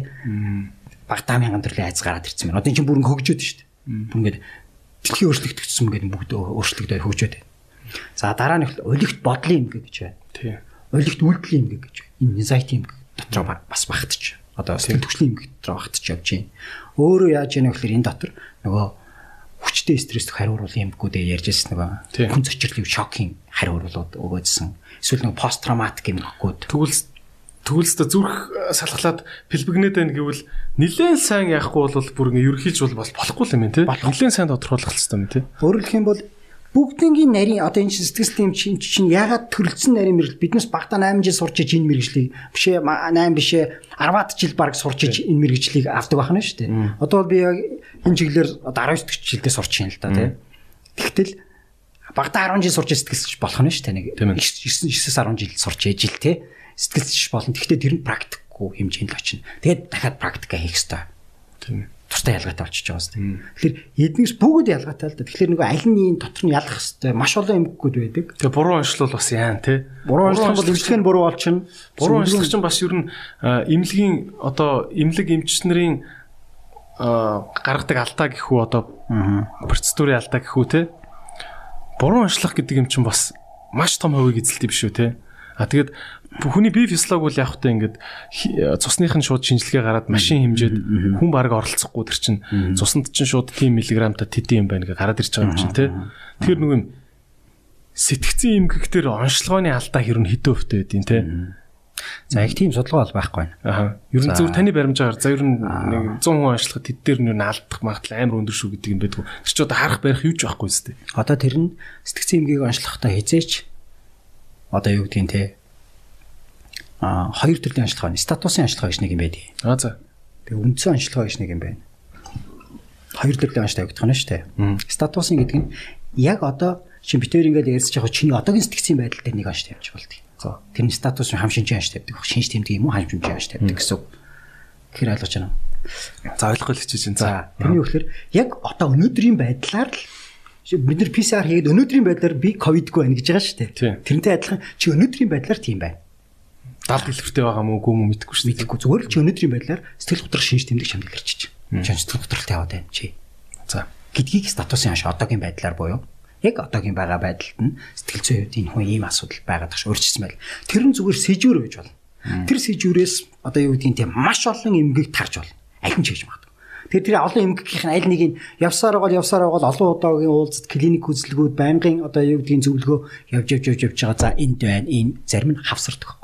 Жишээ нь саяны anxiety disorder-ууд хизээч юу гэдгийг нэг нь бие дааж илэрх тохиолдлууд нэг ховор. Дандаа авсарч идэг. Сэтгэл төвшил айцтайгаа авсардаг ч гэдэг юм уу тий. Жишээ нь сэтгэл төвшин паниктайгаа авсардаг, айцт нь паниктайгаа авсардаг ч гэдэг юм уу. Дал сэтгэл готрол нь давхар заавал сэтгэл готрлын хариу уруулын давхар заавал явж идэг ч гэдэг юм уу тий. Эсвэл тэр нь өлегт баталтайгаа авсардаг авсарч байдаг ч гэдэг юм уу тий. Хин янз бүр байдаг байхгүй.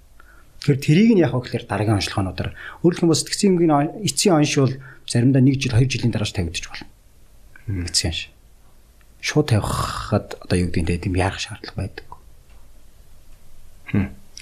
Тэр өстой барьцгүй маа таны зүгээр баримжаагаар та нэг тоо хэлээч гэвэл за мэдээж энэ зүгээр албан ёсны бос юу шүү телевизийн айхтар нэвтрүүлэг биш шүү дээ. Аа баримжаагаар 100 хүн онцлоход хэддээр нь ер нь эмчнэр алдаж онцлох бол а статусын онц дээр бол нэг халдахгүй хаа. За. А эцсийн онц дээр бол нэг 10% байж болох юм. 10% 10% гэдэг нь одоо юу гэдгийг тэр нь тэр тодорхой тэр нэг юм богино хугацаагаар л тайлбарлана шүү дээ. Чи би 21 хоногт тэр хүнийг оншин тавьж байгаа бол. Аа тэр нь цаашаа ачаад 3 сар болох юм бол энэ хувийн багсаад бүр 99 руу орно ч гэдэг юм. Тийм ээ. Их урт хугацаа тэр үйлчлүүлэгчтэйгээ урт хугацаанд байх тусмаа байх тусмаа онш тодорно. Тийм ээ. Хүмүүс бол ихтэй айгу хурдын мөсдөг штэ. Аа. Чи нас нэг газ нэг юм сэтгэл засалчтай уулзаад нэг хоёр удаа уулзчлаа уулзлаа нэг 30 30 минут уулзсан. Намайг тэгээд ерөөхдөө тийм гүн готралтай юм шиг байна гэсэн гэд ингэдэж штэ. Тэгэхээр бас ер нь хамгийн багтаа ер нь одоо тань шиг эмчтэй хид уулзж ээж ер нь тэ нэг 10-аас 90% биш ээ 100-аас 90% одоо оновчтой онцлуулахад хангалттай байдیں۔ Багтаа 3 уулзах хэвээр. Нэг уулзалтаа хэдэн минут уулзав? За багтаа 2-аас 4 цаг уулзна. Хм. Нэг уулзалт. Хөөх. Тэгжээж угаасаа бид нар чинь тэгжээж онц тагтруулна. Аа давхар яадаг гэхэлэр шинжилгээ хийдэг байхгүй энэ дээр.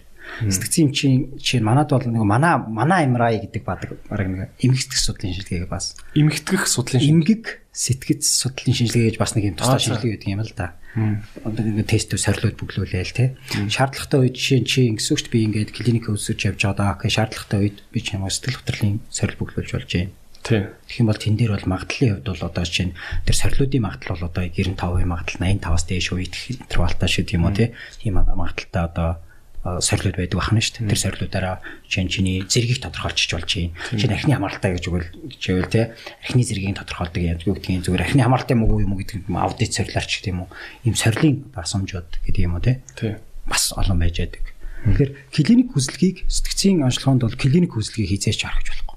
клиник үзлэг байхгүйгээр хизээж онш докторхгүй. Клиник үзлэг гэдэг нь яа вэ? Одоо бол нөгөө үзлэг хийх нь ш нөгөө үнтэйгээ ярилцах, асуух, нөгөө 4 цаг ярилцаа суух нь ш. Надаа нэг клиник гэдэг үг сонсохоор нь нэг юм цус мусны шинжилгээ, шээсний шинжилгээ шууд бодогдоод ирчихсэн байхгүй. Тэгэхээр тийм одоо сэтгцэн эмхтэй хүнээс давхар цусны шинжилгээ, шээсний шинжилгээ авах авч болно ш. Аваа ш угаасаа бүх шилдэгнүүд нөлөөлөд байна гэдгийг харах юм үү? Ингээ тэрний юу гэхээр органик шалтгаантай юм сэтгцэн эмгүүд маш олон байдаг байхгүй. Аа. Зүгээр л нэг даавар дутаалав. Биш органик Яг уу. Даварч үйж болно. Давраас ч үйж болно. Хоёрдугаарт чинь гинтлээс үйж болно. Аа. Ши чи аваар тосд орчлоо тий. Аваар тосч орж үзсэн үү ер нь? Зүгтгөө. Үгүй юу. Тэгээ шинэ аваар олсод орчлоо. Тэгвэл тэр хүний хамгийн дөрөнд гэмтэх магадлалтай юм чинь сэтгэж шүү дээ. бас. Хм. Тэгээ бид нэр ингэдэг шүү дээ. Оо би ингээд аа 2 3 удаа тэгээ маринас унсан тэгээ яг зүгээр л явчих юм гээл тий. Нэг хавиргаа угалж исэн гэж явж байсан шүү дээ. Тэгээ Хурдан морины хөвгт байсан гээл. Тий, тэгээл нөгөө машин дээр нэг 3 4 ирэхсэндээ нөгөө тэгээ нэг харсан ч харин би имлэгт байсан. Гэхдээ ингээл ярьж Хүн гэдэг чинь бас л бүх юм бэл шүү. Тэр гэж ярьдаг тий. тий. Тэгээ амьдрах ховтайл төрчээд үлдэцгүй юм гэж байхгүй шүү. Тэр дондоо гэмтлийн асуудал тэр айгүй хэцүү. Тэг ер нь бол биеийн хүнд гимтэл авсан хүмүүс хүн болвол бие эмчилж дуусчаад дараа нь бол заавал сэтгэл заслын эмчт бол давхар үзүүлмээр л юм байна тий. Сэтгцэн эмчэд магадгүй шаардлагатай бол тэр дундаа гэмтлүүд нь тархины гэмтлүүд хавсарч байгаа бол шүү. Тийм ээ. тий. Тархины гэмтэл. Яг л сэтгц өөрөө ерөөсө тэр чигээр хэрэгтэй байна. хэрэгтэй. Тийм ээ. Би ч нэрээ жоохон бахта гараа угалж исэн юм шиг бододсон чинь. Унаад. Бас тэндээс юм яаж мэддэг те. Одоо юу аа та сорилууд бүгэлдэг гэж штэ те. Аа нэг Facebook дээр нэг иймэрхүү юмнууд явж лээсэн л та. Энэ 20 асуултанд хариулчих. Тэгэх юм бол чи архины хамааралтай байна уугүй юу гэдэг чинь эмч яа тодорхойлоод үгүй энэ төр гэл те. Хүн Google-с ч юм уу ингээ хайгаад өөрийгөө бас нэлээд хөөрхөн ямар хэмжээний сэтгэл готролтой байгаа ямар төрлийн готролтой байгаа ингээд гуглээр сорил бүглөөд олчих болох Байна шүү. тиймэрхүү юм дээр гайгүй их усрүүд юу байна одоо гайгүй вебсайт ч юм уу? яг оо интернетээр дүүрэн байна зүгээр л би шинэ depression аншлаа диагностик хийя гэх юм бол шууд depression diagnostic гэх юм бол тестүүд depression test гэдэг хичгэл гараад ирчих төмөн тест гарч ирнэ. Тэгээ тэр нэг ит- итгэх одоо нөгөө өрөмс чанарууд гэж байдаг байхгүй тэр тестийн нөгөө онцлох үнэн зөв онцлох магадлал нь 90% тай 85% тай 95% тай гэдэг янз янз байдаг. Тэгээ тэр э, сорилуудыг нэг биш 2 3 гихч бүгэлчих болно шүү дээ. олон юм бүглөөд ингээд хооронд бас ингээд явчих болно. Cross check хийгээд тий. тий. Тий, Эдинбург ч гэдэг юм ингээд янз янзын сорилууд байна. Одоо ши Спилберг ханины сорил, сэтгэл хөдлөлийн сорилууч байдаг юм уу? Өөр өөр одоо шин дайсын шинжилгээч гэдэг юм ингээд тэр скринингүүд байж болно. Аа тэгтээ тэр зарим нь одоо 40 50 асуулттай юм байгаад арай нөгөө про сорилууд ахна шүү дээ тий. багада хэдэн асуулттай байд ерөн сорилууд Харилцаа адил үү? Юунаас хамааруулаад чинь скрининг сорилуу Аа яг одоо нөгөө онцлогооны сорилуу гэж хоёр өөр сорил байдаг байхгүй. скрининг чиг болчлоо Скрининг гэдэгт урьдчилсан байдлаар хамаглах богино хугацааны сорил гэсэн. аа за Скрининг. Тий. Ер нь бол зүгээр хар ухаанаар бодох нэ надаас 5хан асуулт асууснаа л намайг оншлно гэж бол байхгүй баймир Тий. Ядаж нэг юм 20 талаас 20 өөр асуулт сууж иж нэг юм юм гармаар та тий. Тэгэхээр ер нь Тэгэхээр нөгөө онцлогооны сорилууд нь болохоор багада 20-оос 40 асуулттай байж ах жишээ тий тий. Аа скрининг сорилууд нь 10 хүртэлх асуулттай байж идэх ч гэдэг юм уу байж болдог байхгүй. Тэгээд энэ энэ скрининг асуултаа бол энэ энэ асуумж бүглээрээ. тийм ээ. Энэ асуудлыг бүглөөд асуултаа гарчвал одоо чи мэрэгжлийн өн дээр очаарай гэдэг байхгүй. Тэр шиг энэгээр онцлж за эмчлэе гэдэг өөр юм байхгүй шүү дээ. Би ерөөсөө өөр юм. Заавал мэрэгжлийн өнөр давхар очиж онцлуулна. Ягаад нэг удаа үзэхдээ 4 цаг үзчихэд те нэг удаа үз тэгээд тэр чинь 3 4 удаа дахин дахин давтан үзэж байгаа зөвхөн статусын тодорхойлогч статусын шиг олж иж болно шүү дээ. Тийм. Ягаад гэж яах гэхээр тэр олон цаг үзээд нь шүү дээ. Тэр хүн дээр баг те за 3 удаа үзлээ гэж бодоход за барыг хамгийн багадаа 10 цаг зар- зарцуулах гэдэг шүү дээ тэр хүнд чинь. Зөвхөн онцлогоонд 10 цаг зарцуулах гэдэг шүү дээ. Багтаа. Тантай одоо ингэ ярихаар нэг бодлын ингээд э, ойлголттой болоод сайхан баярлж байгаа ч гэсэн нөгөө бодлын нэг зүйл над намайг айгу яаж юм л та одоо аа санаа зовоож юм л та. Юу вэ гэхээр энэ энэ эмчийн хүрэлцээ гэдэг юм чинь бүр асар юу юм шүү. Дутагдaltaй юм шүү, тэ? Одоо тань тань тань дээр ингээд бүр 3 4 уулзж иж нэг дөнгөж оншоо ингэж тодорхойлуулж ийн Аа. гэхэр чин цаана ингээ мянган хүн өвдсөн байгаа тэд нар ч одоо яах юм бэ гэдэг асуудал биш үү? Таны цаг чи хүрэлцэхгүй шүү дээ. Тэгэхээр яах вэ одоо тэр хүмүүс? Уг нь бол одоо яхаа зүгээр нэг юм байгаа. Уг нь сэтгэл эмчнэрийн э, ч юм уу сэтгцэн эмчнэрийн хүрэлцээ гэх юм бол уг нь бол Монгол улсын хэмжээндээ бол одоо энэ 150 60 байдаг билүү ингээд байгаад байгаа. Тэгээ яхаа зүгээр энэ тоогоор хүн хүн амынхаа одоо нууцсан тоогоор бол хангалттай байна. А тэндний гэхээр Уг нь сэтгэл зүйч сэтгэлсийнхаа амж болон сэтгэлсийнхаа амжтай хамтарч ажиллаж явах хэрэгтэй байдаг юм л да. Жишээ нь Солонгост яадаг гэхээр ингээ мянган ортой эмнэлэгт хүчээ хүчээ нэгтгэж ажиллаж шүү дээ. Одоо жишээ нь мянган ортой эмнэлэг байлаа гэж бодоход клиник сэтгэл зүйчдийг аваад ажиллуулж байгаа. Тэрний өглөө тэр мянган ортой эмнэлэгт хамгийн багадаа 20 сэтгэл зүйч ажиллаж байдаг. Аа за. Тэгээ тэрийг нь одоо юу гэдгийг те үндсэн чиглэл өгч яадаг нэг психиатри байж. Нэг сэтгцэн эмчдээр нь ажиллаж байдаг. Бүгдийг нь өдөртөө за өнөөдрийн үед ингэдэг асуудлын шийдэж тэр эмчийнх нь одоо юу гэдгийг те яг хар ажлын очил хийж өгч ийн гэсэн үг шүү дээ. Өөрөөр хэлбэл тийм профешнл одоо юу гэдгийг анхлагаа юмнуудыг болох сэтгцэн эмч нь бүгдийг нь гаргаж яддаг ч байдаг юм те. Мэдээж тэр нь одоо нэг одоо юу шүн ханж байгаа зүжиж жирэмч асуудал яригдчихэж байгаа шүү дээ. Тэгээ тэрнээс бол мянган хонд ганцаараа явахгүй шүү дээ. Тоор нь ажиллаж байгаа хүмүүс гэж байдаг байхгүй жишээ. Сэтгэл зүйч нартэй бид нар жишээ нь ингэж ажиллаж иж болох боломжтой байхгүй. Тийм ээ. Тэгээ яг зүгээр одоогор бол манад бол нэг тийм ихвчлэн жоохон дандаа хувийн хувийн амби жоохон амбишн байгаад байгаа шүү дээ тий. А яг улсын хэмжээний гэдэг юм бол яг дөрвүүд дээр бас сэтгэл зүйч албан ёсны сэтгэл зүйч ажиллаж байна. Эндийг анх бол одоо баян зүрх дээр би бас санаачлаг гаргаж иж тэнд одоо дүүрэгт анх удаа сэтгцийн одоо сэтгэл зүйн төсөлмж үйлчлэхээс авал дүүргүүд дээр завхар байж байгаа. Ганц сэтгцийн эмч биш те. Тэр наркологи эмч хоёр байдаг байсан те. Сэтгэл зүйч заавал байх хэрэгтэй гэдэг юм оруулж тэрийг хэмжээж илүү тусалж өгч штэ те. Ажил дээр. Одоо жишээ нь энэ бол яг хөө тэр тэр хүн чинь бол илүү клиникч нь шүү дээ. Яг л эмнэлэгт тойрч байгаа учраас. Тийм ээ. Илүү клиникч боломж нэгдэж байна. Дандаа ямар хүмүүстэй амьднаш ажиллахгүй байх нь шүү дээ. Гэтэ энэ одоо юу гэдэг хүмүүстэй ажиллах бол тийм амархан биш яг үнэхээр яг сэтгэл зүйн үед бол одоо юу гэдгийг би сайн хамгаалт хийж сайн одоо юу гэдгийг те протоколоо сайн хөтөлж протоколоо сайн барьж явахгүй бол жишээ нь би өдөрт идэлэн та өөрөө бас автчих магадгүй шүү дээ. тэр нөлөөлнө шүү дээ. Би өдөр чинь 4 цагаас илүү хүнсэж болохгүй байхгүй тэр чинь бас сэтгэл хэмжлэхийг бол. 4 цагаас илүү үзэж болохгүй шүү дээ. Тэгвэл би нэг өдөрт нэг хүн заримдаа 4 цаг үзэх юм бол би нэг л хүнийг үзэх нь шүү дээ. Тийм шүү дээ риски те Одоо тэгтэл би 15 заавал үзэх хэрэгтэй гэдэг юм яваад байвал энэ ч өөрөө тэр хүнд нөлөөлж шүү дээ. Өөрөлдөн чинь хүндийн нөхцөл ажилладаг байх. Сэтгцэн эмч нар бол хүнд нөхцөлгээ 6 цагаар ажилладаг шалтгаан тэр. Тэгэд одоо нөгөө нэг заримдаа нэг юм эвгүй хүмүүнтэй ингээл нэг юм амар хэрүүл хийж химээсэн хэрүүлтэй оруулалтаа айлаар орол гарахад нэг юм нэг хар энерги халдсан юм шиг санагддаг шүү дээ. Тэр чинь би ойлгохдоо бол сэтгэл жоохон гисэвтэд шүү дээ. Тэр хүний зүгээр л ялам хийж байгаас нь болол тээ. Тэр чинь ингээд ингээ уушээ ингээд сэтгэлийн ингээд гимтэл авцсан хүнтэй ингээ харьцахаар та бас өөрөө гимтчих гээд идэх бас нэг. Одоо манай хүмүүсийн хар энерги гэж ярьдаг шүү дээ. Терапи хийж байгаа хүмүүс өөрсдөө бас хамгаалах тийм юутай. Яаж үүрэг хамгаалт? Маш олон техникүүд байдаг. Төрөөр хэлбэл хамгийн энгийн техникүүд дотор нь жишээ нь биднес цагийн хязгаарлалт заавал өөртөө тавих гэж байгаа юм. Чи би одоо юу гэдгийг залуу хахтаа бол те залууг нэг хөшөрцөн юм шиг те. Одоо яг одоо чи нэг энэ мэрэгчлэр ажиллан 14 дэх жил рүү орох гэж байна шүү дээ те. Тэгтэл тийм одоо тойд бол ингээл шин 12 хүртэл ч гэдэг юм уу те заримдаа шаардлагатай бол бүр урт хугацаагаар ч юм ажиллаж ил байсан те байнга л ажилдаг. Тэр одоо тех шаардлага байгаа. Тэг өөрийгөө хамгаалах хэрэгтэй болж байгаа хэвээр. Тэгэхээр бид ядгатаа тэрний протоколод байж нэгдүгээр тэр. Хоёрдугаарт юу гэхээр сэтгэл эмч нэг юм байдаг. Нэг даваа талны юу гэхээр сэтгэл зүйчээс нэг даваа талны юу гэхээр би энэ хүнийг эмчилж чадна гэдгийг мэдчих вэ те. Өөрөө өртгөн байгуулчихдээ. Аа би онцлогоогоо мэддэг хүчнөө мэддэг уншиж чадахгүй яагаад байгаа юм бэ тодорхой. За ер нь л нэг тийм байгаад байна. Гэн ингээд ер нь л нэг сэтгэл төвшөр байгаад шүү. Гэт ер нь л гээд яваад их юм бол тэр хүнийг нөгөө бидний зүгээр зөвлөгөө өгөх тухай яригдахгүй байх нь шүү дээ тийм. Тэр имчилгээ хийх тухай яригдчих байгаа. Би яаж имчилгээ мэдж байгаа үед бол хүн өртгөн магадлал маш бага байдаг. Мэдгүй байгаа үед бол баг нийлээд стресстэй ч магадгүй магадлал маш өндөр шүү дээ. Тийм ээ тий. Тийм учраас яг зөвхөн сэтгэл зүйчтэй ч гэсэн заримдаа нөгөө болохгүй байгаа асуудлаа. Жишээ манад дээр бол маш олон сэтгэл зүйчтэй өөртөө сүлгээ авч тохиолдод маш олон байгаа.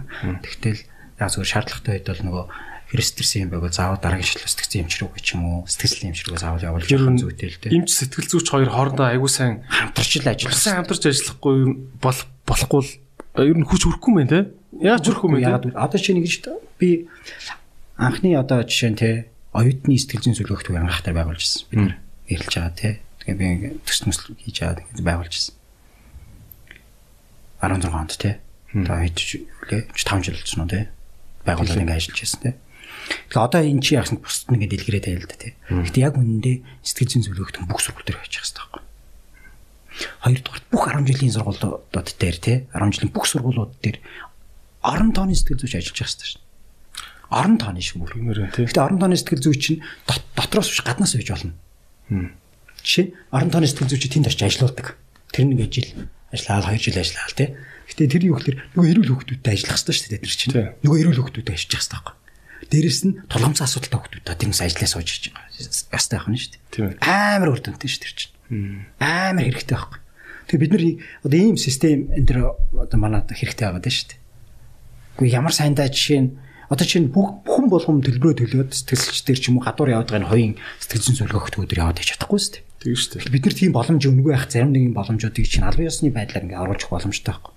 Тэгээ энийг биднээс амархан байлгах гэж арай өөр төрлөөр хийж амар олон удаа хийж үзсэн. Жишээ нь сургуулийн нийгмийн ажилтаа гэж юм уу те эсвэл зарим нэгэн багш нарын те өсвөрийн өсвөрийн эмчнэр ч гэдэг юм уу эмчнэрийн ч гэдэг сургуулийн эмчнэрийн ч юм уу сургаж үтсэн. Сэтгэл зүйн анхны анх чадны зөвлөгөөслөмж үзүүл үзүүлдэг болгоё сургаж амар олон жил ингээд сургаал те янз янзаар үзчихсэн нийслэр үнтэй газрын газартаа хамтраад бид бас амар олон жил бас хийж үзчихсэн байхгүй. Ном ном гаргаад ямар ч үр дүн өгөөгүй ш. Үр дүн өгөөгүй.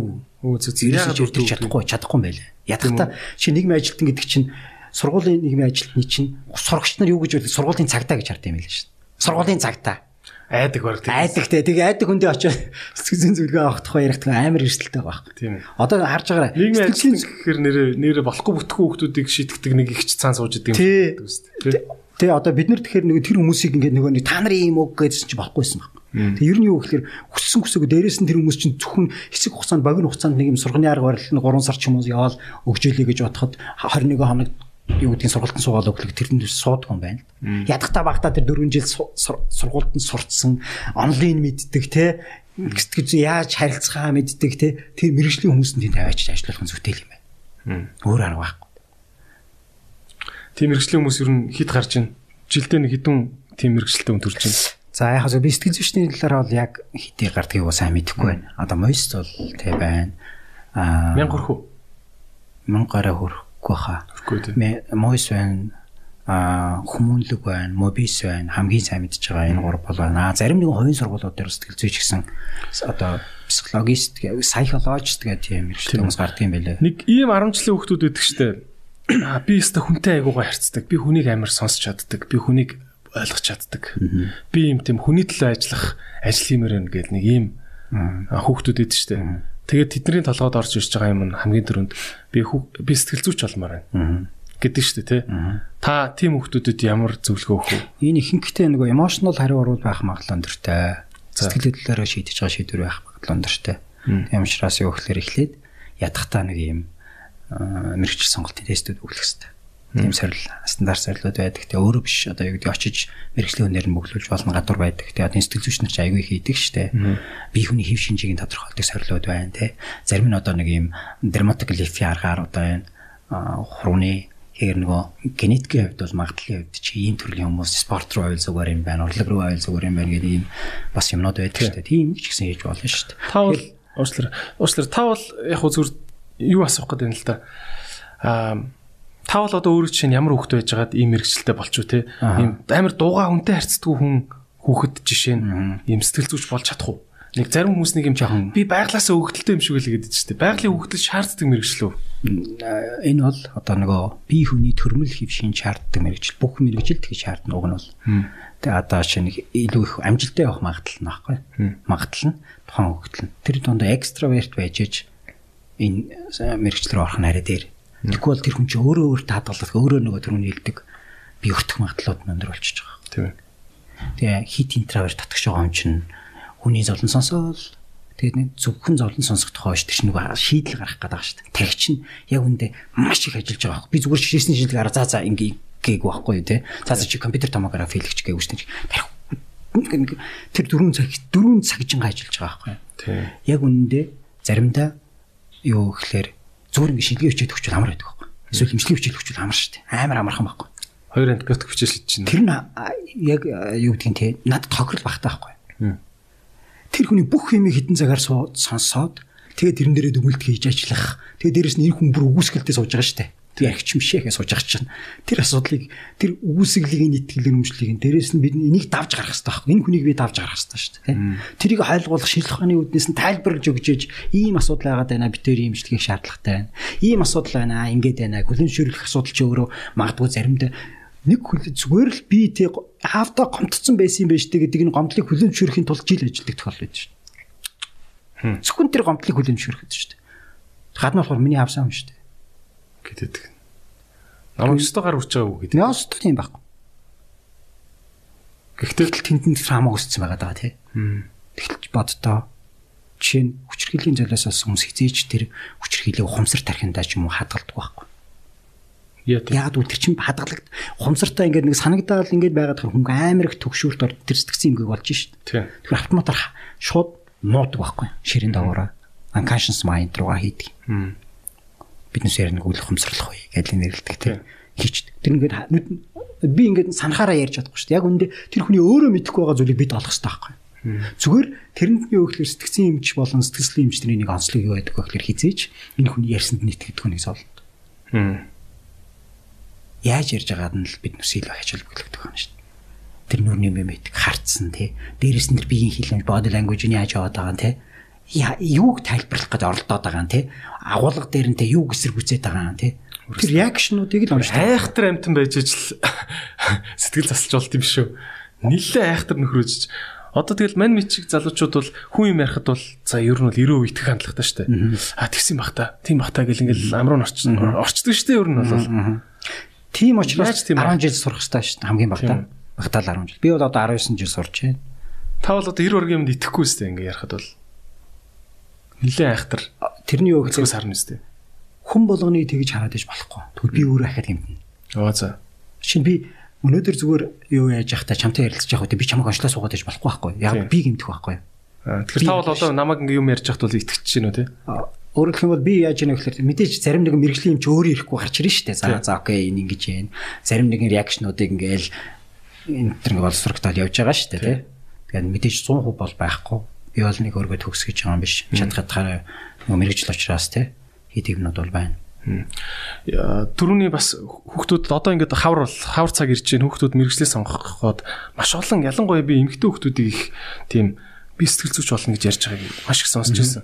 Аа энэ мэрэгжил рүү орохоос өмнө за миний дөө нэг өөрийгөө нэг ингэж сориод үзээрэй. Чи өөрийгөө нэх амир хүнийг а, би яста хүнийг ханддгүй юм да худлаа ярьж байгаа хүнийг би яста ханддгүй надаа байглаасаа авьяас байдгийн гэж эндүүрвэ гэдэг ч юм уу ингээд ингэж ингэж сануулж хэлэх юмнууд Заавал төрөний хэлдэг мэрэгжил сонголтын тест хийгээрэй.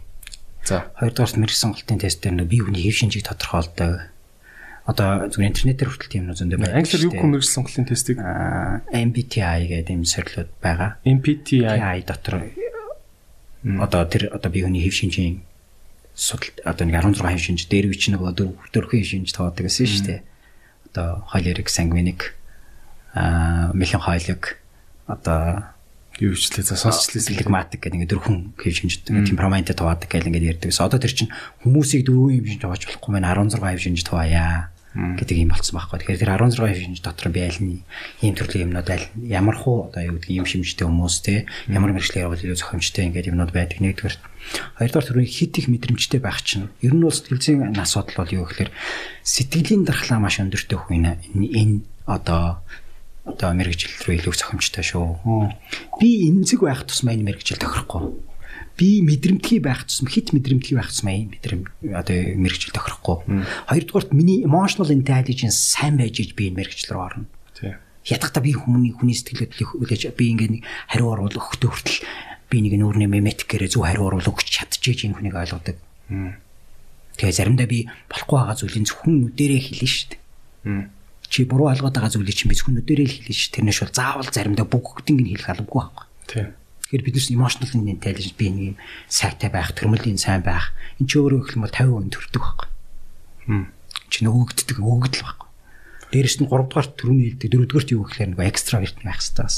Тий. Тэгжээж би өөрийгөө хамгаалдаг бас. Тий. Ер нь та хэллээ шүү дээ хүн 16 төрөл хуваадаг гэж байна те. Та жишээ нь ямар төрлийн хүн бэ? За би тэрийг хэлэхгүй байж болох уу? За. Окей.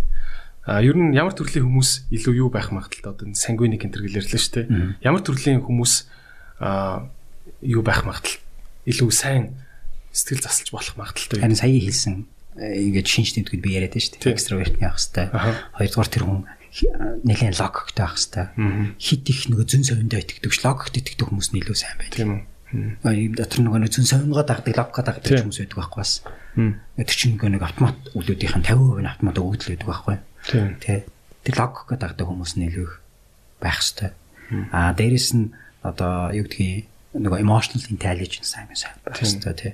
Тэгжээж энэ одоо юу гэдэг мэрэгчлаараа дээр болдог гэж олон улсын судалгаануудаар гарсан байх юм. Тийм ээ. Тий. Ер нь үндсэн хит хит савлаад уйлаад идэг хүмүүсээс хэцүү. За ингэж нөгөө нэг ингээд шингээчдэг хүмүүс байдаг шүү Тийм. дээ. Парамбушг шиг чиний зовлон өөртөө шингээчдэг хүн бол хэцүү байхгүй. Би өөрөө зовоод тусдаг байхгүй. тэгээ 100 хүнтэй ярих 100 хүний довлон ямар ч уул шиг сайхан ир шингээж барахгүй үстэй 100 хүний зовлон. Тийм шүү дээ. Тэгэхээр тэрэн дээр юу гэхэлээ тэрийг нөгөө тайлдаг байх хэрэгтэй байхгүй хажуугаар нь дандаа. Та ер нь уйлахыг юу гэж боддгоо? Хэвийн сэтгэл хөдлөл Хүн ер нь за одоо жишээ нь та надад дээ тий. Аа. За одоо ингэж Монгол ирчүүд нь уйлдаг шүү дээ аа, би хувьдаа ийм ихтгэл өмчлөлтэй байдیں۔ Гэхдээ шинжлэх ухааны би тийм судалгааг нь уншаагүй л дээ. Хүн ер нь уйл- уйлчих ах хэрэгтэй. Уйлахгүй байгаад байвал буглаад сэтгэл амар өвдөж бүр эмгэг болно гэж итгэдэг. Ягаад чи. Тэгээ яг хуу нэг амар ховын юм ярахад аа би бол үүдэг их ойрхон өссөн, үү маань өсгсөн.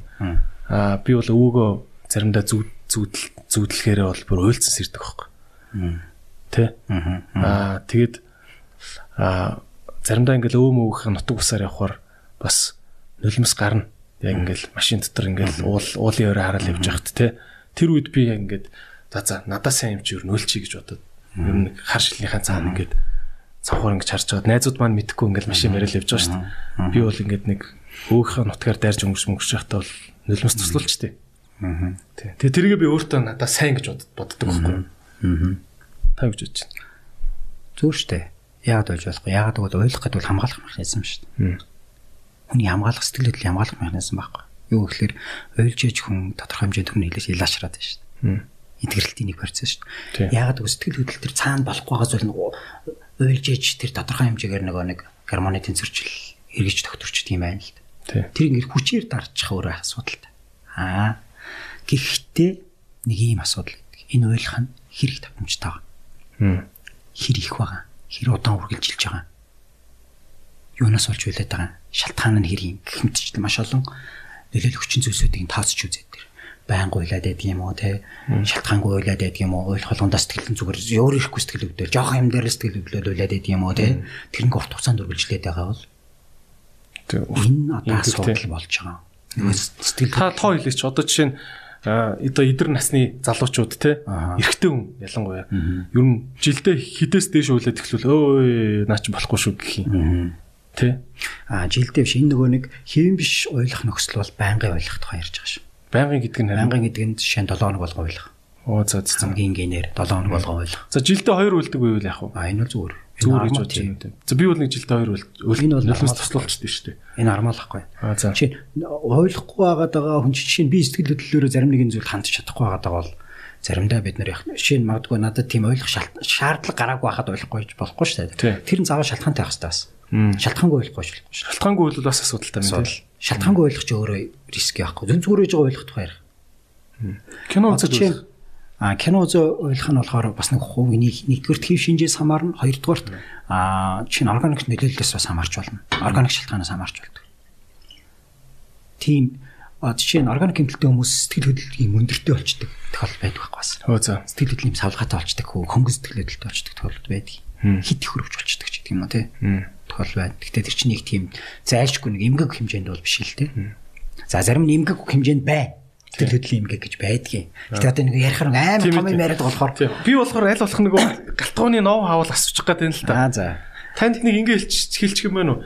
Нэг за залуучууд ер нь бол нэг улиралдаа нэг үйлчлэх зүгээр шүү. Сартаа нэг нулимс туслуулцдаг байгаараа ч юм уу. Тэгж хэлэх тийм тоо байдаг Баггүй. Баггүй тийм. Зөвөр энэ шалтгаан л хэрэгтэй. Чин чи хүн л юм бол чиний сэтгэл хөдлөлөөс авлаа шүү дээ. Би золон тохиолдож байгаад ойлгохгүй байгаа чимээ хайр татны ялчад ойлгохгүй байгаа гэвэл энэ асуудал байхгүй. Тэгтэл харж нэг ажил явдал болж байхад нэг нэг- хүн уйлаалгаар тэр хүмүүст хүмүүс санаа зовол нэг ойлгохгүй л байгаа даа шүү дээ тийм.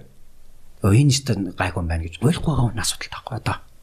Яг энэ үед бол тэр уйлаад байгаа хүн идгэрч байгаа байхгүй шудраг хэлгээд. Хамаг юм гаргаад яриад шүү дээ. Яасан би хайртай хүн маань ингэж л дадараа уйлаад байгаа хүн сайн идгэрч байгаа нэг уйлж. Гэхдээ манай хаж нэг нэг ойлж байгааг харахаар нэг сэтгэл нүдэд битгий ойлгаа байдаг шүү дээ тий. Бид нар болохоор ойлаа. Сайн ойлж. Барууных нь бол эсрэгээр үүд юм бэлээ. Сайн уйлчих. Одоо сайхан уйлаад ав. Хизэж харин ч нөгөө нөгөө миний мөрөн дээр уйл энэ төр гэлээ. Дуу мөн шүү дээ. Аа тий. If you wanna cry, cry on my shoulder гэдэг дуу байдаг шүү дээ.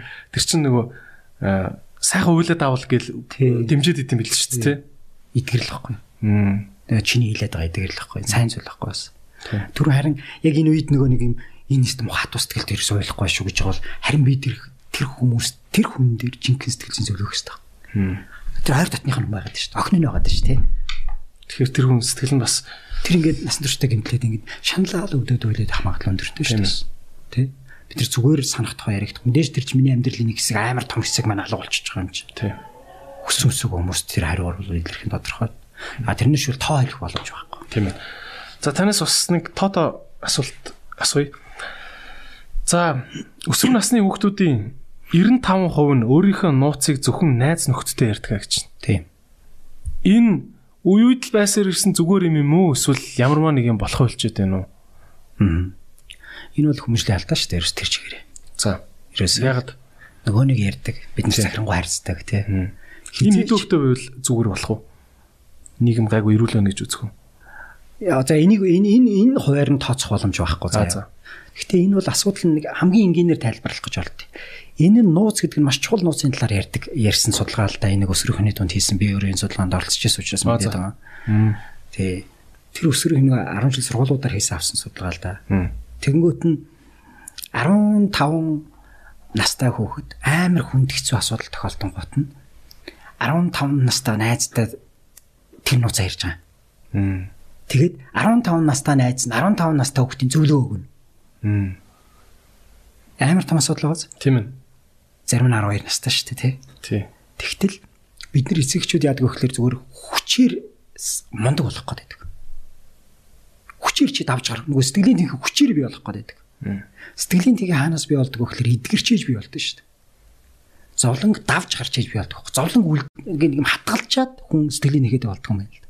Бид нар нэг юм хүний нөгөө нэг айцаас болж автоматар гардаг хариу оруулын шүү дээ. Нөгөө нэг эцэг их айдаг байхгүй. Хүүхдээ нөгөө муу болчихгүй гэж айсандаа болоод энэ хүн сэтгэлийн тэнхээ муутай те болчихгүй гэж айсандаа болоод шууд загнаад чи юу юунд айгаад байгаа юм чи те. Юунд ойлоод байгаа юм гээл. Хинүү чи уйлж болохгүй юм байна гэдэг. Тийм. Эрэгтэй хүүхдийг бид нар яаж өмөлдөг гэж өмөжүүлдэг. Гэхдээ тэр нь сайн зүйл байгаа шүү бас. Тий. Тэ? Өөрөө хүн согт уйлдгүй шүү дээ. Сайн зүйл байгаа шүү дээ, Тийм. тэ? Эрүүн уйл ийм юм дээр уйлаад. Тэр юм болгон дээр бол оо нялганаад байх юм бол бас асуудал шүү дээ, тэ? Тийм ээ.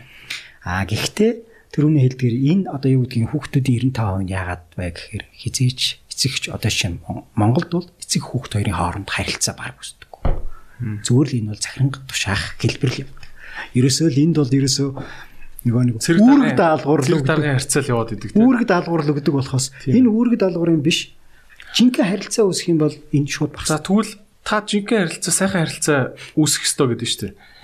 Тэр чи яаж үүсгэдгийг жишээ нь одоо ямар арга техник байна те. За нэг аав ээж асууж болно шүү дээ. Манай өсвөр насны хүүхд надаа юугаач ярихгүй байна. Нэг юм нуугаад байна. Яаж энийг надтай яриулах вэ гэдэг асуулт шүү дээ. Өсвөр насны хүүхдийн бие даасан байдлыг нэгтгэх хүндэтгэх хэрэгтэй. За. Хоёрдугаар нь юу гэхээр тэр хүний бие хүний орон зайг нь хүлээн зөвшөөрөх хэрэгтэй. Өсвөр нас өсвөр нас гэдэг бол ерөөс ингээд бие даахыг хүсдэг, ирмэлдэг, бүр тустай байхыг ирмэлдэг бүр ингээд зөнгөөрөө хүсдэг нас байхгүй. Би өөрөө шийднэ гэдэг нас байхгүй. Тийм. Гэхдээ тийм орон зайг нь олох хэрэгтэй. Ядахтаа бид нар юу гэдгийг өрөөнд нь орохдоо те саваад орж ирэхгүй тогшоод орж ирдэг болмоор шүү дээ. Тэр хүүхдийн орон зай байгаа гэдгийг өөрт нь мэдрүүлэх хэрэгтэй. Хамгийн энгийн харилцаа ахна шүү дээ. Хоёрдугаарт яхаа гэхээр бид өсвөр насныхны дотгошоогоо орохыг хүсэж байгаа бол тэр дотор нь юу болоод байгаа энэ надад юу ч ярихгүй байна гэдээ яриад шүү дээ. Дотор нь орохыг хүсэж байгаа бол төвшин чи буурах хэрэгтэй. Найзын төвшнөр харьцах хэрэгтэй бол. Ядахтаа нэг харааны төвшин нэг дээрэс нь оюуны төвшин ч хүртэл нэг төвшөндөө авчих нь шүү дээ. Ядаж сонсдог дууг нь гэртээ чамтай хамт сонс гэж юу? Оо хамгийн энгийнээр хамтдаа тоглох хэрэгтэй байхгүй. Тий. Ёстой нэг дууг нь хамт сонс. Заримдаа юу гэдгийг тэр хүүхдийн дуртай юм юмтай нь хамт байх. Тий. Тэрийг нь хамт хий. Тэгвэл тэд нэр шууд нэгддэг байхгүй. Намайг сонсдог, намайг ойлгодог гэж шууд одоо юу гэдгийг мэдэрдэг байхгүй. Тийм ээ. Би нэг сони марсан. Монголд хэзээ шарч байгаагүй. Москвад нэг одоо монголоор бол Вандибо юм да. Та Вандибог мэдхүү? Одоо өсвөр насныхны бас од хамтлаг ихгүй. Вандибо. За Аа нэг хоёр банд байдаг шүү дээ. юу болдог лөө. Э, Дон өө. За за. Үнана энэ Аа, төр тий, гэдэг. Та мэднэ үстэй үнанаг. За. Үнана гэж дуудаж шүү дээ. За. Тий. Аа яг одоо Орсын л тим нөхөр юм да. За. тийм зал залуу од ахгүй өсвөр насныхны од. Тэгэд тоглолтын оч үзвэ. Би тэгэд аа, ягаад чи нэг нөгөө тэр нөгөө тоглолт нь хоёр давхартай. Доод давхарт нь том заалтай, дээд давхарт нэг жоох юм ширээ мөрөтэй хэсэгт нь. Тэр за за жоох ширээ хэсэгт нь сууя те. Бага яг өсвөр насны бааш тэр чи 17 болоо 8 те. Тэ. Аа тэгэд тэр хэсэгт нь ширээтэй хэсэгт нь сууя гэд билет ав- аваад ордог байхгүй. Тэгээ орсон чинь хэдэн зуун Орос бацаанууд ирж байна. Яг Монголын одоо л яг 17 8 та хөгтөч. Яг адилхан. Яг адилхан юм билээ үс. Тэгэл би ч адилхан тэгэл бацаа мацаа стилийн цав цав зөмсөөл орж байгаа штэ. Тэгэл дээшээ гарсан чинь адилхан тийм ширээ мөрөн дээр адилхан л одоо юунууд өсвөр насны хүмүүс байх юм баг гэсэн чинь бүр үгүй шүү. Дандаа аав ээж нарын үеийнх нь ирсэн бэтэ. Тэг би мэдгүй аав ээж нарын давхарлаа орсон билээ юу. Тэгсэн чи яа тийм гэсэн чинь хүүхдүүдтэй хамт ирээд тийм концерт концерт нь үзтив лээ. Аа тэр нь тэр дооргоо хүүхдүүдийн эцэгчүүд юм уу? Эцэгчүүд нь тийм. Тэгээд хүүхдүүд нь тэр доор нь гэж нар юм уу? Аа. Тийм. Тэгээд дандаа аав ээж нар нэг адилхан дуу муугийн сонсоод нэг хипхоп дуу муу сонсцсон тийм орс аав ээж нар аюу хэрт юм блэ. Тэгэд би бас бодож ирсэн энэ яад нэрэ Монголд ингээд хүүхдүүд нь ингээд явж тоглолт үзлэх гэхэд аав ээж нар яа хамт авчдгүй. Тэгэл яг хуу нэг дунд нь ор- орох ормороо биш байгаа бол VIP хэсэгт нь тэгэл ширээ аваад үзэлтэй тий. Ядаж тэр хүүхдтэйгээ сонсож байгаа тэр концертыг ингээд хамт үзэж шít. Надад тэр нэм таалагдсан байхгүй. Аа. Тэ? Аа. Зүгээр л хэлмээр санагдсан. Тий. Би бол бас тэгж бодсон нэрээ. Тэг хэрэгтэй байна да. Ер нь бол одоо өөрөө тэгээд яванда аав ээж бол болоод ирэхээр ер нь бол тоглолт моглолтод нь хамт явчихвал хэрэгтэй байна те. Тэгэл яг уу VIP чинь- орчин үстэй те. Ядахтаа тэр чинь баг нөгөө нээлттэй хараа юм л таахгүй. Тийм ээ. Тэ? Хүүхдээ янж байгаа? Тэ. Гэхдээ бас ойлгож байгаа те. Би тийм нэгэд би чиний ард чинь байгаа чи өснө. Шүмжлэхгүй. Жин тэ. Тий. Окей. Тэгдэм байлээ. Айгуу сан. За, ийм байна. Амин орлох орлого маш их гарч байна. Тэгээд Монгол бол маш дээгүүр байгаа. Тэр дундаа эмгтээчүүд хоёр дахин их байдаг топ баримт байт юм те. Аа. Энэ яагаад байна? Яг юм хүүсэн юм бэ? Үнэхээр юм дандаа хасаагүй юм ялгаа байд юм уу? Бид нар эсвэл эмгтээчүүд дээр юм алдаад байна уу? Түрүүн та бас нөхрийн алдаануудыг бас ярьсан те. Тэрнээс нэмж хэлэх юм байна уу? Одоо тог наа чи нөгөө миний судалгааны тоол явж байгаа шиг байна л да. Жишээ нь энэ тог хүмүүс арай өөрөөр ойлгоод шүү. Жишээ нь наа чи амиг үтх оролдлого шүү. Оролдлогын таа шүү. За. Аа за. Амиг игүтгэл гэж нэг төгс игүтгэл нэг юм ба шүү. Хм. Амиг үтгэл хийгээд нэг нь одоо юу гэдэг төгс болцсон нөгөөх нь орлон бүтлгүүцсэн хоёрыг л нэг нь а- а- одоо суицид нэг нь суицид атемт гэдэг ингээд хоёр хоочж байгаа шүү дээ тий. Тэгтэл яа юу хэлэх гээд байна вэ гэхээр жишээ нь Монголд бол амиг үтгэхэд нас орж байгаа хүмүүс нь бол ирчүүд нь аюу юм гэдэг байхгүй юу? Нас ороод Амжилттай хийчихэд байна те. хийчээд байгаа нас нас ороод байгаа нь ирчүүд нь 80 юу? их байдаг байхгүй юу? Одоо жишээ нь Пүүх. надаас ч өөр байгааз. Тийм ээ. А оролдлого нь бол энэ одоо юу гэдэг амиг ütгэлээс оролдлого нь 10-аас 20 дахин илүү байдгийн. Олоосын одоо дембийн судалгаан дээр юу гэж гэдэг гэхээр ерөөсөө 10-аас 20 дахин илүү байдаг гэж тооцож байгаа. Манад болохоор ингэ чинь нэг нэг 3 4 дахин илүү их байгаад байгаа тий оролдлого. А гэхдээ энэ манад байгаа энэ оролдлогоудын тоонд юу гэхээр ихэнх хувийг нь угаасаа оролдлогын ихэнх хувийг нэмэгтэйчүүд гэдэг байна. Оролдлогын хувьд. Юу хэлэх гэж байна вэ гэхээр амиг үтх үйлдэл үү амиг үтх оролдлого хийж байгаа хүмүүс нийт хүмүүс энийг чинь бүгднийг нийлүүлээд нэг цэгээс явж штэ. Тийм. Тэгээд хоёр багтчихж штэ. Орлого бүтэлтэй болсон бүтлгүй болсон гээл те. Нийт цэгээс нь авч үзэх юм бол энэ үйлдэлийг хийж байгаа тохиолдол нэмэгтэйчүүд нийлүүл Хм. гэж аахгүй. Тийм. Тэрний юу гэхээр ирчүүд нь бол төгс орохыг а, төгс хийгээд байх нь илүү боловч одоо ингээд гаднаас нь ингээд чинь энгийн хүмүүс Тэгэхээр ирчүүд нь илүү бүр илүү бүр амиа эвгүтх одоо сэтэл нь ирчүүдийнх бүр илүү гүн яваад илүү гүн төрөөд юм гэсэн. одоо гүн л байгаа даа гэсэн үг шүү дээ тий. Эмэгтэйчүүд Цөөн хэдий ч гүн байна гэсэн. Эмэгтэйчүүдийн хувьд их юм бол сэтгэл өөрөөр хэлбэл эмэгтэйчүүд чинь ирчүүдийн хувьд бол илүү сэтгэл хөдлөлттэй хүмүүс байдаг. Сэтгэл хөдлөлийн хувьд бол нэг савлгаа өндөртэй хүмүүс, дээрэс нь мэдрэмж төрөлхийн мэдрэмж өндөртэй хүмүүс. Эмэгтэйчүүд чинь яг яс юм дээрээ те нөгөө мэдрэмжийн талаар яхах юм бол заримдаа эхнэрээс асуусан дээр шин. Заримдаа би мэдэрч чадахгүй байгаа даа. Бид нар чинь дандаа л нэг юм энэ ийм тийм байх хэрэгтэй, ийм байх хэрэгтэй гэдэг бид нар чинь ихлүү лог хандах гэдэг байхгүй юм тийм ээ.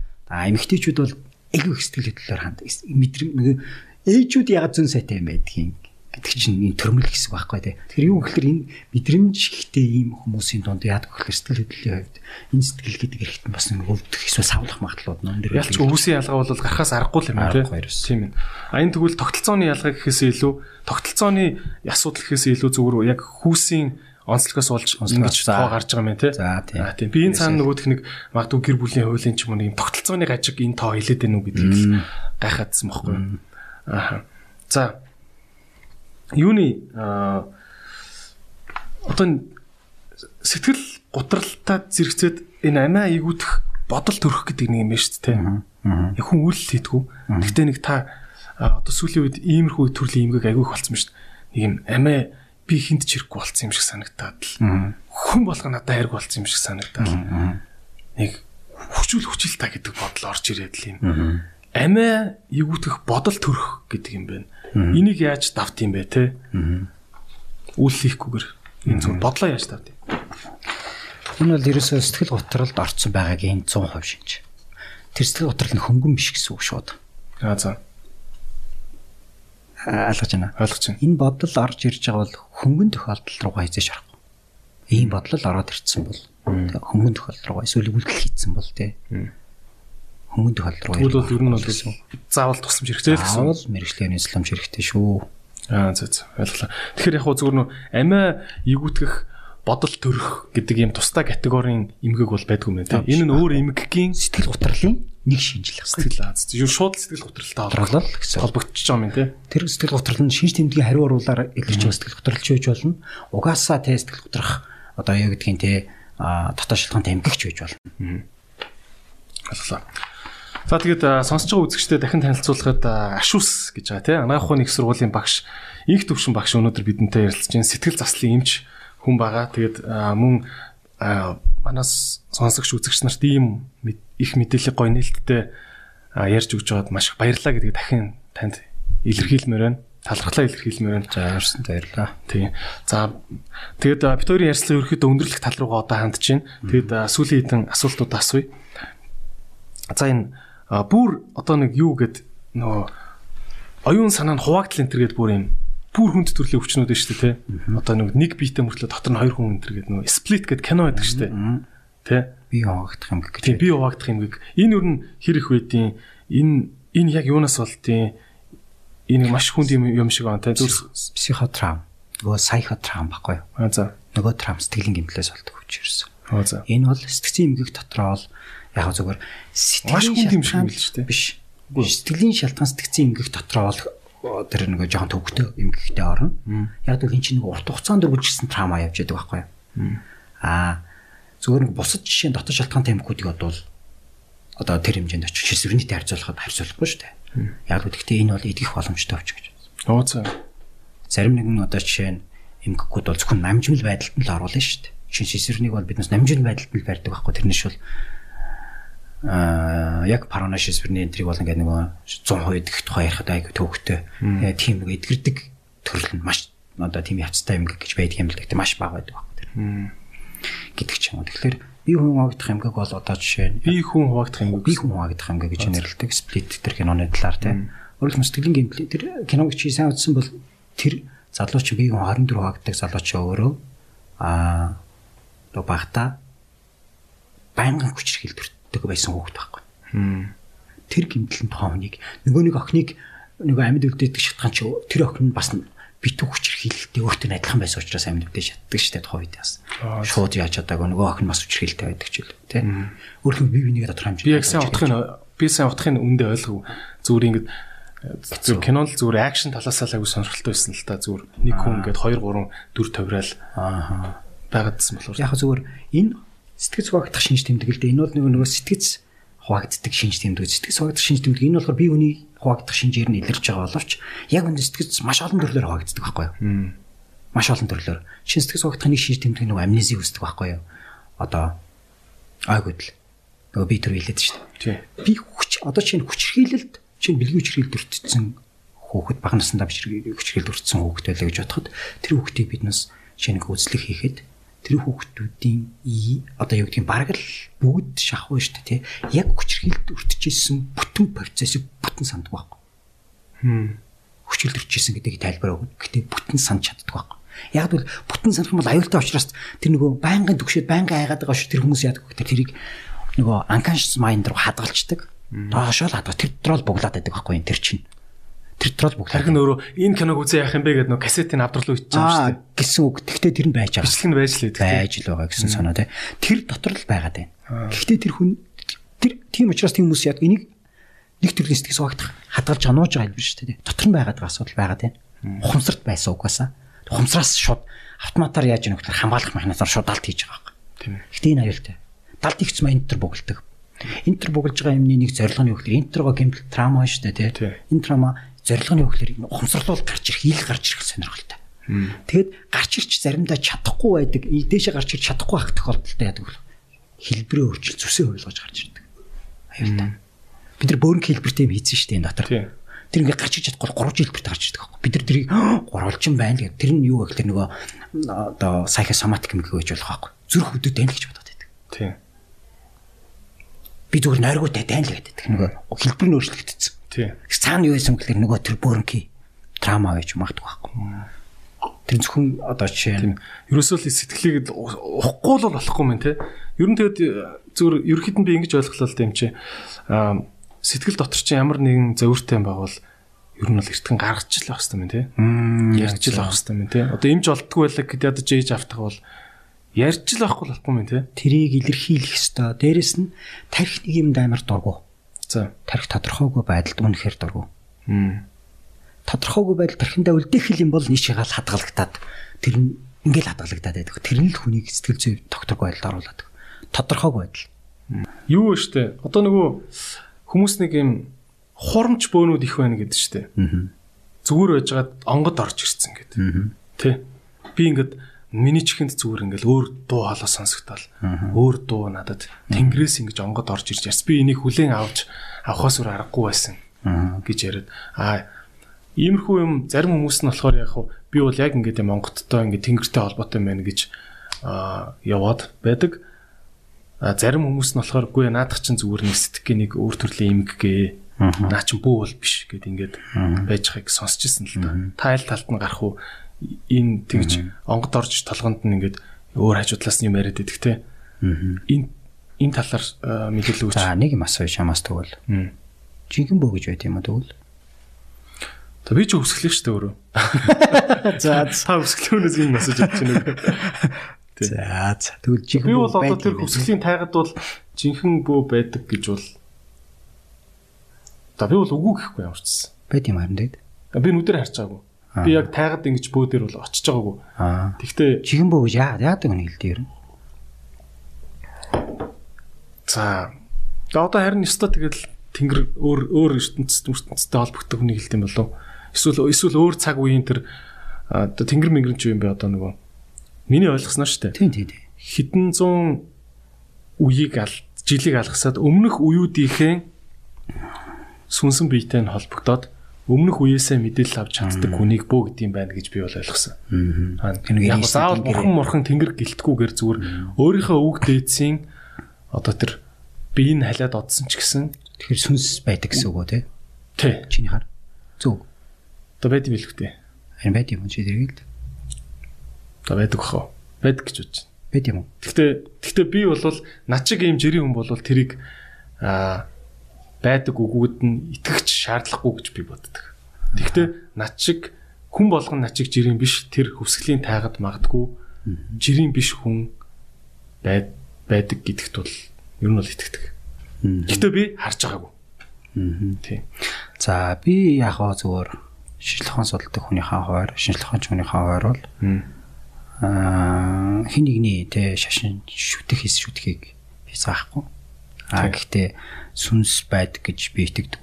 Итгэдэг ч биш ер нь тийм шинжлэх ухаанаар ямар нэгэн байдлаар батлагдсан тухай би мэдэхгүй. Хоёрдугаарт хүмүүс ярь тэтэн грам байсан байсан тэр тэр бол баталгаа биш л дээ. Хоёрдугаарт физикийн одоо юу гэдгийг те дэлхийн ертөнцийн тэр бидний мэдэх байгаа төм ямар нэг юм тайлбар байгаа байхгүй? Ямар нэгэн шинжлэх ухаанч тайлбар байгаа байхгүй. Бид нар зарим нь олоог байгаа байхгүй? Жишээ нь биднес магадлалын хуваар бол одоо юу гэдгийг те бид нар хэдэн мянган хэдэн сая те хэдэн жива хараад байгаа зү. Тий. Тэгээ нэрээ тэнд амин одоо юу гэдгийг шинэ галактик те шинэ амьдрал байгаа бид мэдэхгүй. Би бол магадлал өндөр байгаа даа зү те. Окей байж болох талтай. Нэг хоёрдугаарт аа За энэ одоо нэг 13 4 жилийн хугацаанд одоо ингээд би нэг нийтдээ нэг давхарцсан доорд 60 мянган үзсэн байдаг. 60 мянга. За Тэгэхээр яг энэ мэрэгжлийн хүнийхээ хуваар юу гэхээр хинч сүнс харж болно. Харж болно. Чиний ярьдгаар. за Тэрний юу гэхээр ерөөсөө саяхоо асуудалд орохыг хэлж байгаа юм. Зүгээр л сэтгэл заяа айсан хүн дархал татлал гэдэг чи одоо энэ яриад байна шүү дээ. Хүн сэтгэл төвшүүртэй 50 биш байгаа үед хүн төсөөллөөр шууд сэтгэх процессор юу ч бүтээж болно. бүр ингээ харсан юм шиг харж болно гэсэн үг. Харагддаг юм чинь угаасаа тэр хүмүүст угаасаа харагддаг байхгүй. Угаасаа сонсогддог юм чинь. Жинхнээсээ. Гэхдээ тэр нь өөрөө тархин дотор явж байгаа процесс байхгүй. Дээр үед хамгийн их нөгөө нэг болсон явдал аимшигын явдал ярьдаг байсан ярьдаг байсан хүмүүсийг чи сайн сандаг бол дээр үед дандаа л манай аав ээж нарын уюудд бол дандаа л тээврийн жолооч нар байдаг байсан шүү дээ мэдгүй. Хөө тийм. Тээврийн жолооч нар дандаа ингээд нэг тэнд явж байгаа тийм тийм. ийм сүнстэй таарад гэл те. Нэг герт орсон чинь нөгөө авсан цагаан палажтай зураг нь лаата зултай байсан тэргэлөө. яг тийм те. Тийм тийм тийм аим Хамгийн энгийнээр тайлбарлая заа. За. Хамгийн энгийнээр тайлбарлая. Тээврийн жолооч нар дандаа нойрны хямралтай явдаг шүү. Тэгдэг. Хизээж те чи бодтоо тэр 24 цаг зарим 48 цаг тээвэр хийж идэг гадаа холдохгүй болж явж байгаа шүү дээ. Тий. Тэ тэр урт цамаар. Тэгээ Нойрны хямрал хамгийн энгийнээр нойрны хямрал хүнийг айц төгшүүрт айц төгшүүр нь шууд төсөөллийг бий болгож чаддаг байхгүй. Хэрвээ би хүсвэл те те энд ингээд нэг хүүхэд сууж байгаа харж чадыг бол чадах боломжтой л. Хм. Магадгүй нэг сүнс гэх бах те.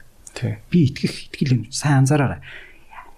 Өөртөө ийм айц anxiety-тэй хүмүүс бүр ингээд аимшигын кино дуртай авах магадлал өндөр байдаг шүү. Оо тийм. Сайн хараарай.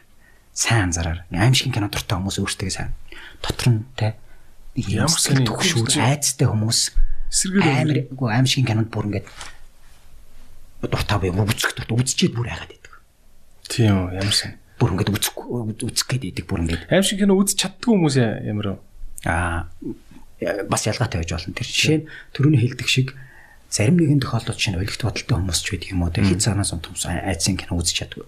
Үзчих юм л өрт өртчихэд байдаг байхгүй. Өртөө санаа зовоод нөгөө төхөө ингээд идэх учраас цугцдаг тохиолдлууд байдаг. Зарим нэг би нөгөө тайлбарлаад байгаа нь одоо аимшигын киноны тухай тайлбарлаад байгаа тийм төрлийн хүмүүс бас амар их байдаг шүү гэж хэлэх гэж. Тэгээ яг би миний хувьд гэх юм бол одоо ингээд хэлэхээр нэг тэгээ бид нар одоо нэг ийм нэг балартны үеэсээ гармаар шатрхал гэдэг. Тэ. За хөвсгөлийн хүнд ингэж хэлж болж байгаа юм ч үгүй ч юм уу. За яг тий, таны шинжлэх ухаанч бодлоо чинь л асууж гэхээр балартны үеэсээ гарах хэрэгтэй. Одоо юмд бид нар тэ жоохон тэ шүлтүртэй хандах хэрэгтэй байна. Юм л болохгүй болвол тэ нэг лам дээр очиод тэ хамгийн маа мэдээж одоо ингээд нэг миний хайр татны юу нас орчвол нэг аа, нэг лам ирэл одоо юу гэдгийг тэ тэр ингээд нэг цамуул хийдэг штэ тэ окей сайхан байхгүй ингээд сэтгэл засаал сайн.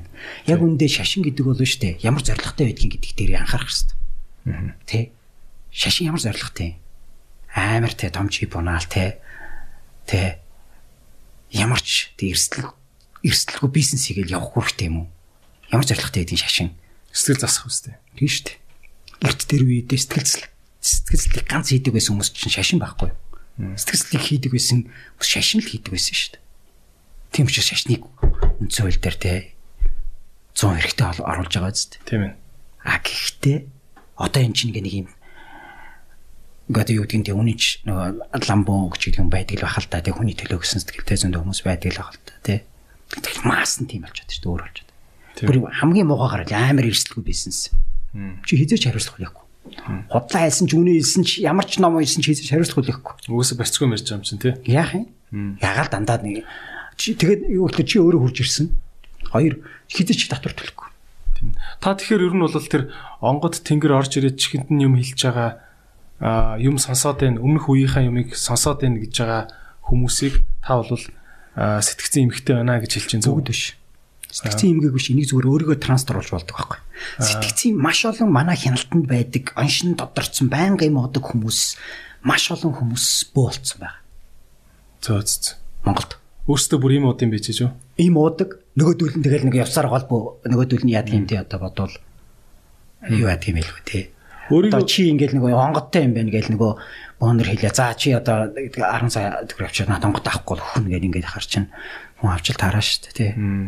Мохоо гаралж шүнэ шүү дээ. Өндөрхөн тэр шүү дээ тий. Яг үнийг хэлэхэд чи өстө нэг танаа гэрийнхэн ч болохоо очиж одоо манай нэг үйлчлүүлэгчийг тий гэрийнхэн ч болохоо очиж одоо 35 сая төгрөг авчихгүй одоо өстө өглөө өглөө нэг нэгээр өглөө гэдэг дарамтлаад байж болохгүй байхгүй. Тийм. Тэг бид нар чинь эн чинь чи сэтгэл хөдлөлтөе хийж байгаа юм бол сэтгэлслээ л хий. Тэ? Бити хотлаа янз янз юм ийгээд тэ бизнес хийгээд яваа тайлта болил л та. Ийм юм зөндөл байгаа дээ шударгаал гээд. Хайгаад ах чим алах тэ. Хоёр, гурав дахь юу гэхээр энэ ийм одоо юу гэдэг сэтгцэн эмэгтэй маш олон хүнийг бүү болгоцсон тохиолдол байна. Хоёрдугаарт би өөрөө өөрийгөө хуваагдаж буй транспор болно гэдэг чинь түрүүний яриад шүү дээ. Сэтгц хуваагдах би өөрөө өөрийгөө хуваагдуулж болдог байхгүй. Би тийм мэдрэмжийг авч болох байхгүй. Аха. Тэр нэг сүнс биенд орж ирж байгаа мэдрэмжийг би авч чадах байхгүй. Тий. Зүгээр зоригтойгоор өөрийгөө амьсгаагаад авчтуулж чад ч юм уу тий. болно. Энэ өөрөө би өөрөө шинэ гипнозсанд яагаад ордог юм мэдгүй яаж ордог юм мэдгүй. Үгүй. Гипноз гипноз гэдэг чинь шинэ чи санахгүйгээр би чамааг юм чи яриулаад чамааг чамтай ярилцаад дараа нь чи тэргээ санахгүй байгаа тохиолдлууд байдаг штэ гипноз. Хөөх харин. Оросын тагнуулууд л тэгдэг гэж сонсч ирсэн. Аа одоо тэр чин одоо энэ яг зүгээр олон улсад бол стандарт одоо харгалзсантай нөгөө амнеси а одоо айгүйдэлтэй одоо гипнозыг бол бүр харгалзсан л та. Яг бол хүний эрхэн шууд халтаад байна. Тийм тий. гэдэг утгаар харгалцсан тий аюултай гэдэг. Заавал нөгөө сандаг гипноз байдаг юм л да. Өөрөө сандаг гипноз Тийм. юм. Тиймэрхүү юмнуудыг бол ашиглаж байгаа. Чин эргэсрийн гипноз юм уу тий ашигладаг байдаг. А гэхдээ одоо энэ нөхцлүүд яагаад энэ хүний сэтгэц гэдэг чинь өөр ийм аимшигтай л эргэтэн байна шүү дээ. Ер нь явж ийм хүчтэй. Тийм ээ. Би өөрийгөө ч хувааж чадна, бусдыг ч итгүүлж чинь Яахгүй мэгч харж чадна тий. энэ чинь өөрөө өөрөөсөө бий болж байгаа процесс шүү дээ. Хамгийн энгийнээр тал. Одоо чи намаа ингэ сүнсний талаар ярихаар хүмүүс аа бөө чи сүнс харж үзээгүй юм байж мэж ингэ ярьдгийг. Тий. Гэхдээ чи харсан үнэн л гэж хэл- хэлж ш та тий. Тий, үнэн байхгүй юу? Тэр байгаа таньж үнэ. зүйл гэж юм ш тий. Тий, яг үнэндээ зүгээр иний цаана асуудал нэг юм байгаамаа гэдгийг юм тайлбарлаад байгаа. Аа зүс. Тэрнээс бол яг би нэг тийм тэр нэг 49 дэх тэнгэрээс нь тэнд нэг юм хурж ирэл тэгээ өв гэцгийнхэн сүнс нь хурж ирэл чамд юм хэлээ тийм байхгүй л та. Хм. Тэгэд ер нь яг тийм юм сонссон гэж байгаа хүмүүс ихвчлэн тэгж хэлдэг штэ. Гүй би амьдралдаа хизээч харж байгаагүй. Миний хизээч сонсож байгаагүй. Би хизээч бүр сонирхож ч байгаагүй. Мэдээллийг надад өгсөн. Би энэ мэдээллийг өөрөө аваагүй. Хэрвээ энэ дотроос болж байгаа юм юм бол энэ ч одоо миний харж үзсэн мэддэг юм маань л дотроос надад хэлнэ үстэй. Ойлгож байна уу? Ойлгож байна. Тий, тэг бүр миний бүр мэдхгүй хэлээр энэ төр ярьдаг гэдэг байхгүй. Тэр ч тэр нь одоо юу гэсэн үг юм. Тэг яхаараа хүн хизээч харж байгаагүй юм а өөрөө өөрөө дотроос Жижиг тэр хүний ухамсар бодож байгаа байхгүй юу? Чи unconscious mind өөрөө мэдэх үү? Чиний unconscious mind чиний одоо юу гэдэг ухамсарын чи 95% нь эзэлж шít. Ухамсар чинь 5% чи эзэлж 5-аас 10%. тэгэхээр тэгэхээр ер нь бол тэрийг санахгүй л байгаа болохоос ш өөрөө авшаа уншсан юм. Магадлал байх магадгүй. Зөвхөн унших тухай ярихгүй шүү дээ. Тий. Яг тэгвэл тарих өөрөө боловсруулдаг хэрэгтэй шүү дээ. Аа тэгэхээр Тарих байхгүй. өөрөө ухаантай хэрэгтэй шүү дээ. Энэ unconscious mind биднээсийн биднээс сандаг юмаа л тарих гэж ойлгодог бол үгүй шүү. Тэгвэл ингээ хамгийн энгийнээр чи боддог юмараа яр- ярьдаг шүү дээ тэгвэл. Тий. Тэгвэл чи боддог юмараа хизээш нүрийн ховрол үзүүлдэг байхгүй. Боддог юмараа боддог юмараа чи одоо чинь гэдэг body language үзүүлдэг байхгүй. Заримдаа бид нэр ухамсарт үгэл захирагддаг маш олон зүйл явагдаж байгаа шүү дээ. За. Хамгийн энгийнээр полиграфийн аппарат гэж мэдэх үү? Үгүй. Үнэн худлыг ингээ ялгадаг. Аа за. Ингээл тийм үү гэж асуугаа тийм гэдэг нь Дайн, гүйтгэлтэй ингээл нэг кинонд дэр ингээл нэг тагнуучид хийгээл үзээлд гээл ингээл нэг полиграфийн аппарат гэдэг. Полиграфийн аппарат заримдаа тэгдэг. Хүний үл ухамсарлахуд байгаа зүйлүүдээс нь тестэлдэг байхгүй. Би өөрөө яг ингэ итгээд байдаг. Гүг би ерөөс хийгээгүй штэ гэсэн чи гэдэг. Гүй би хийгээгүй гэдэг. Тэгэхээр үг үг юу бодол бодол бодлын цаат хоёр нь зөрөөд байна гэсэн үг тий. Угаасаа л тэгдэг шин. Энэ бол маш бие ч гэсэн заримдаа зүг боддог боддог байх халамгүй шүү дээ. Тий. Яг үнэндээ. Хэлбэл хүний unconscious mind өөрөө тэр нэг юм процессыг явуулдаг юм байна л. Unconscious mind гэдэг нь одоо далд ухамсар гэж Гэж ойлгоод байгаа зөв. Тийм дээ одоо. Тий. Яг одоо даалгах хөмсрэж хэлэхээр хэцүү. Одоо тэр чинь дээ. Unconscious mind-ийн хамгийн том бүрэлдэхүүн хэсэг нь юу гэхээр миний ой санамжгүй 0-оос 3 наснд бүрэлддэг шүү дээ. Амар чухал хэсгүүд. Ядж явах тэр нь тэр үед юу болсныг юу санахгүй тий. Яг зөв. Жишээ нь хоёр настай хүүхэд эцэг хин салах үед биш үү те тэр хүүхд ирээдүйд сэтгэл гутранг эсвэл anxiety өвчтөй болох магадлал өндөртэй болчихдог. Тэр төвүүд нь тэр нэг зарим нэгэн төвүүд нь идэвхтэй болоод тэр нь бүтцийн нейротрансмит одоо нейрофизиологийн болон нейроанатомийн өөрчлөлтүүдэнд орж ийнэ гэж сүлжээний зарим нэг судалгаанууд function MRI хийсэн судалгаанууд дээр гарсан байх. Тийм. Өвөрмөц. Тэр энд явж явж явж явж бүх өвчнүүд тарихтай холбоотой болчихж байгаа. Тэ биднээс яриад байгаа ингээд төмөн янзын өвчнүүдэд яриалах тарихтай холбоотой болчихж байгаа шүү. Бид нар ковидод давж болоход яагаад сэтгэл зүйч чухал яриад байгаа чинь шүү бас. Сэтгэл зүйд би дархлаагаа бэлтгэх хэрэгтэй юм тий. бид дархлаатай байх хэрэгтэй ч гэдэг юм уу тий. Маш олон шалтгаанууд. Окей. За өстө маш гал асан алуун сэдв ярьж байна те. Тэр нь бол сүүлийн энэ яг Монгол гэлтгүй бүр дэлхийн сэдв болчлоо л доо те. Ялчгүй сэтгэл зүйн эрүүл мэнд гэдэг юм. Одоо энэний талаар мэдэхгүй болвол ерөөсөө болохгүй болоод байна те. За одоо бид хоёрын ярьцлага бол үнэхээр а, төсөөлөс рүүгээ хандж байна. Эцэст нь хэлэхэд би танаас хоёр юм асуумаар. За нэгтгэх нь юу вэ? Хууль журам гэдэг юм дандаа бодит амьдралаас хоцордог. Одоо аа, манай Монгол улсад энэ сэтгэл зүйн эрүүл мэндтэй холбоотой хууль журмууд нь хоцорсон л явж байгаа гэдэгт бол би бол бүр баталгаатай ихтэлтэй байна. Аа та энэ дэр одоо энэ минь энэ энэ энэ зохицуултуудыг яарвчламаар байна гэдэг нэгдүгürt хоцорсон байгаа юмнуудыг хэлнэ үү? Аа тэгээд хамгийн сүүлийн асуулт нь юу вэ гэхээр хүн болгон одоо да- булчингаа хөдөлгөөд дасгал хийдэг хийгээд бие эрүүл байлгаа витамин уудагтай адилхан сэтгэлээ эрүүл байлгахын тулд ялангуяа энэ хөл хорионы үед бид нар өдөр тутам ямар бэлтгэлийг хангаж явах хэрэгтэй юм гэдгийг та хэлээч. За энэ хоёр. За сүүлийн хоёр асуулт байна тий. Окей. Нэгдүгürt за миний одоо хамгийн хүсдэг зүйл хуулийн сагдсан дээр. Одоо бол энэ бол яг зөвөр яг аль биесны хуулийн би зарим нэг найзуудтайгаа нэг нэг хэсэг би нэг ийм зүйл хийж явдаг байсан юу гэхээр ерөөс хамгийн гол юм бол сэтгэл зүйн гэмтлийн зэргийг тогтоодог болохгүй бол асуудал хөнгө хөргөлжсээр л. Сэтгэл зүйн гэмтлийн зэргийг тогтоо. Хүчрхийл үлдчихэд байхад нь энэ хөхөрсөн байна хөнгөн зэрэгээ гаргаа явуулчихлаа шүү дээ. Тэ хөхөрсөн байна. Тэр чинь 10 жил дарамтлалцсан байгаа тийм шүү таалгаж. Тий. 10 жил хүчирхийлэлд амьдэрсэн хүн биднес хөхөрсөн гэдэг үнэлгээгээр үнэлж болох юм уу? Ийм сэтгэл зүйн гэмтлийн зэргийг би тогтоохгүй бол бидний одоо юу гэдгийг хуулийн асуудал ч бид нар дээрэс нь энэ сүүлийн үед энэ хүчирхийллийн тоо одоо юу гэдгийг нэг шинсэн найруулгын тэр хууль мэл гаргаад явж байгаа шүү дээ. Ер нь явж энэ хүч энэ зэргийг тогтоох хэрэгтэй. Шүүх хэмлэг дээр очиод үзээрэй. Гурван зэрэг тавьдаг шүү дээ. Гэмтлийн зэрэг бие махбодын зэрэгээр л. Сэтгэл мэтгэл байна. Хөнгөн дунд хүнд болоо. Сэтгэлийн юу ч ярихгүй. Энийг аль бие ёсоор тогтоодог байхгүй. Одоо сүүлийн үед энийг аль болох хуулиар нь оруулах гэж хичээж байгаа. Боддоо. Чин Германд одоо энэ сэтгэл зүйн асуудлуудыг амар өндөрөөр тавьдаг байхгүй.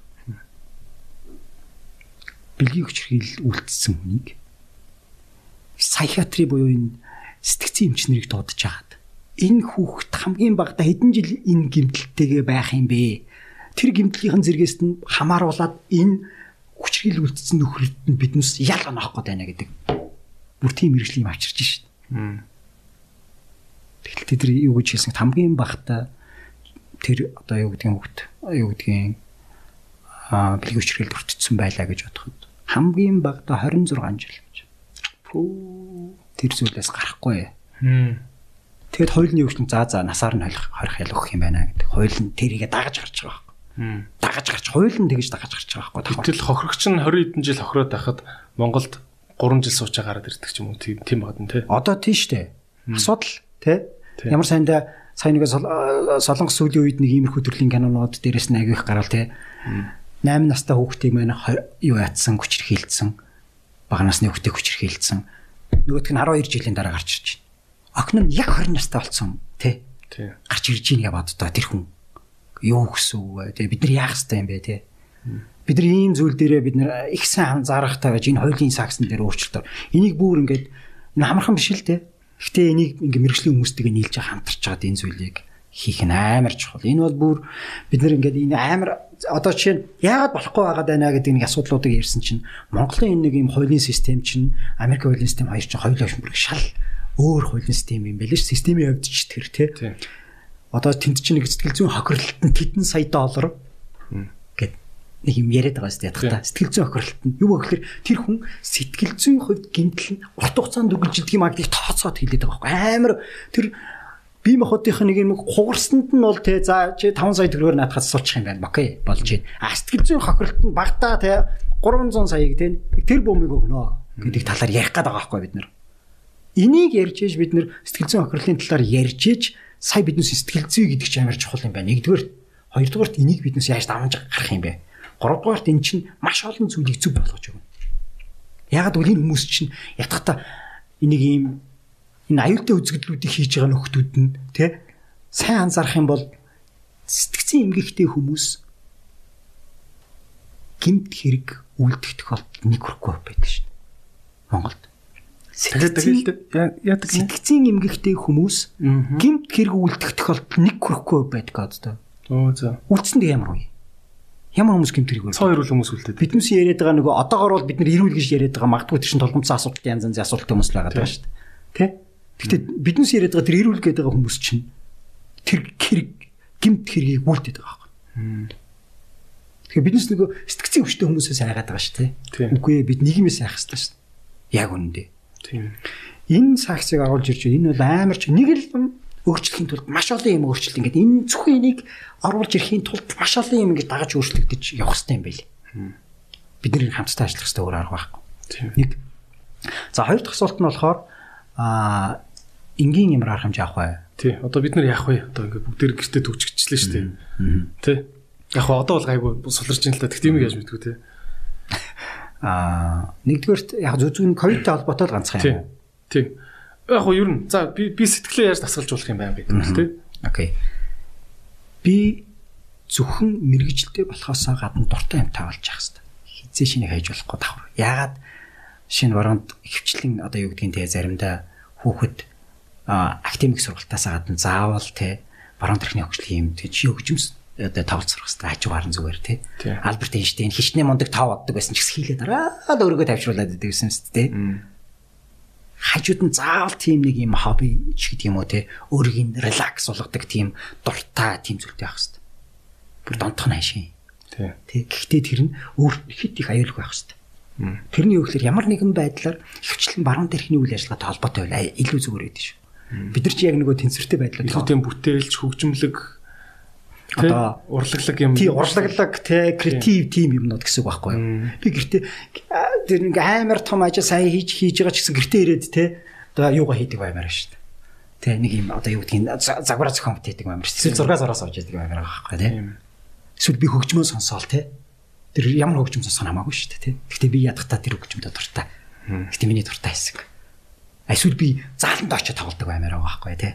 Миний дуртай би сагсан мөнгө тоглох дуртай ч гэдэг юм. Тэгжиж хүн эрүүл бахан тий. Яг зөв. Өөрөлдөн тэр нэг баланс ажил гэр гэдэг энэ хоёр нөхцөл байдал гэр нэглээ гэр гэрлүүгээ хитрхи их анхаарлаа хандуулаад ирэх юм бол хүмүүс яадаг вэ гэхлээр нэг юм дип одоо юу гэдгийг те амжилт ямар ч амжилтгүй дээрэс нэг юм залах уу хайр ямар ч одоо нэг нэг юу болчдөг шүүсэр санагдаад. Тий нэг юм болчдөг тий. Ажил нь ихсээд ирэхээр хүний стресс нэмэгдээд ирдэг тий. Энэ хоёрыг тэнцвэржүүлж идэх юм чинь ийм дуртай зүйл байхгүй. Би өөрөнгө чи бүжгэлтэй. Чи би хөөхд аим бүжгэлэх дуртайсэн тэгээд би арай ихнэр болоод болцсон.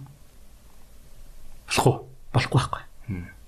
Тэгээ бид нар ингээд заримдаа ингээд жишээ нь ихнэрүүдээ тэгээд бүжгэлнүүд ямар тий одоо нас нь боллоо штэ энэ. Тий тий одоо дургуй цайд штэ тий. Гүү штэ.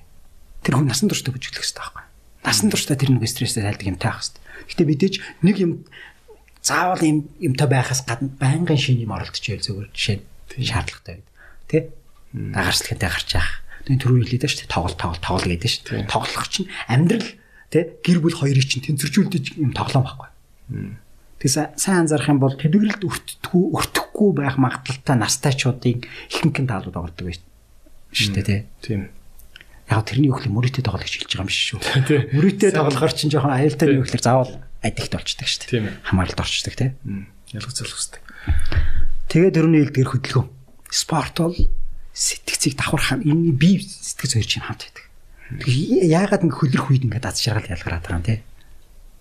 Аз жаргалын гарма ялгараад байгаа юм те. Тэгэхээр чинь хөдөлгөөн чи аягүй их чухал юм байна л. Тэгээ 3 дугаар зүг хоолт. Баян махад дэдэж болохгүй юм байна л та тий. Бид нэг ингэ нэг гиз гүзээтэй болоод байж бас болохгүй юм байна л да нэг яаж ч утсан тий. Гүзээтэй болохоор спорт нь багасна, спорт нь багтахаар сэтгэл нь шууд дагдаг байхгүй. Тий ингээд гинж уруулна тий. Ерөөсөө тэгээд ирэхээр хүн чинь нэг жоохон сэтгэлээр онтхоолж эхэлнэ шүү дээ. Яг хөдөлгөөн ч хийж чадахгүй байна шүү дээ. Тэгтаа өглөө 70 сууныгаа гардаг гэсэн бол одоо бүр 0 болж байна шүү дээ тий. За окей баярлалаа. Тэгээд өнөөдрийн зочноор маань сэтгэл заслын эмч Анагаах ухааны их сургуулийн багш инх төвшин доктор оролцлоо. Тэгээд маш их баярлалаа. Үзэгчдийнхээ өмнөөс талархал дахин илэрхийлье. Тэгээд өнөөдрийн ерөнхий спонсороор Монголын анхны цахим эмийн сан И Монос цэг имэн И Монс цэг имэн 5% хөнгөлөлттэй боллоо. оролцож байгаа. Тэгээд та бүхэн төлбөргүй утас болох 181883 гэдэг дугаар руу залгаад мөн И Монос цэг имэн гэдэг сайтаар ороод бүх төрлийн Монсын эмийн санд байдаг бүтээгдэхүүнүүдийг аваараа зөвхөн эм гэлтгүүг маш тэг косметик энэ төргээд маш олон төрлийн бүтээгдэхүүнүүд зардаг байгаа. Тэгээд гараад эмийн сан авснаас 5% илүү хөнгөлөлттэй авч байгаа шүү. Тэгээд 1800 1883 и моносциг юм байна. За баярлалаа. За баярлалаа. Амжилтсыг. Ноо. Тэ. За. Тэ. За. Тэ. За. Тэ. За. Тэ. За. Тэ. За. Тэ. За. Тэ. За. Тэ. За. Тэ. За. Тэ. За. Тэ. За. Тэ. За. Тэ. За. Тий. За. Тий. За. Тий. За.